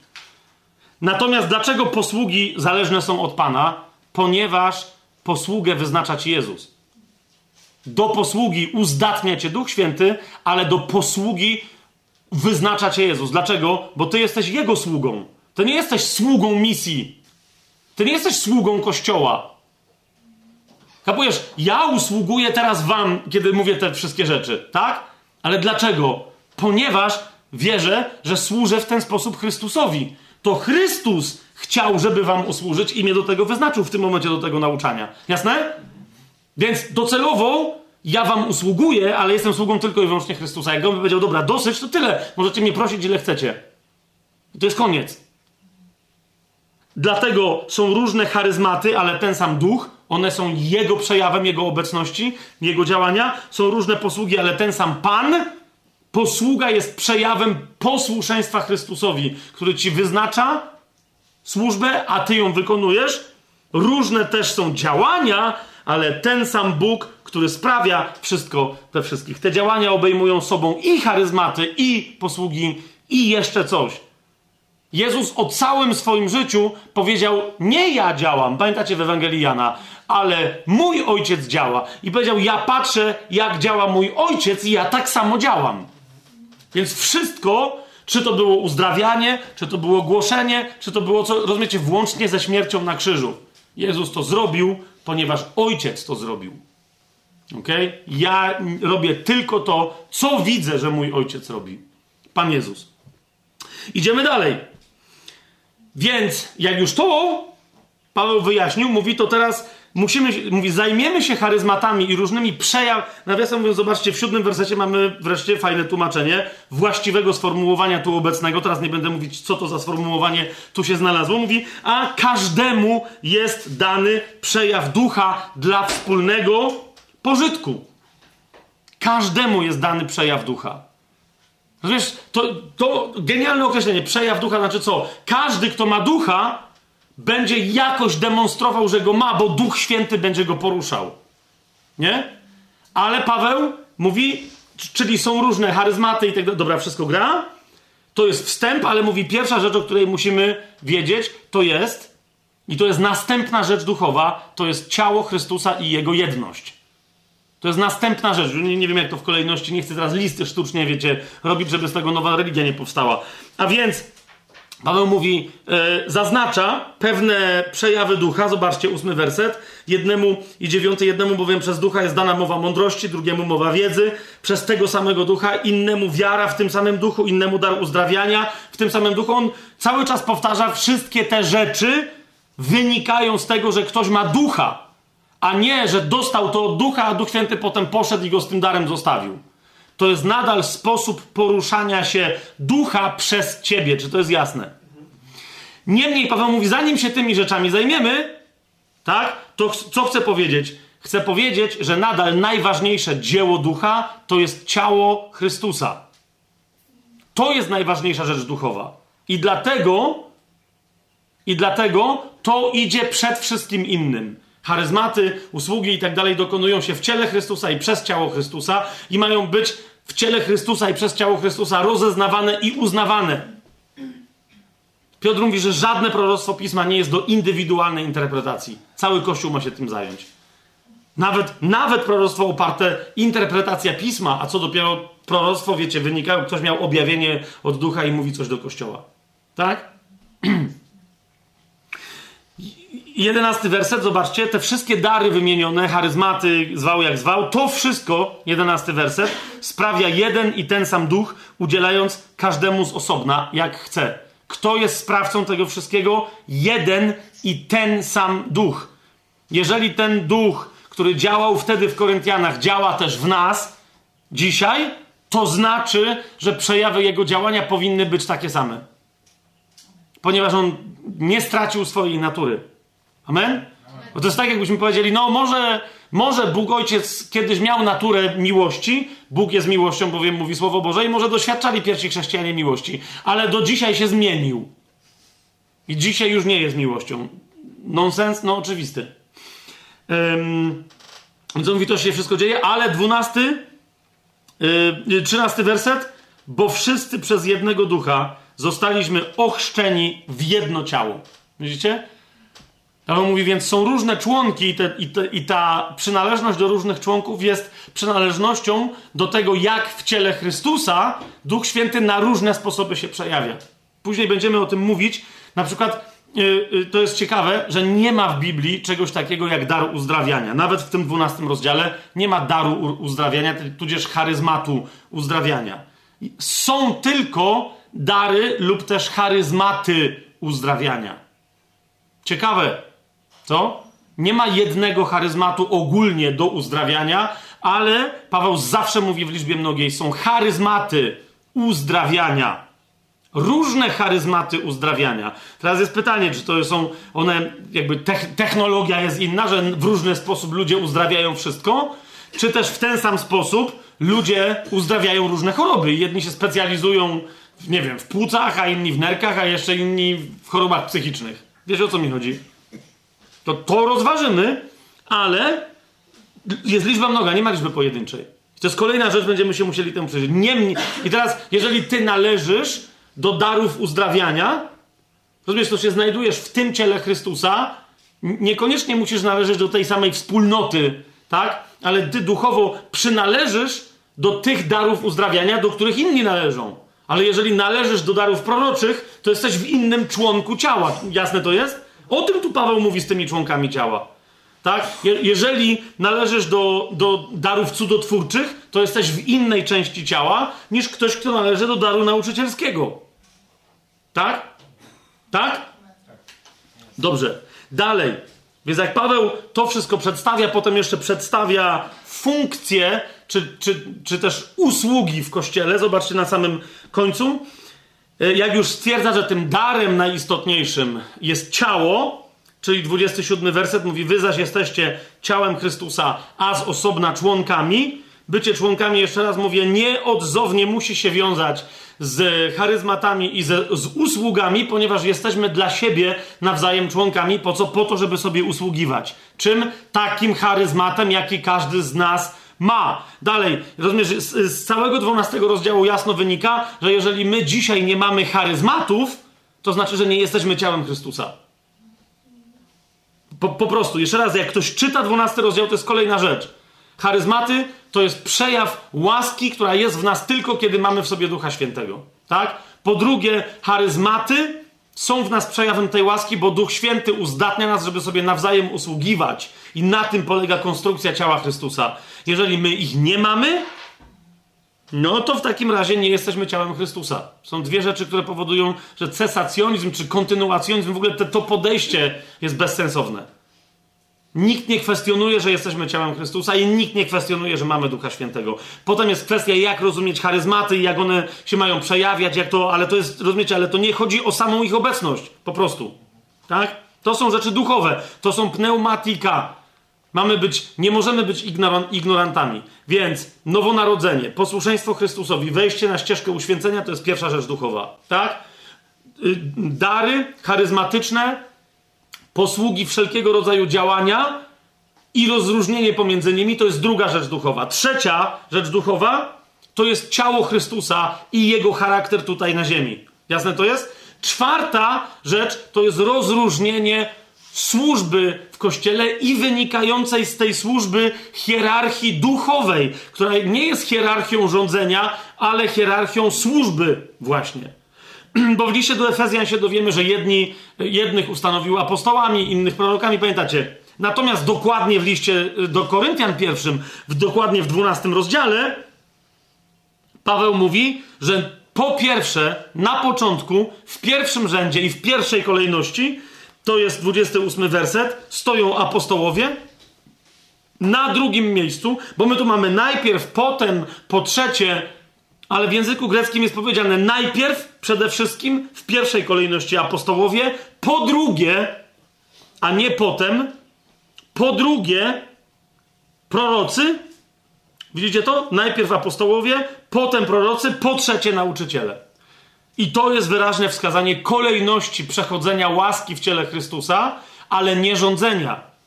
Kolejności yy, kontrolowania wzajemnej usługi, tak?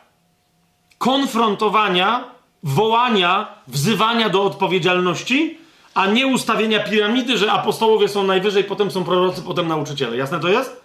To tak nie jest. Idzie tylko o to, że w ramach tego, jak poszczególne służby, pięcioraka służba, tak? Jak jest ustawiona, tak pewne służby mają konfrontować inne służby, a pewnym służbom nie wolno konfrontować innych służb. Po prostu. Tak? Pewne służby są odpowiedzialne przed innymi służbami, a pewne służby przed pewnymi nie są odpowiedzialne. I tyle. Dlatego musimy je mieć wszystkie, żeby nie było kogoś, kto przed nikim w końcu nie odpowiada. Tak? To nie jest ustawienie piramidalne, to jest ustawienie organizmu. Tak? Gdyby ktoś powiedział, yy, mózg rządzi wszystkim w ciele. To jest prawda. Tylko, że mózg to jest Chrystus. Głowa to jest Chrystus. Tak? A teraz jak ta głowa rządzi wszystkim w ciele? Jakby ktoś powiedział, najważniejsi są apostołowie. Oni muszą rządzić wszystkim. To jest tak, jakby powiedzieć, wszystkim rządzi w ciele, w, biologicznie wszystkim rządzi układ nerwowy. Teoretycznie tak. To popsuj komuś w takim razie yy, układ krwionośny i niech nie dostarcza tlenu. Jak długo będzie rządzić układ nerwowy? Faktem jest, że człowiek może bez układu nerwowego tylko wegetować. Wiecie o co mi chodzi? Będzie leżeć, nawet oddychać, będzie mu pewnie trzeba pomagać, gdy będzie miał sparaliżowany cały układ nerwowy. Tak? Ale, ale nadal zauważcie, pewne y, systemy, układy w ciele odpowiadają przed innymi, są połączone. Niektóre są podległe, ale te wyższe niż, przed, przed niższymi nie odpowiadają, ale mają inne, przed którymi odpowiadają. Zrozumiałe jest to, co mówię? Duchową, dlatego y, jesteśmy takim organizmem albo jesteśmy budowlą. Ok? Budowla ta stoi nie na fundamencie Chrystusa, ale na skale Chrystusa, na której On sam na sobie założył fundament, list do Efezjan, drugi rozdział o tym mówi, który się składa, pierwsza warstwa z apostołów, druga warstwa z proroków. A y, Koryntian, pierwszy, dwunasty rozdział dodaje, a trzecia warstwa, niefundamentalna, ale trzecia warstwa, wynikająca z tych fundamentów, według mnie to są ściany tego domu. Ta trzecia warstwa to są nauczyciele. Dlaczego? Bo, na, bo apostołowie i prorocy wszystko trzymają Oni stanowią pewien zakres, ale rozumiecie, oni często w ramach swojej usługi są tak ukryci, że nikt nie wie, gdzie się kończy fundament i niekto- niechcący niektórzy próbują robić dobudówki poza granicami fundamentu wyznaczonymi przez Pana Jezusa na bazie apostołów i proroków. I dlatego muszą być pociągnięte ściany aż do dachu. Nie wiem, czy rozumiecie, o co mi chodzi? Muszą być pociągnięte ściany i według mnie to są nauczyciele, bo oni niczego nie zakładają, ale oni mówią, tu jest granica. Wszystko, co jest z tej strony, jest w środku domu, to jest amen. Wszystko, co jest tam, jest na zewnątrz, a tam są psy, czarownicy i cała ta ekipa. Tak? Więc nawet jak apostołowie w pewnym momencie zaczną się plątać i mówić, może byśmy coś dobudowali, to nauczyciele na przykład muszą napomnieć apostołów czy proroków, mówiąc im, tam nie ma fundamentu, którym wy jesteście, więc wróćcie i z powrotem leżeć na swoim miejscu i służyć całemu domowi. Tak? Teraz nam zostali jeszcze pasterze i zostali nam ewangeliści. Dosyć łatwo jest wskazać w ramach budynku ewangelistów. Pan Jezus powiedział, co usłyszeliście na ucho, to głoście gdzie? Co? To głoście na dachach. Yy, I niektórzy mówią, że więc dach to są ewangeliści. Dach nie, nie, nie jest dobrym miejscem, żeby się stamtąd drzeć. No nie w sensie Pan Jezus tak powiedział, dach to są pasterze. To jest, jak, jak dom ma dach, to jest skończony. Jak dom ma dach, to ci się nie naleje do środka, nie nasypie do środka, chronicie, daje ci cień, daje ci osłonę, rozumiesz, o, tą przed, ciepło się nie ulatnie. Wiecie o co mi chodzi? To są pasterze. ok? Ewangeliści muszą być od drzwi i okien. Muszą być od drzwi i okien. Okien oni tamtędy wychodzą i tamtędy wracają. Rozumiecie? To, to jest to. Oni otwierają drzwi i mówią come on, przyjdźcie. I ludzie przechodzą przez drzwi i znajdują się w środku e, kościoła. Jeżeli, jasne, ktoś może mieć tam jakieś inne, ale dla mnie to jest takie naturalnie. wie- o, wiecie, czemu tak uważam. Okej? W- Zatem to jest w- na służbach, na służbach i wzajemnej relacji służb, tych służb tu jest więcej, opisanych. Zauważcie, e, że służba pasterska, służba ewangelizacyjna w tym 12 rozdziale pierwszego listu do Koryntian się schowały w, in, w opisie innych darów i innych działań. I nie ma wprost wskazanych tutaj ani ewangelistów, ani pasterze. Oni tu są, no ale właśnie. Podobnie jak pewnych tutaj opisanych szczegółowo rzeczy nie ma w liście do Efezjan, tam jest tylko pięciolaka służba. Tak? Dalej.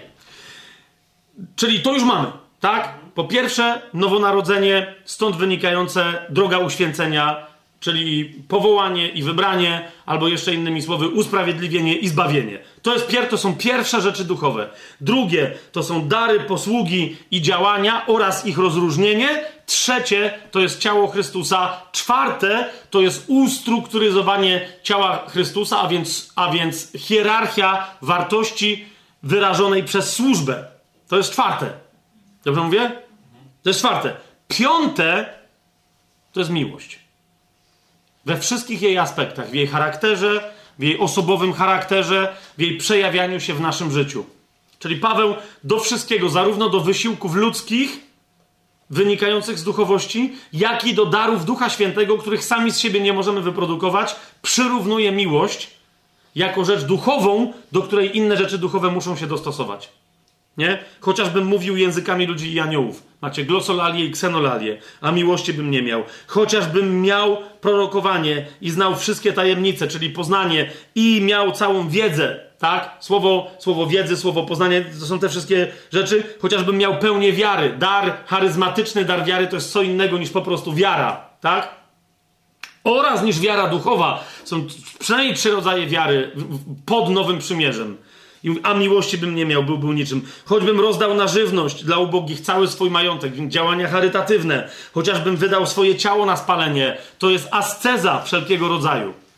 Głodował, pościł, tak, nie pił w ogóle, nie spał, cokolwiek, wczuwanie, a miłości bym nie miał, nic nie zyskam i tak dalej, i tak dalej. Więc trzynasty rozdział jako piątą rzecz, okej, piątą rzecz, jako rzecz duchową, centralną, bo zauważcie, e, tu nam powstaje specyficzny taki chiasm, czyli między 12 a 14 rozdziałem jest 13. Potem 15 jest tylko do, jakby powtórzeniem pewnych rzeczy z perspektywy Ewangelii. Dlatego są cztery rozdziały. Więc miłość jest w centrum, tak? I potem Paweł mówi, jak mamy tą piątą rzecz, to teraz mamy co? Czternasty rozdział. Sta starajcie się o te różne dary, ale zobaczcie, jak praktycznie w tych darach macie postępować w kościele. Tak? Czyli Paweł wraca do tematu, dobra, już wam powiedziałem, jak to się teoretycznie rozkłada, a teraz jest praktyczna kwestia. Czy mówić na językach na spotkaniu otwartym, czy nie mówić?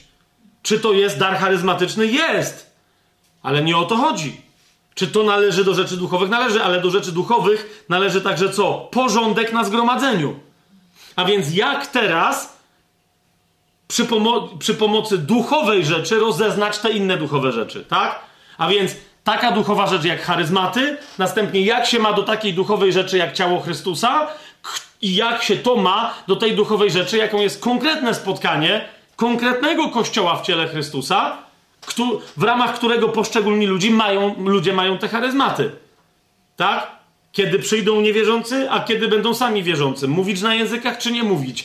Co tłumaczyć, czy nie tłumaczyć. Jak prorokować. Kto może prorokować. Kiedy wyprorokowane proroctwo jest proroctwem. To wszystko łącznie nazwałbym rzeczą duchową, a tą rzeczą duchową jest porządek sprawowania służb i charyzmatów prakty- podczas zgromadzenia zwanego eklezją, czyli kościołem. Jest to jasne? To jest piąta rzecz. Szósta rzecz, kochani, to jest Ewangelia. To jest szósta rzecz w kolejności. To jest Ewangelia. To jest piętnasty rozdział. Oznajmiam wam, bracia, od pierwszego wersetu. Oznajmiam wam, bracia, Ewangelię, którą wam głosiłem, a którą przyjęliście i w której też trwacie. Tak? To jest E, Ewangelia o usprawiedliwieniu i zbawieniu w Jezusie Chrystusie z łaski przez wiarę, przez Jego śmierć i przez Jego zmartwychwstanie. Ale następnie to jest Ewangelia, czy inaczej, i to jest siódma rzecz, nie tyle, to jest Ewangelia o Królestwie, ale która się wiąże z bardzo istotnym tematem, mianowicie z tematem naszego zmartwychwstania. Tak? To, o co się ludzie kłócą, to jest zbawiony, niezbawiony jakiś, to jest zupełny nonsens. Jeszcze raz powtarzam, ponieważ my teraz jesteśmy tylko i wyłącznie, całkowicie, kompletnie, duchowo usprawiedliwieni, a nie zbawieni. Ok? Nie jesteśmy zbawieni. Znaczy, jesteśmy zbawieni, ale jak pisze Paweł w liście do Rzymian w ósmym rozdziale, jesteśmy zbawieni w nadziei.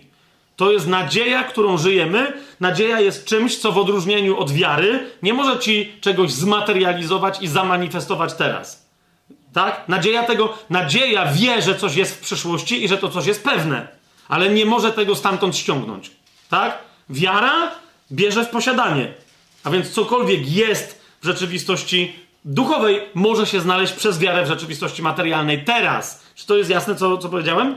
I dlatego różnica jest taka, że nasze pełne zbawienie, którym jest odkupienie ciał, otrzymanie nowych ciał, czyli zmartwychwstanie, jest dziedziną czego?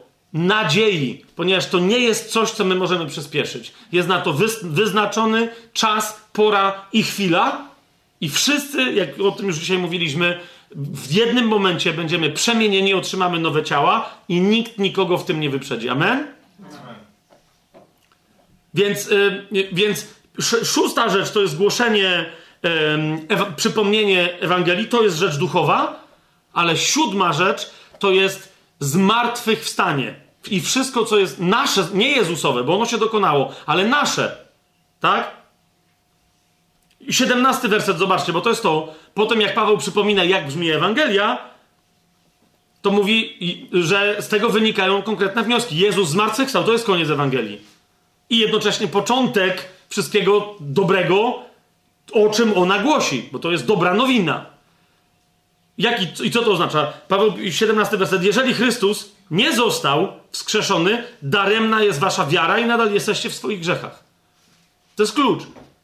Tak więc i ci, którzy zasnęli w Chrystusie, poginęli. 20 werset. Tymczasem jednak Chrystus został wskrzeszony z martwych i stał się pierwszym plonem tych, którzy zasnęli. I teraz Paweł mówi, w związku z tym 22 werset, jak bowiem w Adamie wszyscy umierają, tak też w Chrystusie wszyscy zostaną ożywieni, ale każdy w swojej kolejności. I potem tłumaczy, że tak jak Chrystus zmartwychwstał, my zmartwychwstaniemy. My, pierwsi, ci, którzy należeli do Chrystusa. Potem jaki będzie charakter tego zmartwychwstania, że my zmartwychwstaniemy cieleśnie, ale te ciała będą rządzone duchem, a nie duszą. Tak? I tak dalej. W każdy... Oraz na sam koniec, że te nowe ciała już nigdy nie umrą. I dlatego całe to rozważanie o rzeczach duchowych kiedy Paweł mówi o siódmym, o charakterze zmartwychwstania. Nie zmartwychwstania Jezusa, bo to należy do dobrej nowiny o Jezusie, ale o charakterze naszego zmartwychwstania, na które czekamy. Jako dokończenie ścieżki zbawienia. Na końcu tego wszystkiego Paweł krzyczy, to jest 15 rozdział, 50, 54 werset i dalej. Gdy to, co zniszczalne, przeoblecze się w niezniszczalność, a to, co śmiertelne, przeoblecze się w nieśmiertelność, Wtedy wypełni się to słowo, które jest napisane: połknięta jest śmierć w zwycięstwie. Gdzie, o śmierci, Twoje żądło? Gdzie, o piekło, jest Twoje zwycięstwo? Żądłem bowiem śmierci jest grzech, a siłą grzechu prawo, ale dzięki niech będą Bogu, który nam dał zwycięstwo przez naszego Pana Jezusa Chrystusa. Ponieważ z martwych wstaniemy, mówi Paweł. Widzicie to? Muszę powtarzać? Nie muszę powtarzać, ale chcę. A repetycjo mater studiorum, więc pierwsza duchowa rzecz, jak Paweł mówi, nie chcę, żebyście byli ignorantami, to i wymienia te wszystkie rzeczy i je roztrząsa. Zauważcie 15 rozdział. Naprawdę jeszcze nigdzie nie ma w Biblii takiego roztrząsania tematu ciała duchowego, w którym zmartwychwstał Jezus i w którym my zmartwychwstaniemy. Tak? Więc Paweł mówi, naprawdę będziemy roztrząsać. Jakie to są rzeczy duchowe? Pierwsze, Jezus jest Panem Duchu Świętym. To jest całe ten, ten nowe narodzenie i y, ścieżka uświęcenia, usprawiedliwienie i zbawienie. Tak? Dwa, różne charyzmaty, posługi i działania. E, trzy, ciało Chrystusa jako miejsce przejawiania się obecności w nim ducha poprzez charyzmaty i tak dalej, i tak. Cztery, ustrukturyzowanie ciała Chrystusa przez hierarchię wartości służb. Tak? jakie wartości wyznają pewne służby i kiedy, które, jakby w jakiej wzajemnej zależności się znajdują. Piąte to jest co? Miłość. Szóste. Nie, zaraz. Pomieszaliśmy, ponieważ szóste. Yy, a widzicie, szóste, yy, właśnie szóste, czyli osiem jest tych wszystkich rzeczy. Szóste to, to, jest, bo to jest, to jest rzecz duchowa. Tak. Mianowicie, jak w praktyce sprawować E, to widzicie, czy trzeba było powtórzyć? Czyli e, piąte to jest miłość, szóste to jest, to, to jest duchowa rzecz, jak rozeznawać sprawowanie poszczególnych duchowych e, darów, charyzmatów i, i usług na, praktycznie na spotkaniu Kościoła. Tak? Siódme to jest Ewangelia, dobra nowina, a ósme, przepraszam was najmocniej, a ósme to, to jest zmartwychwstanie, charakter zmartwychwstania naszego na wejściu do Królestwa Chrystusa yy, Pana. Tak? To jest, to jest osiem rzeczy duchowych, o których Paweł mówi, nie chcę, żebyście w tej kwestii byli w niewiedzy. Tak? I teraz na sam koniec yy, muszę powiedzieć jedną rzecz. Teraz, jak widzicie te rzeczy, wiesz, czy, czy widzicie to jasno, że rzeczy duchowe, charyzmaty czym są? Zwłaszcza, rozumiecie, bo charyzmaty są najbliższe temu, co się potocznie rozumie przez charyzmaty, czyli cudowności, nadprzyrodzoności, nietypowości itd., tak, tak? Czy my mamy prawo spodziewać się takich przejawów ducha, które będą ewidentnie, które są ewidentnie nadprzyrodzone i cudowne? Tak? To jest pytanie. Bo y, otóż znowu chcę powiedzieć, charyzmaty to nie są tylko takie przejawy. Tak? Więc będziemy sobie musieli zdefiniować następnym razem charyzmaty, będziemy musieli sobie następnym razem zdefiniować, co to jest, jak się, ale jak zobaczymy definicję charyzmatów, wtedy też zobaczymy, dlaczego jest niemożliwe, żeby charyzmaty nie były pomiędzy różnymi innymi do przełknięcia, że jest niemożliwe, żeby charyzmaty nie miały związku z nadprzyrodzonością i cudownością. Po prostu jest to niemożliwe. Ani nie było możliwe wtedy, ani nie jest możliwe dzisiaj. Charyzmaty muszą być związane z cudownością i nadprzyrodzonością, ale nie muszą być tylko i wyłącznie związane z cudami. Jasne? Ale jeżeli charyzmaty, to także charyzmaty cudowne, e, ewidentnie, które byśmy nazwali nadprzyrodzonymi, z nadprzyrodzonymi skutkami. Ok? Natomiast, natomiast, charyzmata to jest tylko część tego, co Słowo Boże nazywa pneumatika. Ok? Pneumatika, jak sama nazwa wskazuje, to są konieczne przejawy obecności Ducha Świętego i dowody obecności Ducha Świętego. Tak? Gdzie jest Duch Święty, tam ludzie wyznają Jezusa Panem. Gdzie jest Duch Święty, tam jest porządek na zgromadzeniach. Gdzie jest Duch Święty i ludzie są duchowi według tego Ducha, tam jest miłość wzajemna. Gdzie jest Duch Święty, tam są charyzmaty. Gdzie jest Duch Święty, tam jest właściwa Ewangelia głoszona, którą Paweł im przypomina, bo mówi, nie do końca wasza jest duchowa. Tam też jest nadzieja, żywe oczekiwanie powrotu Jezusa i naszego zmartwychwstania i tak dalej. To są pneumatika. Jeżeli ktoś te, że, bo niektórzy mówią, ale to jest, nie, to jest wiedza, to jest coś nieprawda. Jeżeli ktoś te pneumatika czy charyzmaty, czy porządek określony na nabożeństwie, czy Ewangelię, czy skutki głoszenia tej Ewangelii, kiedy ktoś ją przyjął. Jeżeli ktoś podważa te pneumatika, tych osiem pneumatika, które dzisiaj ustaliliśmy, tych osiem rzeczy duchowych, które Paweł przedstawia jako rzeczy duchowe, włącznie z tą ostatnią rzeczą, pamiętacie, 15 rozdział, 44 werset, Sieje się ciało cielesne, a jest wskrzeszane duchowe. Jest ciało cielesne, jest też ciało duchowe. I potem Paweł mówi, i taka jest ogólna zasada, to jest ostatnia z rzeczy duchowych, o których mówię. 46 werset. Jednak pierwsze nie jest to, co duchowe, ale to, co cielesne, a potem dopiero duchowe. To już jest ogólna zasada, co do wszystkiego. Chcesz być wskrzeszony z martwych? Najpierw musisz umrzeć. Tak? Żeby być wskrzeszonym, zwyciężyć śmierć, najpierw Jezus musiał podlec śmierci, musiał umrzeć i ją pokonać. I tak dalej, i tak dalej. Więc to się odnosi do wszystkich rzeczy. Najpierw jest cieleśnie, najpierw jest cielesny człowiek, potem rodzi się na nowo, jest duchowy. Tak? Ciało Chrystusa najpierw było fizyczne, teraz jest jakie? Duchowe. Najpierw było pojedyncze, teraz się składa z wielu, wielu ludzi. I tak dalej, i tak dalej. Tak? Więc Paweł kończy zasadą duchową odnoszącą się w ogóle do wszystkich duchowych rzeczy. Widać to? Amen. I teraz, jak o tym pamiętamy, o jednej jeszcze rzeczy muszę napomknąć.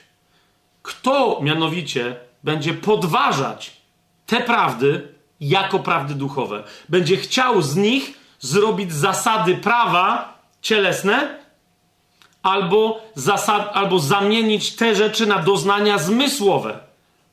I będzie mówił, to jest Duch Święty. Fabian mówił, że to jest, e, to jest doznanie duchowe.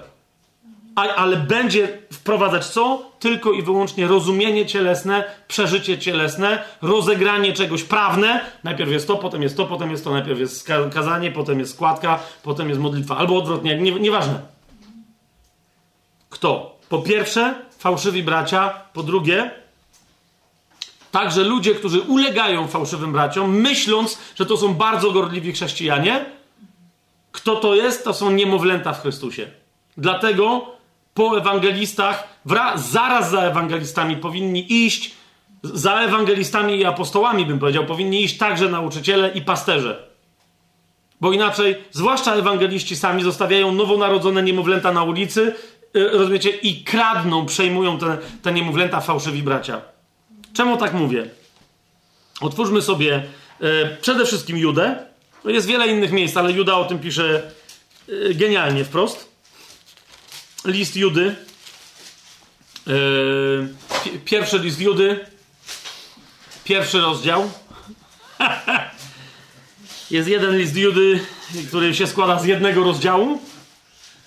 W czwartym wersecie Juda wyraźnie mówi do całego kościoła, żebyśmy uważali, Ponieważ powiada, wkradli się bowiem pewni ludzie, od dawna przeznaczeni na to potępienie, bezbożni, uważajcie, którzy łaskę, haris, którzy łaskę naszego Boga zamieniają na rozpustę i uważajcie, i wypierają się jedynego Pana Boga i naszego Pana Jezusa Chrystusa. Co już wiemy, że Juda tutaj pisze? Oni nie mają Ducha Świętego są kompletnie fałszywi, nienarodzeni ludzie. Ale teraz zauważcie, ale skoro się wkradli, to znaczy, że nikt nie zauważył, że oni się wypierają Chrystusa. Rozumiecie, o czym ja mówię? Dlatego trzeba znać rzeczy duchowe. W dwunastym wersecie, bo cały ten list de facto jest na ten temat, no ale w dwunastym wersecie znowu charakteryzuje tych ludzi Juda w ten sposób. Oni są zakałami na waszych ucztach braterskich. Nie są żadne uczty braterskie, tylko wieczerze, agapy, które mają, się, mają być kwintesencją dzielenia się miłością, pamiątkami pańskimi. I teraz zauważcie, on mówi, oni się tak kamuflują, a wy jesteście tak nieduchowi, łosie dziadowskie, że, że oni są na waszych wieczerzach. Ludzie, którzy się zapierają Chrystusa, bo nie mają Ducha Świętego. I się potem dziwicie, że wam rozwalają spotkania, że coś tam, że się, gdzie miała być modlitwa, zaczyna się dyskusja, gdzie miało być pojednanie, ktoś się jeszcze z kimś pokłócił, bo ktoś powiedział, że słowo miało inne znaczenie. Nie znacie takich historii? Rozumiesz, musisz zaobserwować, czy to fałszywy brat, czy tylko ktoś, kogo fałszywy brat gdzieś na zewnątrz zainfekował, a to jest niemowlątko zakażone, tak, i przywlekło pandemię na spotkanie duchową i zaczyna się kłócić. Niemowlą, niemowlętami trzeba się zająć albo dziećmi, tak jak się należy zajmować dziećmi. Nie dyskutuje się z dzieckiem, które nic nie wie, na takim samym poziomie jak z bratem czy siostrą, którzy bardzo dużo w duchu wiedzą. Nie wiem, czy rozumiecie, o co mi chodzi. Dzisiaj żyjemy w ogóle także po ludzku w takiej kulturze, w którym dziecko gada jakieś bzdury i ty mówisz, o, no tak, no wiesz, kręci ci się w głowie, tak bardzo nie wiesz, co on gada, nudzi ci się, bo to są brednie kompletne, ale musisz posłuchać, bo to dziecko będzie zranione, jak, jak zobaczy, że ciebie to nie interesowało. Może będzie zranione, ale ta rana zazwyczaj za każdym razem i kiedyś i dzisiaj stymuluje to dziecko, żeby przestać bredzić i żeby zacząć gadać normalnie. Stymuluje to dziecko, żeby przestać bełkotać byle coś, żeby mniej gadać, a więcej słuchać dorosłych. W ten sposób szybciej dojrzeć, nauczyć się mówić i mówić o rzeczach sensownych. To samo między nami chrześcijanami. Każdemu dajemy głos w każdej sprawie, bo wszyscy są tak samo. Nie, niektórzy są durniami, zwyczajnymi durniami w Duchu Świętym. Jak ktoś przeczytał dwa rozdziały z jakiejś Ewangelii i dolepił piętnastoma rozdziałami z paru listów, to jeszcze nie znaczy, że zna Biblię. Tak? A do tego dosłuchał czterech zainfekowanych, jednego prawdziwego, ale infantylnego i trzech kompletnie fałszywych braci na YouTubie. Potem przychodzi na kościół domowy albo na zgromadzenie i zaczyna sarkać, że pastor się nie zna, ten jest zwiedziony, ten kościół domowy to w ogóle do kitu, bo to albo tamto. Rozumiesz, dziećmi, jeżeli dziecko chce łazić dalej zainfekowane, to niech, to niech łazi, to jest, rozumiesz, to dziecko jest wolne w Chrystusie. Ale nie ma co tolerować tego typu zachowań. Juda mówi, jeszcze raz dwunasty werset, oni są zakałami na waszych ucztach braterskich, którzy z wami bez bojaźni ucztują, pasąc samych siebie. To jest to. Spotkania chrześcijańskie są dla nich tylko i wyłącznie służą do dopasienia samych siebie. Jak nagle przyjdziesz i go skonfrontujesz, bracie, Jesteś dwa lata już z nami. Ale za każdym razem, jak trzeba coś zrobić, jest jakaś sytuacja, trzeba komuś pomóc, komuś dowieść jedzenie, chociażby posprzątać papierki, po tobie trzeba sprzątać. Dwa lata nic nie robisz. Rozumiesz, jeżeli ktoś chodzi w duchu, to przynajmniej się zastanowi i przyjdzie następnym razem. Tacy często się śmiertelnie obrażają. Najgorsze jest to, że potem taki zbór zaczyna mieć, o, straciliśmy jedną owieczkę. Przestań! Mieliście ciasto z zakalcem, teraz nie ma zakalca i można swobodnie jeść, nikt się na tym zęba nie ułamie. Natomiast nikt potem nie będzie miał niestrawności. I, I wreszcie wszystko przestanie się kręcić wokół pasącego siebie, a w to miejsce przyjdzie dziesięciu innych, którym jak się usłuży, to oni zaczną służyć dalej. Są to bezwodne chmury, wiatrami unoszone, drzewa zwiędłe, bez owoców, dwukrotnie obumarłe i wykorzenione. Okay? I jeszcze dalej w dziewiętnastym wersecie już wprost, bo Juda wie, że pisze do chrześcijan, którzy mówią, o, czy to nie jest za surowo, Judo, czy ty masz prawo, czy ty w ogóle jesteś apostołem, czy kimś, może, może jesteś zwiedziony. Na twoim kanale jest, wiesz, tylko jeden rozdział, no nie, jakby, a są tacy, co mają po kilkaset godzin, więc jakby, czujesz to, nie masz takiej siły przebicia, niektórzy mają bardzo krótkie rozdziały, tak jak ty, ale jak walą, jakie cuda, a ty co tylko nadajesz, jest bardzo negatywne, Juda mówi jeszcze raz, pokazuje wam tych, którymi się powinniście zająć, 19 werset. Oni są tymi, którzy sami się odłączają. Zmysłowi, tutaj jest psychiczni, tak? Czyli, czyli, czyli, czyli yy, to zmysłowi, czyli cieleśni, nie mający ducha. To jest bardzo istotne. Nie mający ducha. Nie? Jak chcesz dojść do porozumienia z kimś, kto nie ma ducha? Jak, jak, jakim cudem go w ogóle rozpoznajesz? On, on tu mówi wyraźnie 20 werset. Wy jednak umiłowani, budując samych siebie na waszej najświętszej wierze, modląc się w Duchu Świętym, zachowajcie samych siebie w miłości Boga.